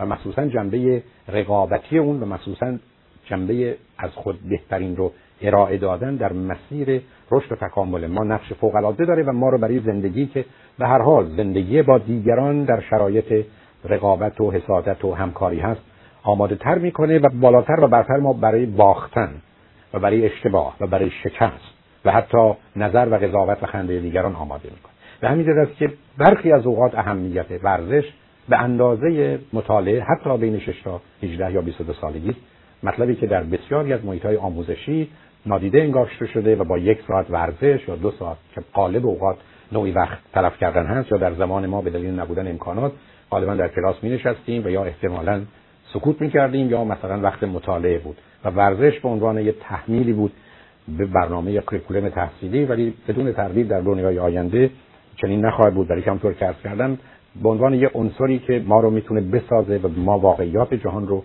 و ارتباطات رو بویژه ورزش های جمعی و دست جمعی. و هرچه که تعداد بیشتر باشه و در آمیختگی بیشتر نتایج بهتری داره تا اونجایی که حتما بسکتبال و فوتبال بهتر از والیبالی است که ما در والیبال در دو طرف تور بدون اینکه با طرف مقابل در ارتباط باشیم قرار داره مورد بعد مسئله روابط جنسی هست. شما می‌دونید که رابطه جنسی از یک طرف یه زمینه کاملا فیزیکی بدنی و نیاز طبیعی انسان. و از جانب دیگه در جایگاه نیازهای ما در قسمت احساسی عاطفی عشق و تعلق قرار داره ولی هر دو صورتش برای انسان ضروری است. تا اونجایی که امروز پیشنهاد دو یا سه بار رابطه جنسی رو بین 20 تا 60 سال برای همه آدما دارن زیرا تعادل بار فیزیکی بدن رو برقرار می‌کنه تعادل بار الکتریکی بدن رو برقرار می‌کنه تعادل بار مغناطیسی بدن رو برقرار می‌کنه تعادل بار شیمیایی بدن یا بیوشیمیایی بدن رو برقرار می‌کنه فرد رو از تنش و فشار دور می‌کنه. زمینه رو به جهت بد و منفی بودن یا واکنش های تند دیگری نشون دادن که در برخی از جوامع به صورت حسادت به صورت رقابت به صورت بدجنسی کینه‌توزی دشمنی بدخواهی خشم قهر توقع انتظاره خارج می‌کنه. و در نتیجه فرصتی میده که درست مانند تغذیه درست مانند خواب این تعادل برقرار بشه و معلومه که اگر رابطه عاشقانه در چارچوب ازدواج باشه این رابطه به نظر من از هر رابطه دیگه زمینه فیزیکی و مادیش بیولوژیش ژنتیکش فیزیولوژیش نورولوژیش روانیش احساسیش عاطفیش اجتماعیش حتی فرهنگیش مذهبیش. انسان رو به مرحله میرسونه با هیچ رابطه دیگه میان دو نفر هیچ وقت دیگه قابل مقایسه نیست. بنابراین در چارچوبی که هست و می‌تونه باشه مهم اینه که باشه و بدون اون می‌تونه گرفتاری به وجود بیاره. به ویژه وقتی که با زمین های احساسی و عاطفی یعنی feeling and emotion و هیجانی انسان روبرو میشه و همون گونه که عرض کردم در حالی که ریشه و علت عشق هست باید در وقت عشق و دوستی بهش توجه بشه متاسفانه به دلیل پیچیده بودن موضوع به دلیل تنوع و تفاوتش به دلیل آنچه که در طول تاریخ گذشته هیچ کس جواب نسبتا حتی نیمه کاملی هم به این مسئله مشکل انسان نداره. و هر نظام باور و اعتقادی یا هر ایدئولوژی یا هر مذهبی که فکر بکنه می‌تونه این مسئله رو به سادگی حل کنه معلوم عمق و وسعت مسئله رو نفهمیده. پیچیدگی این موضوع تنوعش تغییراتی که حتی در دوران جنینی در شکم مادری حوادث و اتفاقات یک سال اول زندگی برخی از اوقات ای بسا پنجاه درصد این حالات رو در فرد آنچنان دگرگون می‌کنه که به صورت دیگه می‌تونست در بیاد. ضمنا 12 13 14 سالگی انسان درست مانند دانه‌ای که سر از خاک در حالا یه شکل و فرمی پیدا می‌کنه که در آدمای مختلف متفاوته و بعد از اون سکشوالیتی چیزی است که ما هستیم نه اینکه چیزی رو داریم که بتونیم به راحتی تغییرش بدیم و با توصیه دیگری حرکت کنیم. بنده که بارها به پدر و مادرها گفتم که فرزند شما اگر تازه بدانید و به بهترین صورت ممکن با فرزندتون برخورد کنید اون زمانی که او به حساب شما یا به هر حسابی در کار بد و غلط می‌کنه می‌تونید اتفاق بد و غلط رو 6 ماه به تأخیر بیاندازید یعنی اگر پسر و دختر شما در 18 سالگی می‌خواد کاری رو بکنه که از نظر خودش یا شما دیگران درست و خوب نیست اون 18 سال 6 ماه کار کرد. اینکه تصور کنید با پند و اندرز و نصیحت و محدود کردن و سرزنش و خدا رو به صحنه آوردن و مردم رو در حال درگیر کردن می‌تونید کاری بکنید. معمولا کاری نمی‌کنید. و اگر کاری بکنید آسیبهاش و گرفتاریاش بیشتره تا اونجایی که فروید کاملا این رو نشون داد بعدا هم مطالعات اون رو ثابت کرد که سرکوب کردن تمایلات جنسی قواعد و قوانین عجیب و غریب برای اون وضع کردن بار گناه و تقصیر رو به روی اون ریختن مسئله رو تبدیل به یک موضوعی کردن مهمتر از هر چیز دیگه بزرگترین عامل و علت بیماری های روانی است. پس کمتر کسی است که گرفتار مشکلات جدی روانی باشه و یک زمینه به جهت آسیب در این چارچوب نداشته باشه. بنابراین موضوع بسیار پیچیده است. هیچ کس براش گفتم حتی راه حل 20 40 درصدی هم نداره. توصیه‌ای هست نظریاتی هست.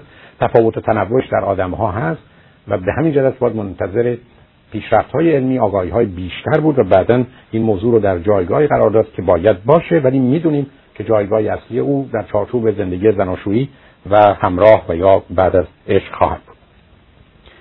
سه مورد بالایی که من شما با روبرو هستیم این است که آدمای موفق موجودات خوشحال و شادی هستند و به دنبال خوشحالی. چون می‌دونید برخی از ما اصولا دوست داریم بریم دنبال غم و اندوه.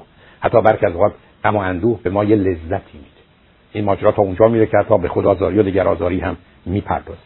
بسیاری از اوقات با غم و اندوه خودمون رو از خودمون و از دیگران طلبکار می‌بینیم.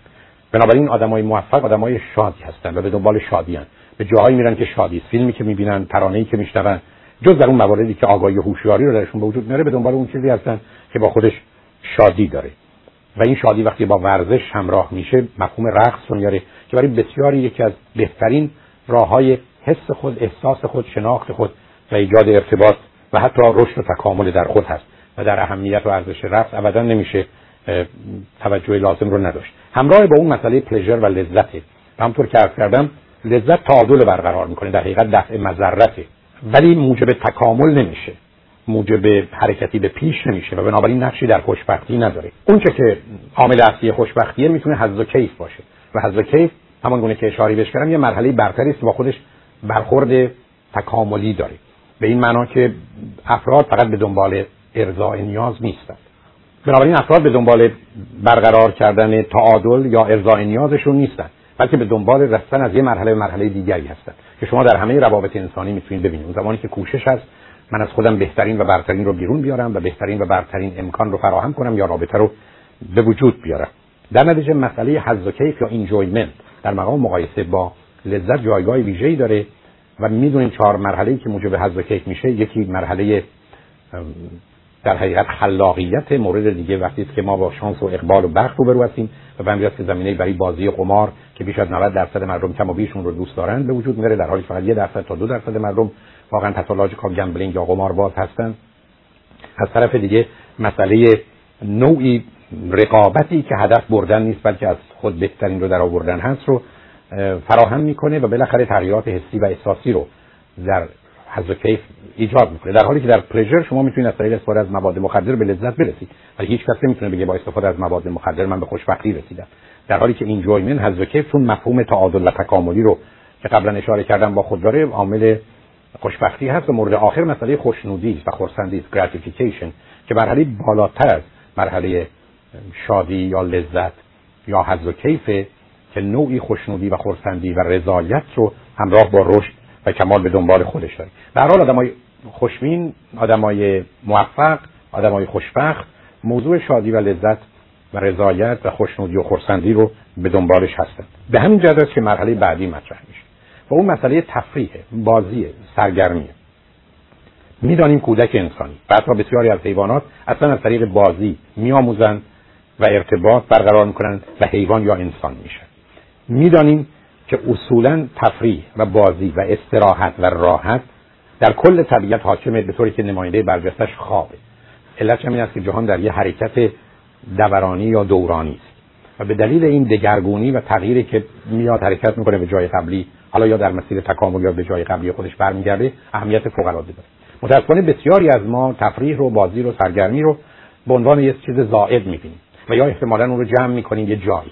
امروز همه مطالعات نشون میده که ما 48 ساعت یک دفعه باید زمان و شرایطی رو برای شادی و تفریح و لذت و رضایت ویژه خودمون فراهم کنیم. نه اینکه یه سال کار کنیم بعد یک ماه بخوایم بریم مرخصی یا بعضی اوقات 40 سال کار بکنیم و دلمون به این خوش باشه که در سن 70 یا 80 سالگی احتمالا حال که همه کارامون کردیم راه میافتیم و از جهان لذت می‌بریم. در اون زمان شما اصلا حس و احساسی ندارید. نه چشمتون می‌بینه نه گوشتون میشنوه نه خیلی تفاوت می‌کنه که این غذا یا اون غذا یا این منظره یا اون منظره چه هست. که بخواید ازش لذت ببرید اون موقع به دور دنیا چرخیدن. غالب اوقات برخی از اوقات اینقدر مشکل میشه که از دور خود چرخیدن هم غیر ممکن تر به نظر می‌رسه. به همین جهت است که قرار هست ما لذت رو قرار هست تفریح رو سرگرمی رو شادی رو بازی رو داشته باشیم. و مخصوصا در خصوص بچه ها این ایده که به این دنیا آمدن فقط وظایفه اونها درس خواندن که از اون حرفای عجیب و غریبه. مثلا 20 سال اول عمر که با توجه به مسئله گذشته زمان از نظر احساس درونی مساوی 60 سال دومه. یعنی 20 سال اول اینقدر آهسته است که مساوی با 60 سال دوم زندگی. و بنابراین اینکه به فرزندان اون بگیم شما وظیفتون و کارتون و تنها چیزی که باید بهش توجه کنید درس خوندنه فاجعه است. به همین دلیلی که اقلا ایام تفریح باید داشته باشن و امید من این است که بچه‌ها رو به مدرسه نگذارید که صبح رو می‌برند و بعد از ظهر و دیر وقت تحویل شما میدن. اونم با 5 ساعت تکلیف مدرسه یا هومورک و از اونها یه حمال و یه آدمی درست می‌کنید که کارخانه میشن کار و خانه و خواب. و دلمون خوشه که آمدیم به این دنیا کار بکنیم. در حالی که ما تو این دنیا زندگی بکنیم به ما گفتن در این حال باید کار هم بکنید بیاموزی تا کار بهتری داشته باشی. و همین اونا رو چه فهمید؟ نتیجتا اون 8 ساعت درس یا کار و 8 ساعت استراحت یا خواب و یا آنچه که طبیعی است و 8 ساعت دیگه زندگی کردن معنا داره. ما قرار نیست فقط زنده باشیم سروایو ما قرار زندگی کنیم لایفی هم داشته باشیم. و بنابراین در تفریح و بازی است. و مورد بعد تخیل و آرزوست. همون گونه که قبلا خدمتتون عرض کردم ما قرار هدف داشته باشیم و انسان به هدفهاش می‌رسه. انسان به آرزوهاش نمی‌رسه. ولی ما قراره که آنچه که می‌خوایم بهش برسیم ابتدا آرزو کنیم بعدا تخیل و تصور کنیم. امروز می‌دونیم که وقتی که ما بخوایم مغز ما برنامه ریزی کنه یا کامپیوتر مغز ما به گونه ای حرکت کنه که من شما رو به چیزی برسونه یکی از بهترین و موثرترین کارها اینه که شب قبل از خواب یک تا حد اکثر دو دقیقه خود رو در اون جایگاهی ببینیم که اون کاری رو که می‌خوایم داشته باشیم یا به جایی که می‌خوایم برسیم در اتفاق میفته یعنی اگر شما به دنبال این هستید که مدرکی از دانشگاهی بگیرید شب قبل از خواب یک یا دو دقیقه مجسم کنید که همشون جشن فارغ و تحصیلی است. نام شما رو خوندن شما با اون لباس مشخص دارید حرکت می‌کنید و میرید تا دانشنامه خودتون رو می‌گیرید و یا اگر انتظار دارید وزنی این چنین داشته باشید خودتون رو در یه بدنی می‌بینید با لباس بسیار زیبایی که مایلید به یه مهمانی برید که همون وزن و اندامی رو دارید که دوست دارید و می‌خواهید داشته باشید. و این کار رو دقیقا باید صبح هم به مجرد بیداری انجام داد. مطالعات نشون میده که در حقیقت مغز دستور عمل کار خودش رو می‌گیره. و هر زمان که دو دلی داره برای درس خوندن یا نخوندن خوردن یا نخوردن اونجایی که بین چهل تا 60 حتی سی تا 70 با وجودی که 70 درصد این که درس نخون 70 درصد این که غذا رو بخور اون 30 درصد میاد کنترل به دست می‌گیره و میگه غذایی که اضافه است نباید بخوری رو نخور و درسی رو که باید بخونی بخون و کار دیگری که می‌خواستی بکنی نکن. یعنی نشون میده visualization و imagination نقش فوق العاده داره. آرزویی است که به تخیل و تصور رسه ما در ذهن اون رو مجسم می‌کنیم و انجامش اما همونطور که عرض کردم این تغییر ذهن منه. این تغییر مغز منه. این دادن پیام و یا برنامه برای رسیدن به هدفی به مغزه این قوانین جهان رو عوض نمی‌کنه. برای رسیدن به اون دانشنامه و یا اون وضع من و شما باید تمام قواعد و قوانین طبیعت رو یا محیط آموزشی رو رعایت کنیم تا بتونیم به اونجا برسیم. قانون طبیعت به دلیل آرزو و خواسته یا تخیل من تغییر پیدا نمی‌کنه. اما درون بدن من برنامه ریزی دیگری میشه درست مانند فردی که انگیزه کافی و نیت کامل و یا باور و اعتقاد به خودش برای گرفتن مدرک دکترا داره در ما هم پیدا میشه و ما رو به اون سمت می‌بره. یا همون گونه که فردی توان اینو داره که رژیم غذایی خودش رو حفظ کنه و در نتیجه به هدفی که در این زمینه وزنش داره برسه ما هم اون توان رو پیدا می‌کنیم. اما قوانین طبیعت درباره وزن یا گرفتن مدرک همچنان محکم و استوار سر جای خودش هست. و به همین دلیل که همان گونه که عرض کردم خواستن توانستن نیست خواستن داشتن نیست. این افکار خطرناکه و شما تقریبا در همه آدمای معتاد و بدبخت و ناموفق و گرفتار جهان اون رو می‌بینید.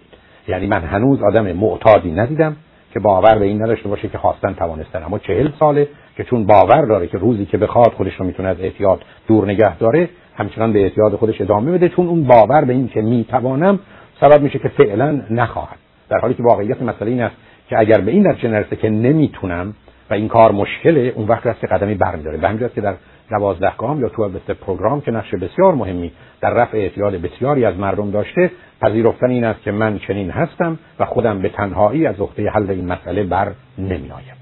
این حتی احتیاج نه تنها به کمک دیگری و دیگران دارم بلکه باید از راهی برم تا بتونم نتایج مطلوب رو به دست بیارم. و باید همیشه بپذیرم که چنینم. به که شما اگر به یکی از این جلسات تو البسته پروگرام پش ببرید می‌بینید که فردی بلند میشه میگه من هم الکهالیک من آدم الکلی هستم. ولی چهل ساله که رب مشروب نزده. ولی چون در 20 سالگی مشروب میخورده همچنان خودش رو الکلی می‌دونه. و می‌دونه که اگر فقط پا پیش بگذاره و یک بار دیگه مشروب بخوره در معرض این خطر است که از پشت بامی که همیشه وحشت داشته دوباره بیفته و می‌دونه که در این زمینه باید بعد از چهل سال همچنان به این جلسات بیاد همچنان خودش رو الکلی بدانه و همچنان باور به این داشته باشه که باید مواظب و مراقب باشه. و باز همینجاست که برای که بیخودی در تخیلات و تصورات غیر واقعی میاد حرف این است که one at the time. یا فقط همین امروز. یعنی الکلی صبح که بلند میشه میگه من امروز لب مشروب نمی‌زنم. بهش فردا و پس میگه سوال من نیست مسئله من نیست. من امروز لب مشروب نمی‌زنم. همین امروز و فقط امروز. و فردا صبح که بلند میشه راجع اون روز صحبت می‌کنه. و بی خودی خودشو درگیر آینده نمی‌کنه. و این یکی از دلایل موفقیت این سیستم برای این بوده که آدما بتونن خودشون رو نجات بدن. بنابراین ماجرای آرزو تخیل تصور رو باید در جایگاه خودش قرار داد. نه که افرادی که در 14 ماه اول آسیب دیدن یا 3 تا 6 سالگی افراد فریبکار دروغگوی باز یا افرادی که واقعا هم فریب خوردن هم فریب میدن هم نمی‌دانن هم نمی‌فهمن هم جهان طبیعت رو بازیچه قواعد و قوانین ذهنی عجیب و غریب می‌دانن به نیروهای عجیب و غریب که در طبیعت نیست. به موجودات عجیب و غریب که در طبیعت نیست باور دارن اون وقت است که می‌تونن خودشون رو گرفتار کنن در حالی که هیچ دلیل و سندی جز در موارد کاملا عجیب و غریبی که راهی برای اثبات و ردش نیست برای صحت ادعای خودشون حرفی ندارن. دو مورد بالا مسئله زندگی در حقیقت فردی و شخصی و خصوصی است. آدم های موفق زندگی فردی و شخصی خصوصیشون مثلا تا اونجایی که به خودشون مرتبطه از یه خوبی و درستی بهره یعنی شما بیکواره با یه آدم عجیب و غریب یا در محیط خانواده یا در ارتباط با همسر یا فرزندان یا با دیگرانی که می‌شناسه با یه موجود عجیب و غریبی روبرو نیستید یعنی این افراد نسبتا در چارچوب آنچه که بویژه به خودشون مرتبطه نه دیگران از یک زندگی فردی شخصی و خصوصی نسبتا خوب متعادلی برخوردارند به عادتهاشون نگاه کنید به گرفتاریاشون اعتیادی ندارن و در نتیجه زندگی رو حتی در چارچوب تغذیهشون خوابشون ورزششون ارتباطاتشون مواظبت و مراقبت از خودشون از دیگران و یا نوعی که با دیگران برخورد می‌کنن در وضعیت نگه میدارن که نسبتا زندگی فردی شخصی و خصوصی خوبی داره همچنین زندگی اجتماعی و جمعی خوبی داره یعنی کسانی هستند که در محیط اجتماعی نه به عنوان نجات دهنده نه به عنوان قهرمان بلکه به عنوان یه انسانی مانند بقیه انسانها که در برخی از کارها نقش و وظیفه ویژه‌ای داره. همطور که عرض کردم مدیریت و رهبری داره. انجام میدن ولی در جاهای دیگه کاملا پیروند و کاملا به عنوان یک فرد عادی معمولی عمل می‌کنن. اما به هر حال زندگی اجتماعی دارن که با پستی و بلندی ها با گرفتاری فراوون همراه نیست. هفته گذشته رو خط تلویزیون فکر می‌کنم خانمی آمدن درباره دخترشون صحبت می‌کردن. گفتن که دختر من با یه آقایی میره بیرون ولی این آقا کارش اینه که تصادفات دروغی درست می‌کنه و شرکت های بیمه و آدمای مختلف رو سو می‌کنه. من گفتم خب به دخترتون میگه دیگه این آدم رو نبینه و دیدم که حالا ایشون اگر به هر حال مخالفت داشت از جانب دخترش حرف می‌زد یه مقداری پرسش شاید این بود که خب حالا این نوع زندگیشه مثلا. یا دخترم این گونه فکر کنه. خب شما در اینجا با یه کسی روبرو هستید که یه راهی رو در مسیر جرم و جنایت و در مسیر فریب و بازی برای ادامه و یا اداره زندگیش داره. جایی دلیل دیگری شما برای یافتن مطلبی برای اینکه بگید این آدم به درد هیچ کس نمی‌خوره و بویژه و حتما خودش حتی نیست. بنابراین جایی برای گفتگو نیست. همینجا افراد موفق زندگی اجتماعی نسبتا پذیرفته شده دارن که با وجودی که ممکنه زیر نورافکن و یا میکروسکوپ باشن اونقدرها چیز عجیب و غریبی که با متوسط مردم شباهتی نداره ندارن. فقط نکته ای که با دونست این است که متاسفانه در برخی از جوامع هم به خاطر بزرگ کردن اونها هم بیشتر به خاطر بزرگ کردن های اونها بیش از اون که هستند یا بیش از اون که گرفتارن به نظر می‌رسن. در حالی که این آدما اگر احتمالاً معروف یا مشهور یا محبوب نبودن به هیچ وجه آنچه که در زندگیشون اتفاق افتاده به عنوان امر غیر عادی و یا بدی هم تلقی نمی‌شد. و بالاخره آخرین شماره که من متاسفانه واژه بهتری براش ندارم جز تحقق خود یا خود شدن یا خود بودن یعنی self actualization مسئله اصلی موضوع موفقیت. همون گونه که عرض کردم انسان مانند دانه است باید به درختی تبدیل بشه و میوه بده. متاسفانه می‌دانیم فقط دو درصد مردم در دنیای امروز به اون کمال می‌رسن. و 80 درصد در این مسیر یه جایی متوقف میشن و یه 20 درصد یا 18 درصدی هم حتی از زیر خاک بیرون نمیان که این دانه حتی نمایشی برای خودش و دیگران داشته باشه. به بیان دیگه مسئله آدم موفق که در ارتباط با مسئله خوشبختی و موضوع سلامت فیزیکی و روانی همراهه با مسئله اصلی و اساسی رشد و توسعه و تکامل همراه.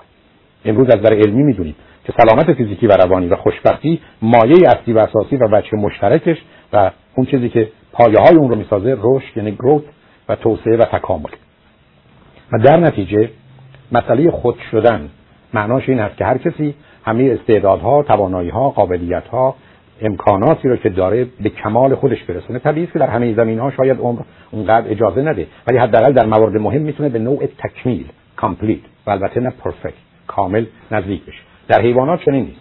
از صد سلول حیوان سگ و گربه ای که در این جهان میاد و نسبتا سالمه از صد دانه ای که در این جهان هست و نسبتا سالمه. وقتی در شرایط عادی قرار بگیره از هر صد تا بیش از 90 95 تاش به سگ و گربه تکمیل تبدیل میشه. همطوری که از اون دانه درخت یا بوته ای به وجود میاد. در حالی که وقتی به انسان می‌رسه به دو درصد رسیده. یه دلیلش مسئله پیچیده بودن موضوع انسان و تضاد و تعارضی است که در انسان چون انسان از یک طرف نهایت شب و از جانب دیگر بدایت روز و میان هیچ موجودی این همه تضاد که در انسان هست وجود نداره. دوم متاسفانه عامل پرورش و تعلیم و تربیت که در طول تاریخ ترس و تنبیه و کنترل بوده و بعدا محیط آموزشی که این وضعیت رو بدتر کرده و شرایط اجتماعی که اصولا هر گونه و هر زمان که تونسته پروبال ما رو کنده برای که تا زمانی که ما مرغ خانگی باشیم احتمال اینکه تخمی بگذاریم و اونا بهره بگیرن هست. در حالی که اگر پرنده پروازین دور آشیان باشیم دست اونها به ما نمی‌رسه. بنابراین نظام اجتماعی با باورها و اعتقاداتش و عملکردهای خودش چه نظام سیاسی چه اقتصادی چه فرهنگی چه قانونی پروبال همه ما رو شکسته. و در نتیجه ما رو تبدیل به موجوداتی کرده که برخلاف حیوانات و گیاهان که به نوع تکمیل و کامل خودشون حداقل در چارچوب خودشون می‌تونن نزدیک بشن ما فقط در دنیای حتی امروز دو درصد مردم در وقت مرگشون به کمال خودشون رسیده باشن و همچنان مانند درختی هستیم که در حد ساقه و یا یکی دو تا شاخه یا یکی دو تا برگ باقی مانده. در حالی که شرط خوشبختی شرط سلامت فیزیکی روانی موضوع موفقیت بدون تردید به این موضوع مرتبط. به همین که اجازه بدید فقط یادآور بشم که مسئله موفقیت یا سکسس موضوع این بود که من و شما چیزی رو داشته باشیم به جایی برسیم بشویم باشیم بمانیم که با هزینه سلامت فیزیکی و روانی ما و یا خوشبختی ما به دست نیامده باشه. و به همین که در چارچوب سلامت فیزیکی و روانی و خوشبختی باقی بمونه. به همین که در آخر این پیرامید شما لغت موفقیت رو بعدا سلامت روانی یا فیزیکی و روانی و در نتیجه خوشبختی رو می‌بینید. و این هرگز ممکن نخواهد بود مگر اینکه من و شما به دنبال داشتن یا شدن یا بودن چیزی بریم که درست است خوب است مفید است با ارزش و مهمه و در اون مسیر شادی و لذت و رضایت ما و به ویژه آرامش ما اونجا باشه و این درست مانند موضوع خوشبختی نتیجه کار ما فعالیت ما کوشش ما و نکشمکش ما با خود و دیگران باشه به حال کلیاتی بود که در این فرصت متاسفانه می‌تونستم به دلیل کمی وقت خدمتتون عرض کنم. هر کدوم از این موضوع ها رو شما خودتون بیشتر و بهتر از من می‌دانید و می‌تونید در موردش هم مطالعه کنید هم بپرسید هم بحث کنید هم بیاموزید. ولی بسیار سپاسگزارتون هستم که چنین فرصتی رو به من دادید که بتونم این مطلب رو خدمتتون عرض کنم و براتون روز و شب خوبی رو آرزو کنم.